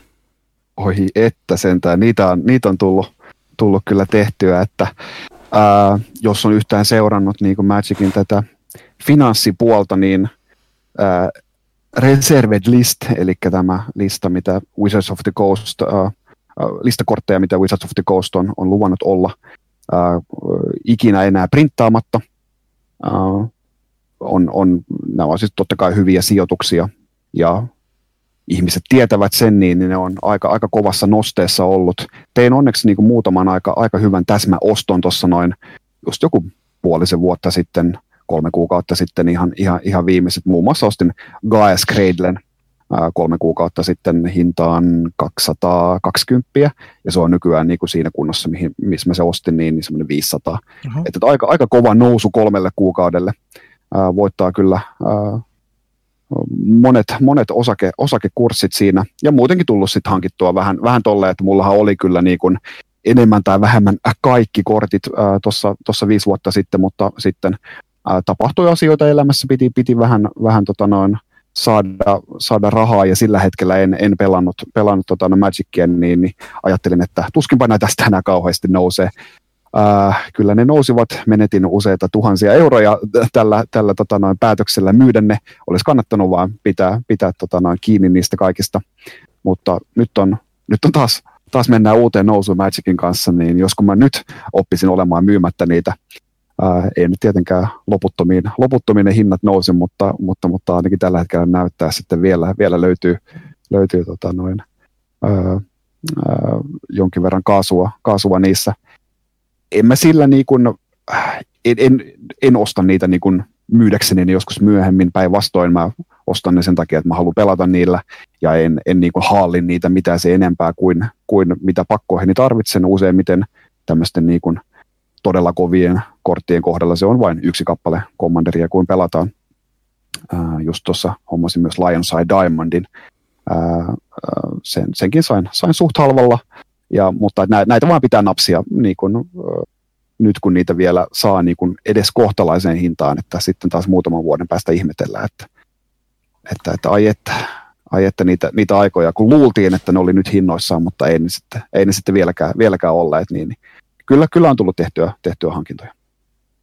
Mm. Ja pakkoja sitten kanssa, että nyt on Commander-pakkoja öö, mm, seitsemän kappaletta, että et vielä, vielä niin kuin puoli vuotta sitten oli, oli just joku kolme kappaletta, että kyllä niitä ja ehkä, ehkä joku yksi pakka kuukaudessa tulee väsättyä lisää. No niin. Johanna. Öö, Noku. Mitkä on Johanna mietteet Nift Knittingistä ja tulevan Gamepackin logovuodesta, eli siis Sims 4 kyse. Siinä tuli tämmöinen stuffback kuin, on suomeksi, joku näppärää neulontakamaa tai joku tällainen. Sinne neulotaan, siis kudotaan. Öö, en ole hankkinut vielä, koska en ole ehtinyt pelaa Simsia, mä en vittinyt hankkia sitä, koska niin kuin vaan istumaan sinne, että kyllä mä sen sitten hankin, kun mä seuraavaksi käynnistän Simsin, koska tykkään kutomisesta. Öö, siinä mielessä parhaita käännöksiä koskaan. Siis se hykerryttää mua aina, kun mä mietin sitä. Ää, eli siinä voi myydä, tiedättekö te verkkokauppa Etsyn, Kyllä. Missä- niin, niinku Ilmeisesti joo. kä- jo käsityöläiset myy niiden omia käsitöitä. Etsy. Ja sitten se on käännetty Seamlishiksi siinä niin kuin tyyli plopsy tai jotain ihan muuta typerää englanniksi, mutta suomeksi se on kätsy. Ihan sika hyvä suomennos. Toimii. Simsissä on aina ollut tosi hyviä suomennoksia, mä tykkään siitä. Mä en tiedä kuka niitä tekee, mutta propsit hänelle. Ähm, sitten tosiaan mun piti siis googlaa, mulla oli mennyt ohi, niin uuden Gamepackin logo on vuotanut vahingossa ulos. Se kertoo se logo aina jotain siitä sisällöstä, mutta toi on todella kryptinen. Se näyttää siltä, että se voisi ehkä olla joku avaruusaiheinen paketti.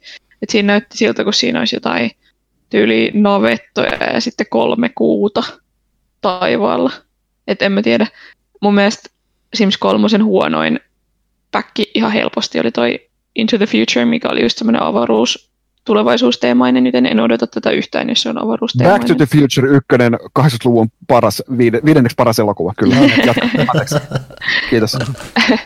Ja sit jos Mitä mä voin siinä unohtaa? jotain, jotain allien meininkejä lisää, niin en kyllä tykkää. En ole ikinä tykännyt noista yliluonnollisista Sims-jutuista, mutta mä tiedän, että niillä on tosi iso fanikunta, niin olen iloinen heidän puolestaan, niin sitten taas tyytyväinen, että se on Game Pack eikä Expansion Pack, koska sit, sit siihen ei ole käytetty niin paljon vaivaa.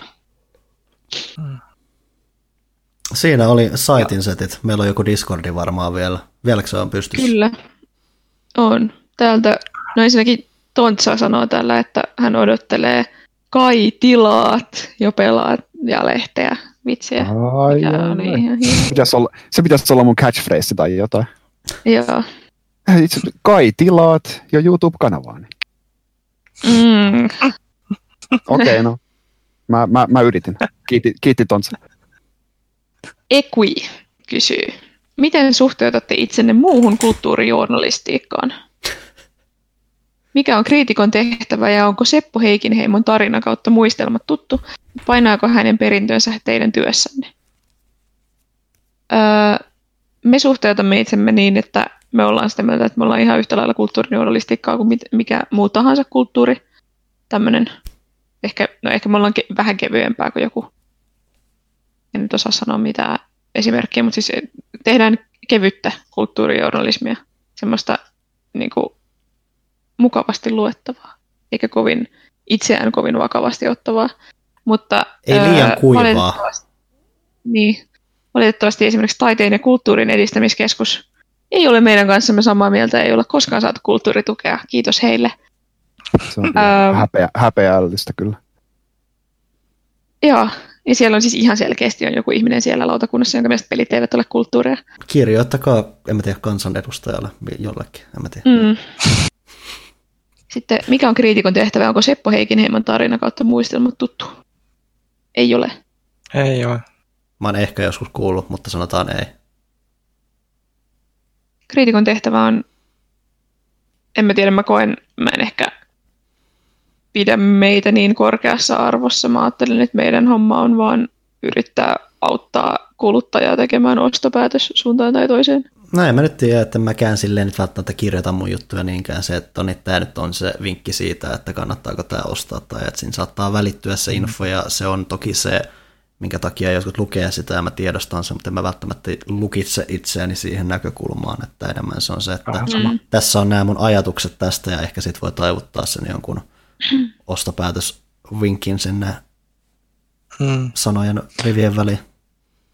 Mä ehkä just sen mielen sillä, että kun me kuitenkin tota, kriitikkona, kriitikossa olemisessa just se oleellinen, että kun me pelataan niin paljon niitä juttuja, niin se on se just se, että me annetaan semmoisen ihmisen näkökulman, joka on testannut paljon, pystytään antaa vertailuja ja niin poispäin, niin enemmän ehkä se kuin se, että ostopäätös.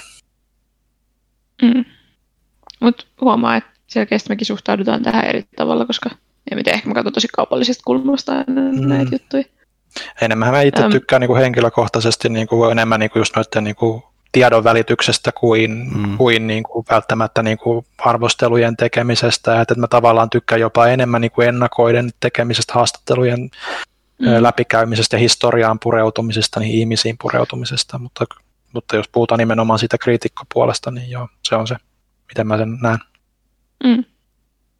Ekui toivottaa tsemppiä syksyyn niin kuuntelijoille kuin kästiläisille. Mm. Sitten. Mä voin tätä jatkaa, ellei jollain oteta auki. Ei.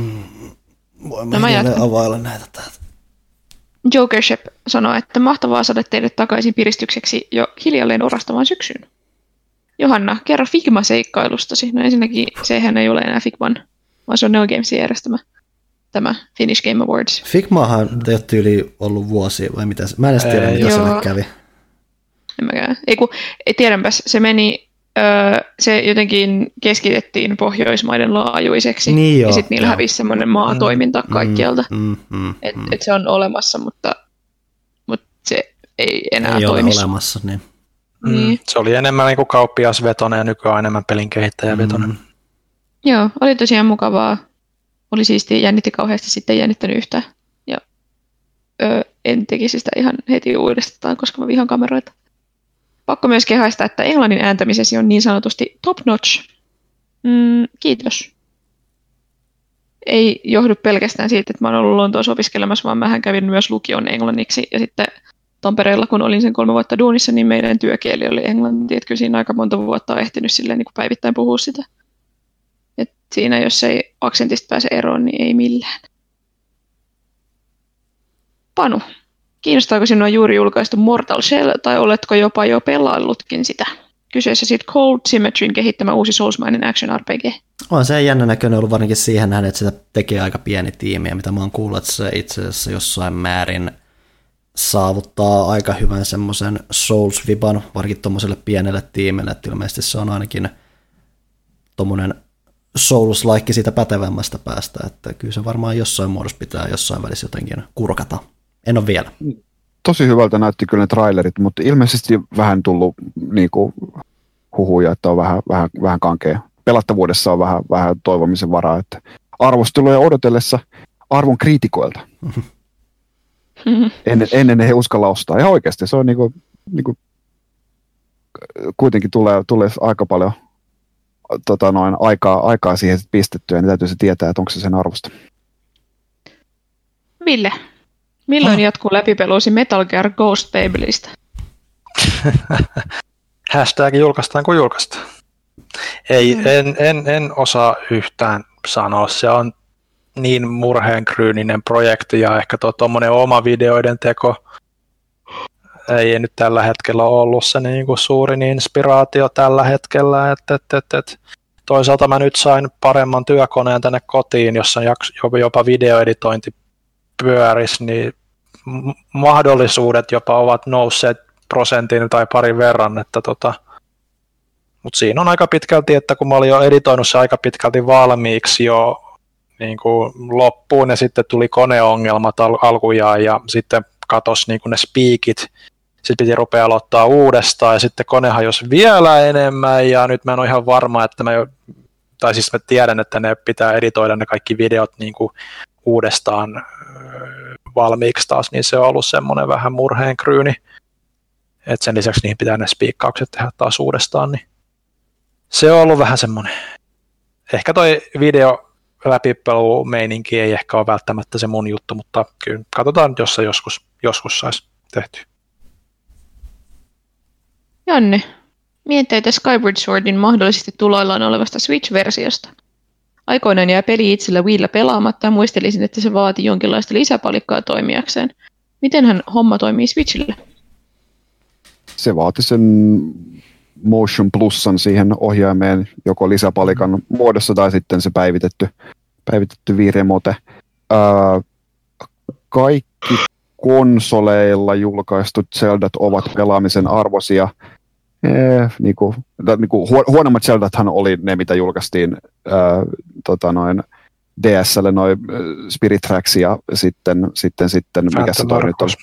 Niin, niin niissä, oli, niissä oli vähän, vähän liikaa toistoa ja puuttu semmoinen suuren seikkailun tuntu siinä, mutta Skyward Swordissa, vaikka se on jot, jotkut sitä pariakin, niin siinä, siinä on kyllä niin kuin mun, mulle sitä suuren seikkailun, seikkailun tuntua ja, ja kuitenkin se tuli, tuli viille, niin, niin se on ää, huomattavasti niin kuin enemmän ää, remakein ää, tai remasteroinnin tarpeessa kuin vaikka vaikka, vaikka näitä Wii Ulta äh, portattuja pelejä, niin, niin tota noin, kyllä on siitä jo aikaa, kun se on itsekin pelannut läpi, niin, niin se tulee, tulee varmasti pelattua sitten, jos se sieltä tulee, ja, ja suosittelen, suosittelen kyllä.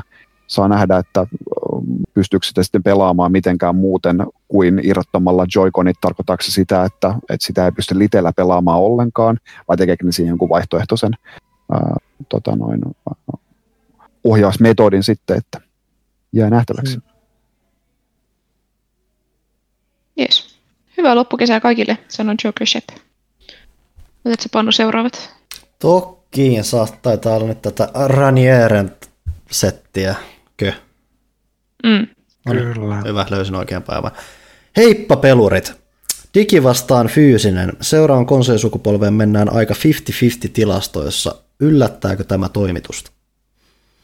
Varmaan koronan myötä, jossa itse asiassa olikin kai juttu, että koronan myötä digi on vaan kasvanut entisestä aika tehokkaasti, koska se on mm. kätevää.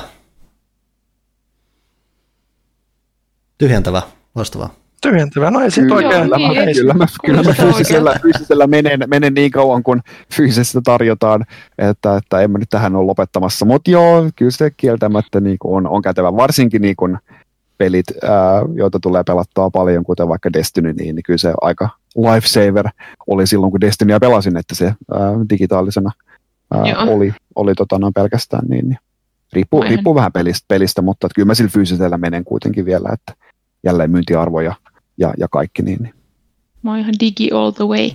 Kyllä mä siis tykkään, että mulla on fyysisiä pelejä, ainakin semmoiset, mitkä tuntuu semmoiselta ns. rakkaammilta, niin ne on kiva olla silleen konkreettisesti mm. olemassa. Voi vähän, Hyvin pitkälti, Ne. joo.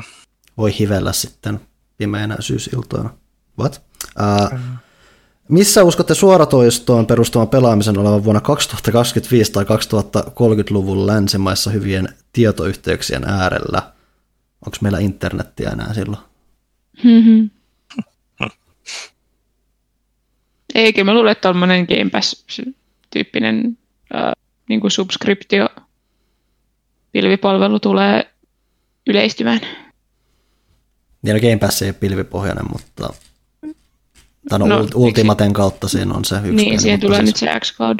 Niin, mutta se on vaan Ultimatessa, että se ei ole varsinaisesti Game Pass, mm. mutta niin. En mä, mm. Mm. Se on jännä nähdä, mitä se nimenomaan se, suo, että se, su, se suoratoisto on vähän se avainjuttu siinä just, että se, se vaatii vähän just sen, mitä esimerkiksi Stadia ei ole, että sen pitää just olla enemmän sitä Game Passin henkeä sitten melkeinpä tässä vaiheessa, mikä sitten on just mm. vaan se, että Microsoft on nyt selkeästi löytänyt jonkun mallin sille, että ilmeisesti kehittäjätkin on kuitenkin sanonut, että ne ei kaikki mene konkkaan siitä, että ne on osa sitä.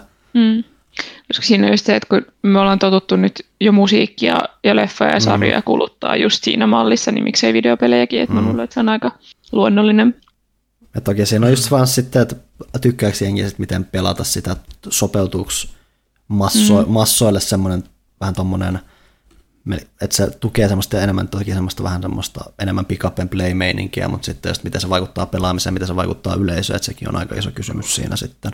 Miten se vaikuttaa peleihin? Jos Niin siis, tulee- no siis sehän, sehän siinä on se, että, että jos yleisö muuttuu, niin pelit muuttuu. Ja totta kai peleissä on myös se, että jos pitää esimerkiksi viivet, niin kuin vaikka ihan näitä näppäinten viiveitä tai muuta miettiä, niin se voi jo siinä vaikuttaa pelien suunnitteluun itsessään, että, että tuollaankaan vaikka nettiyhteydet parannis, niin se ei välttämättä poista silti aina mitään lopullista viivettä, niin se voi vaikuttaa myös siihen, miten jotain ajatuspohjaisia asioita tehdään on yleensä.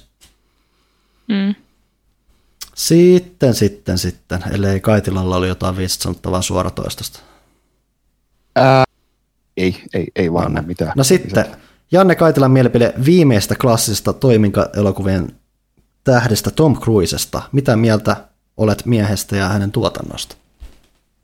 No siis sehän on ihan batshit crazy, mutta se hoitaa kaikki roolit, mihin se lähtee ää, huikealla onnistumisprosentilla, niin, niin ää, kyllä se näin kuin elokuvan, elokuvan harrastajan ää, ää, näkökulmasta niin, niin on, on tota noin, huikea kaveri, ää, ei, ei hirveästi ole niin kuin tehnyt, tehnyt tota noin, no kyllä se niin huonoikin leffoja, leffoja mahtuu, ei, ei, ei siinä mitään, mutta että niin kuin todella merkittävä määrä niin kuin, niin kuin, no, toiminta- ja elokuvien ää, klassikoita, ja on se kuitenkin niin kuin siistiä, että se on, tai siis kyllähän se myös niin kuin osaa näytellä, niin kuin katsoo, katsoo just niin kuin, ehkä, ehkä nyt enemmän on tehnyt noita- draamoja ää, silloin nuoruusvuosinaan, just vaikka, vaikka, suuret setteelit, esimerkiksi ää, mainio tämmöinen tota noin, biljardi ää, ää, hustlaus-leffa kannattaa, kannattaa katsoa Paul Newmanin kanssa, kanssa siinä.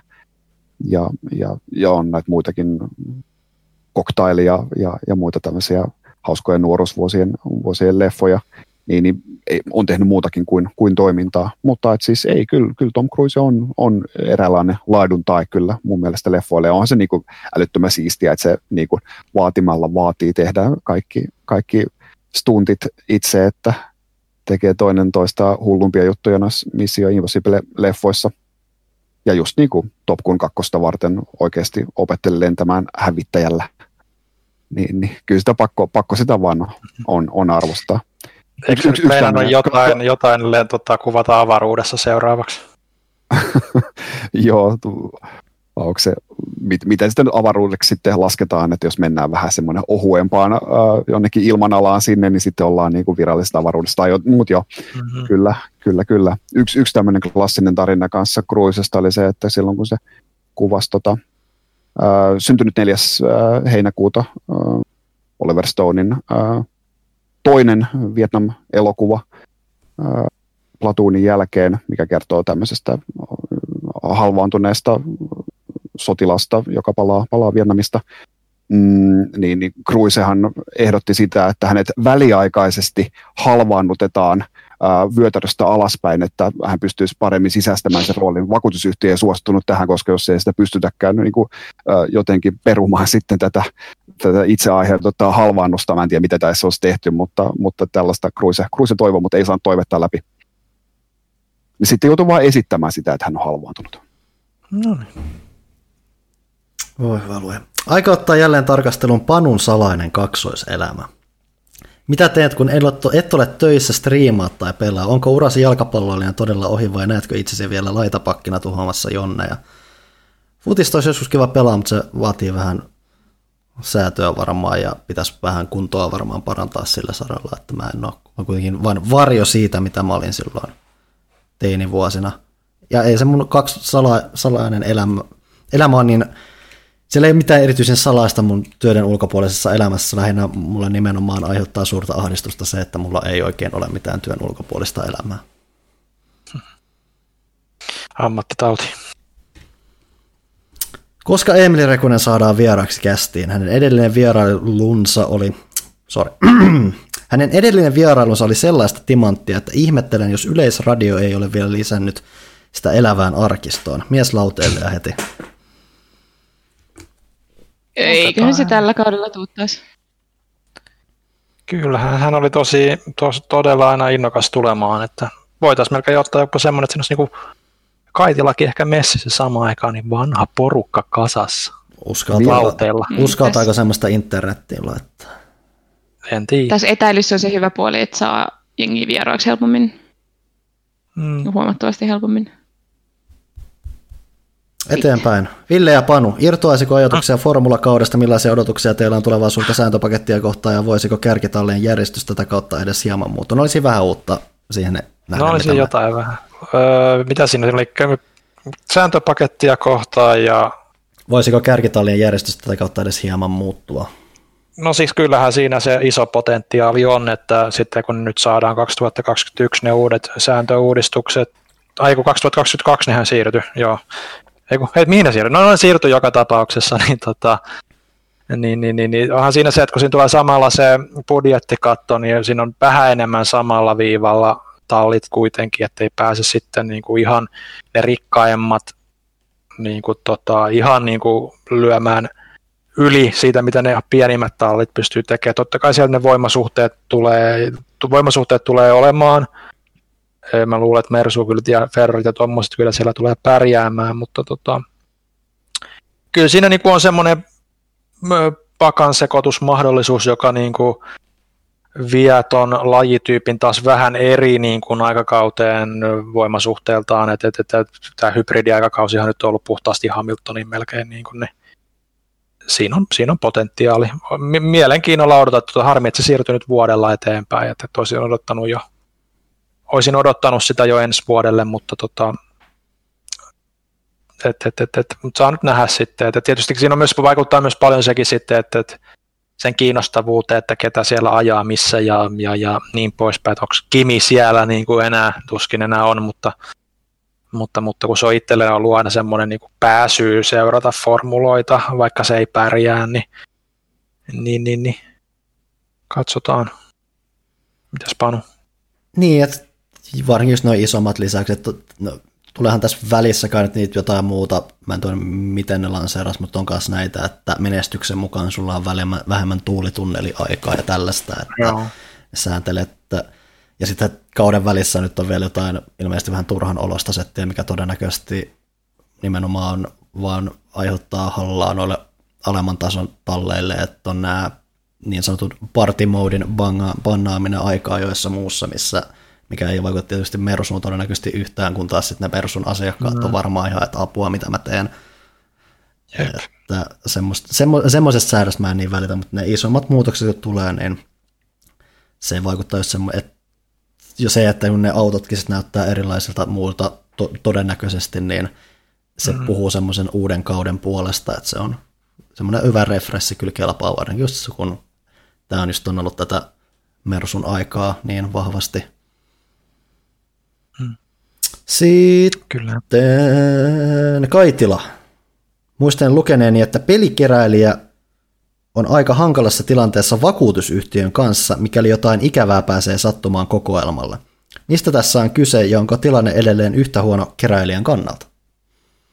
Um, joo, silloin, silloin, silloin äh, kun edellisen taloni ostin, äh, siitä nyt sitten jo yli kymmenen vuotta, niin silloin kun otettiin vakuutusta, niin, niin just keskusteltiin, että on tällainen ja tällainen kokoelma pelejä, mutta sitä ei pystynyt niin kuin vakuutusyhtiö tai suostunut vakuuttamaan kokoelmana, että kokoelmia on taide tai postimerkit, pelit eivät ole kokoelma. Joten tota noin, se, en, en, saanut niitä niinku, minkään niinku erityissuojan suojan alle sinne, mikä sitten alkoi niinku kylmäämään, että nyt jos kaikki tässä palaa, niin, niin, niin, niin paljon mä saan niin kuin käytetystä, ne katsoo jostain tyyliin niin kuin listasta, että, että, että käytetty videopeli on kaksi euroa tai jotain, niin, niin siitä sitten vaan taistelemaan, niin silloin en, en lisännyt, niin kuin, en, en silloin niin kuin, lis, li, lisännyt edes sitä, sitä, sitä niin kuin maksimivakuutus niin kuin korvauksen määrää, koska se olisi nostanut sitten niin kuin kuukausimaksuja ihan kohtuuttomasti. Mm, Mutta nyt sitten kun, kun, kun muutettiin tähän näin, niin, niin otin uudestaan sen, sen puheeksi ja, ja, ja en nyt erikseen niin kuin, ei, ei eritelty sitä, sitä niin kuin minään kokoelmana edelleenkään, mutta nyt on niin kuin huomattavasti niin kuin paremmat ehdot sen suhteen, että miten niin kuin sai just niin kuin irtaamiston, kodin irtaamiston niin kuin kokonaiskorvauksen määrää sai niin kuin nostettua ää, niin se oli ihan kohtuullinen sit se niin kuin vuosihinta, mitä siinä, siinä sitten tuli, niin nyt on, nyt on niin kuin, sille raha-arvollisesti on niin kuin kaikki niin kuin hyvin siellä vakuutuksessa. Ää, ja kyllä mä nyt näkisin kuitenkin, että, että, että sen verran hyvin dokumentoitu tämä mun kokoelma niin kuin videoidenkin muodossa, niin ei pitäisi olla niin kuin mitään vaikeuksia silleen todistaa vakuutusyhtiölle, että mitä kaikkea mulla täällä on ollut. Niin, niin joo, äh, eli ei, ei varmaan edelleenkään ei ole niin kuin samassa, samassa äh, sarakkeessa minkään niin kuin, taulujen kanssa tai mitään muuta tällaista, mutta että ihan, ihan kohtuullisen luottavaisen mielin olen tämänhetkisen vakuutustilanteeseen. Eli tiukan paikan tullessa talo tulee. Joo. Nonne. Ja vielä jatkuu. Ää, koskaan seuraa pelaaja miitti kautta pelaajapileet tai pitkään odottamani vieraille toimistolla teemapäivä. Koronan alle mikään näistä ei toivottavasti hautaannu. Montakohan kertaa meidän pitää sanoa siitä, että se toimisto on oikeasti äärimmäisen ahdas pieni tila, jossa niin viittäkin ihmistä ahdistaa olla keskenään. Mm-hmm. Joo, eikö sinne tarvitse tulla. Äm, mulla on edelleen hirveä tahto järjestää lokamarraskuussa meille jotkut bileet jossain tai joku miitti. Mutta täytyy oikeasti katsoa, että mikä tilanne silloin tällä hetkellä meidän niin kuin 10-15 ihmisen tuparit on vaakalaudella, että me en lähtisi järjestää tässä mitään niin kuin 50 ihmisen miittiin, mihin tulee ihmisiä ympäri Suomea. Et, et, tietenkin tosi vaikea sanoa, että missä ollaan kahden kuukauden päästä, koska nyt, nytkin tilanne on muuttunut niin nopeasti, mutta just nyt, jos pitäisi nyt sanoa, että järjestätkö mietin, niin en järjestäisi. Et, täytyy katsoa. Öö, harmi on se, että nyt näyttää siltä, että välttämättä noin meidän niin kuin, loppuvuoden messut, mihin me oltiin menossa, niin en tiedä, mahtaako toteutua, että sit sielläkään meitä ei pääse näkemään. Nyt olisi tietenkin kiva jotain kautta nähdä ihmisiä, mutta ei nyt, en osaa sanoa yhtä. Ja kun lasi, lasikupu sinne Viimeistään- Rautatien torille ja siellä saa käydä muokkaamassa. Mm. Ja sit viimeistään, Vilkuttaa kun korona konsana. mm. Sitten viimeistään kun korona on ohi, niin sitten me kyllä biletetään. Lupaan sen. Luin LinkedInistä, että edellinen päätoimittajanne Miika Huttonen on vaikuttanut jo muinaisen Mesopotamian ajoista lähtien. Mikä on Miika Huttosen iänsalaisuus ja missä on Janne Pyykkönen? Kuka ei uskalla sanoa? Onko se mystisesti ne vatsahaavat, mitkä pitää sen hengissä? niin. Hu- Huttusen, iän sala, Huttusen iän salaisuus on äh, tarpeeksi aikaisin äh, syntyminen. Hmm. Se on, Se on, se on totta. No ja meinasin lähteä niinku spekuloimaan, että onkohan tämä se Medusa-viha oikeasti joku semmoinen salainen nuoruuden lähde, jota se nyt yrittää vähätellä, ettei muut niinku tajua sitä, mutta I don't know. Janne Pyykkönen on kotona repimässä hiuksia ja litteroimassa sitä sen Housemark-haastatteluun siihen kirjaan. No, siinä oli Ranieren setit tältä erää. Mm. Baron Pekukram kysyy, että saataisiko Jason Ward puhumaan FMV-peleistä. Tuskin. No, ehkä. Me ollaan puhuttu nyt seuraavaksi, jos nelinpelit kutsuisi seuraavaksi Mikan. Että Mika Niininen on sitten seuraavaksi varmaan vuorossa. Katsotaan koska. Hmm. Mm, Raniere toteaa, että Panun iloksi taitaa neljä tuntia paukkua taas ja niinhän siinä kävi. Mm-hmm. Sitten viimeinen kysymys on, että Veisen kysyy, että kaikilla mietteitä MTGn nykytilasta. Mitä sataisen VIP, anteeksi, mitä sataisen VIP-pussit ja yhä useammat ja useammat erilaiset boosterit tekevät mätkylle? Onko Power Creep liikaa ja mitä Simic saa seuraavaksi? En ymmärtänyt näistä kysymyksistä mitään. Öö, Magicin nykytilanne on hyvin terve, käsittääkseni suosionsa huipulla sekä paperisena että myös digitaalisena, koska Magic Arena on ihan jees tuote ja, ja se on hyvä, hyvä tämmöinen portti huume ihmisille free-to-play pelinä. Ää, pääsee tutustumaan Magicin, Magicin maailmaan ja kyllä sitä aina, aina varmasti niin kun johtaa sitten jossain vaiheessa myös just sen paperimagicin pelaamiseen. VB-boosterit on paskaa, se on täysin ylihintainen tuote, mutta hyvä siinä on niinku se, että, että, että se ei sisällä mitään niinku silleen NS-olennaista, se sisältää pelkästään niinku blingiä siihen pakkaan. Erikoisversioita, erityisartteja, ää, kimatelevia foileja ää, olemassa olevista korteista, niin, niin se ei ole silleen mikään pakollinen, niin kai se on sitten ihan, ihan, ihan fine, ää, että, että se on, on, on olemassa, mutta kyllä siinä sen verran huono expected value on, että en suosittelisi ostamaan. Mm, mutta nyt sitten taas toisaalta, mutta mut siis joo, niin näitä eri, eri tuotteita tulee niin kun, siis sen lisäksi, että tulee niin uskomaton määrä eri settejä joka vuosi, ää, nykyään, niin, niin sitten sit tulee niin kuin näitä saman setin sisältä tulee näitä erityisjulkaisuja, e- erilaisia boostereita, erilaisia tuotteita, niin kyllä siinä vähän on pää, pääpyörällä itselläkin.